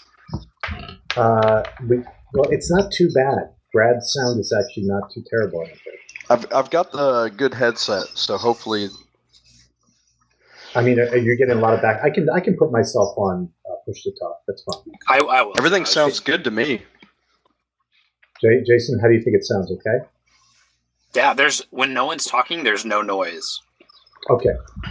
So so Brad, despite all odds and predictions, might have the best sound out of anybody. It's because I'm such a tech wizard. That's right. You're a scientist. Oh boy, I see where we're going with this No. episode already. No, man. no, no, no, no, no, no, no. It's not like that. I'm just saying you are a scientist. Oh yeah, yeah, Okay. yeah, and you know, scientist equals uh, computer genius. So, I dig it. and I'm not sure I ever said I was a scientist either. But, but I think you are, right? Aren't you a scientist? Aren't you technically? Uh, I work you in a s- technically? I work in a science-related field, and there is some science involved, but what uh, was what was your major? What was your major? uh, I have a bachelor of science in biology. See, there you go. yep, yep. You're there a you go. biologist. Yep. I served that up for you. So, but Alright, so I, I would call someone with a PhD a scientist and then works in like research or something like that. You know, I'm not at that level, man. All right, so so Jason, now do you want me to record in down mix or multi channel? I would I would like you to record in. There's a lot of noise. Um, in multi-channel, I'll I'll record it. There you go. I'll record in down mix because Okay. it makes editing easier. But if if the mix is fucked up, I'll get the files from you. Okay, uh, Brad, Yes. let's change. Let's switch you to push to talk. Okay. So go back to that same setting and go to push to talk. This is going to tax my limited brain space, but we will go and give it a try. So, And I so I would try to settings, and I go to transmit, uh, push to talk. Yep. And then I just have to left click every time I want to say something, right? It should pop up a little box that you have to push to talk. Somewhere on your screen, there should be like a little box that says push to talk on it. Almost like a little radio button over. Maybe move the mumble window and see if it's behind it. We should do an episode where we all talk like we're talking on the radio. Like. I don't know that I have a good radio voice. So that way no one will ever talk over anybody else ever. Over. Oh yeah, that's probably annoying for people who listen. There you go. Well, no, hold up there, Oh, because I just I just did push to talk, and as soon as I did that, my lips uh, went to gray, and then when I pushed, they did not activate. you don't get What a did you? window. What, yeah, what did you push with? I pushed with uh, my mouse. Why don't Why don't you just go to continuous then? Because it sounds okay. Are you on continuous right now? I'm continuous right now.